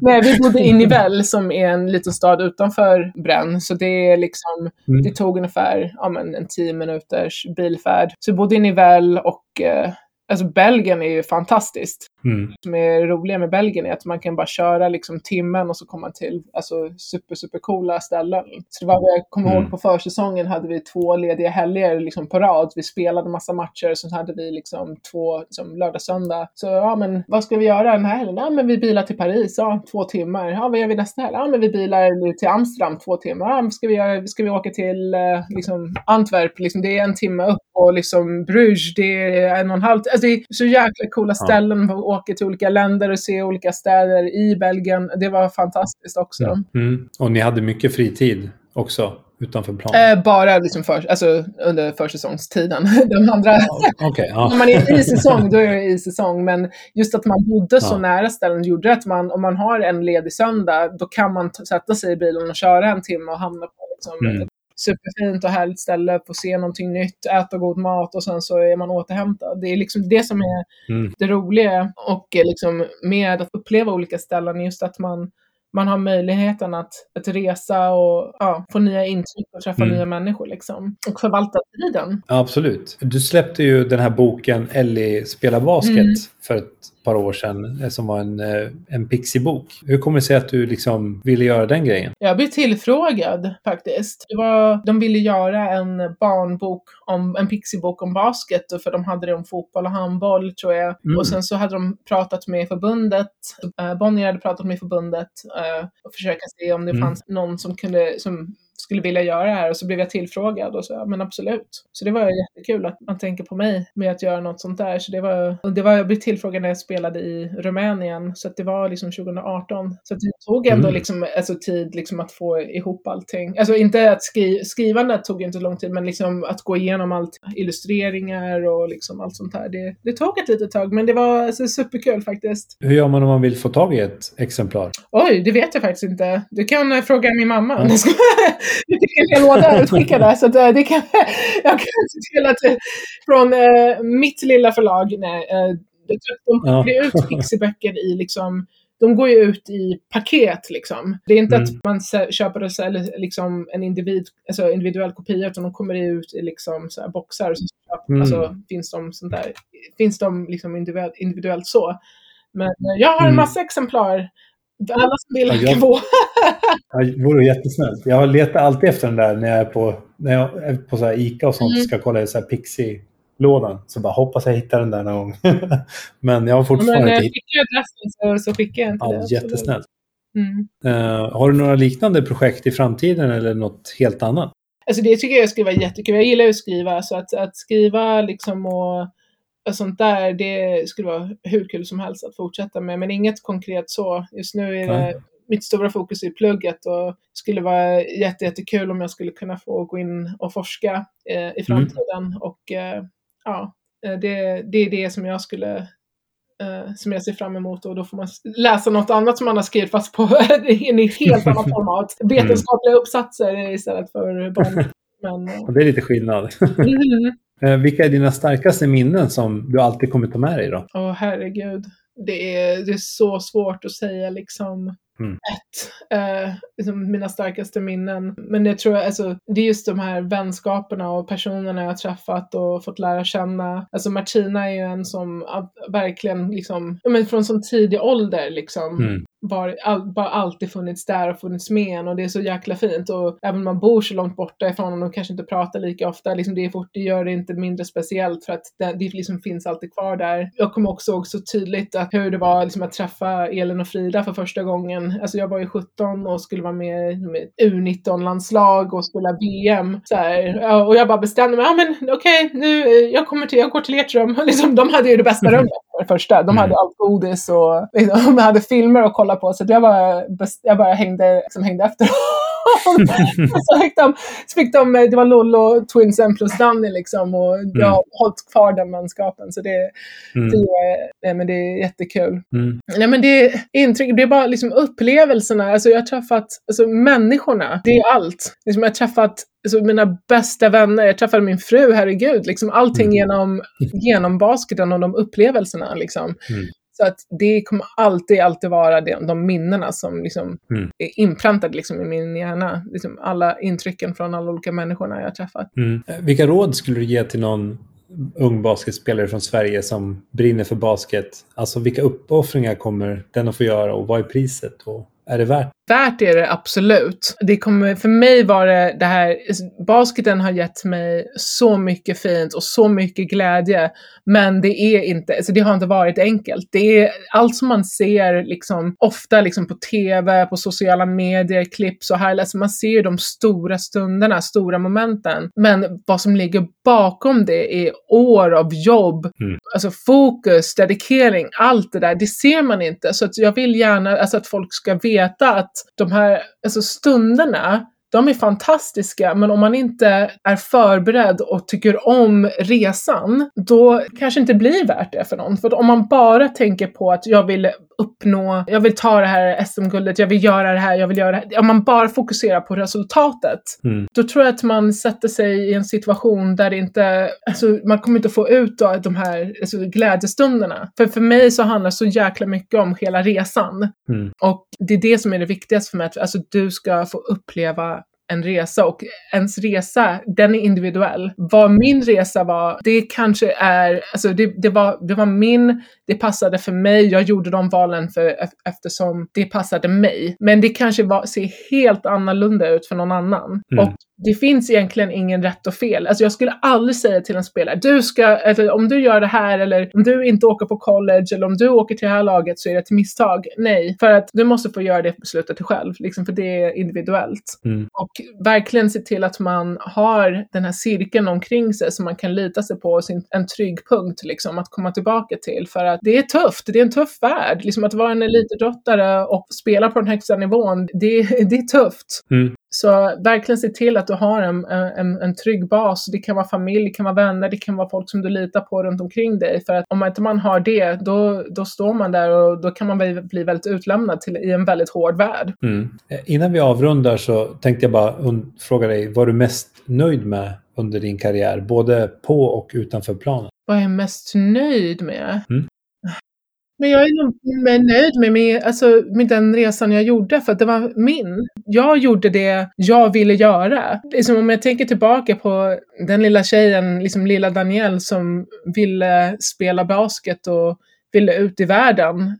Men jag gjorde det. Mm. Jag, jag gjorde det och jag, och jag gjorde det liksom på ett sätt som jag ville göra. Och det var inte enkelt på många sätt och vis, men jag, jag lyckades göra det och jag är så jäkla stolt över mig själv, över, över hela min karriär. Mm. Över liksom, det jag gått igenom. Och det är mer liksom, alltså cred till den här lilla tjejen som var 14 år liksom när jag först spelade min landskamp och åkte liksom utomlands själv. Det är hon som ska få veta att, nej men du gjorde det. Mm.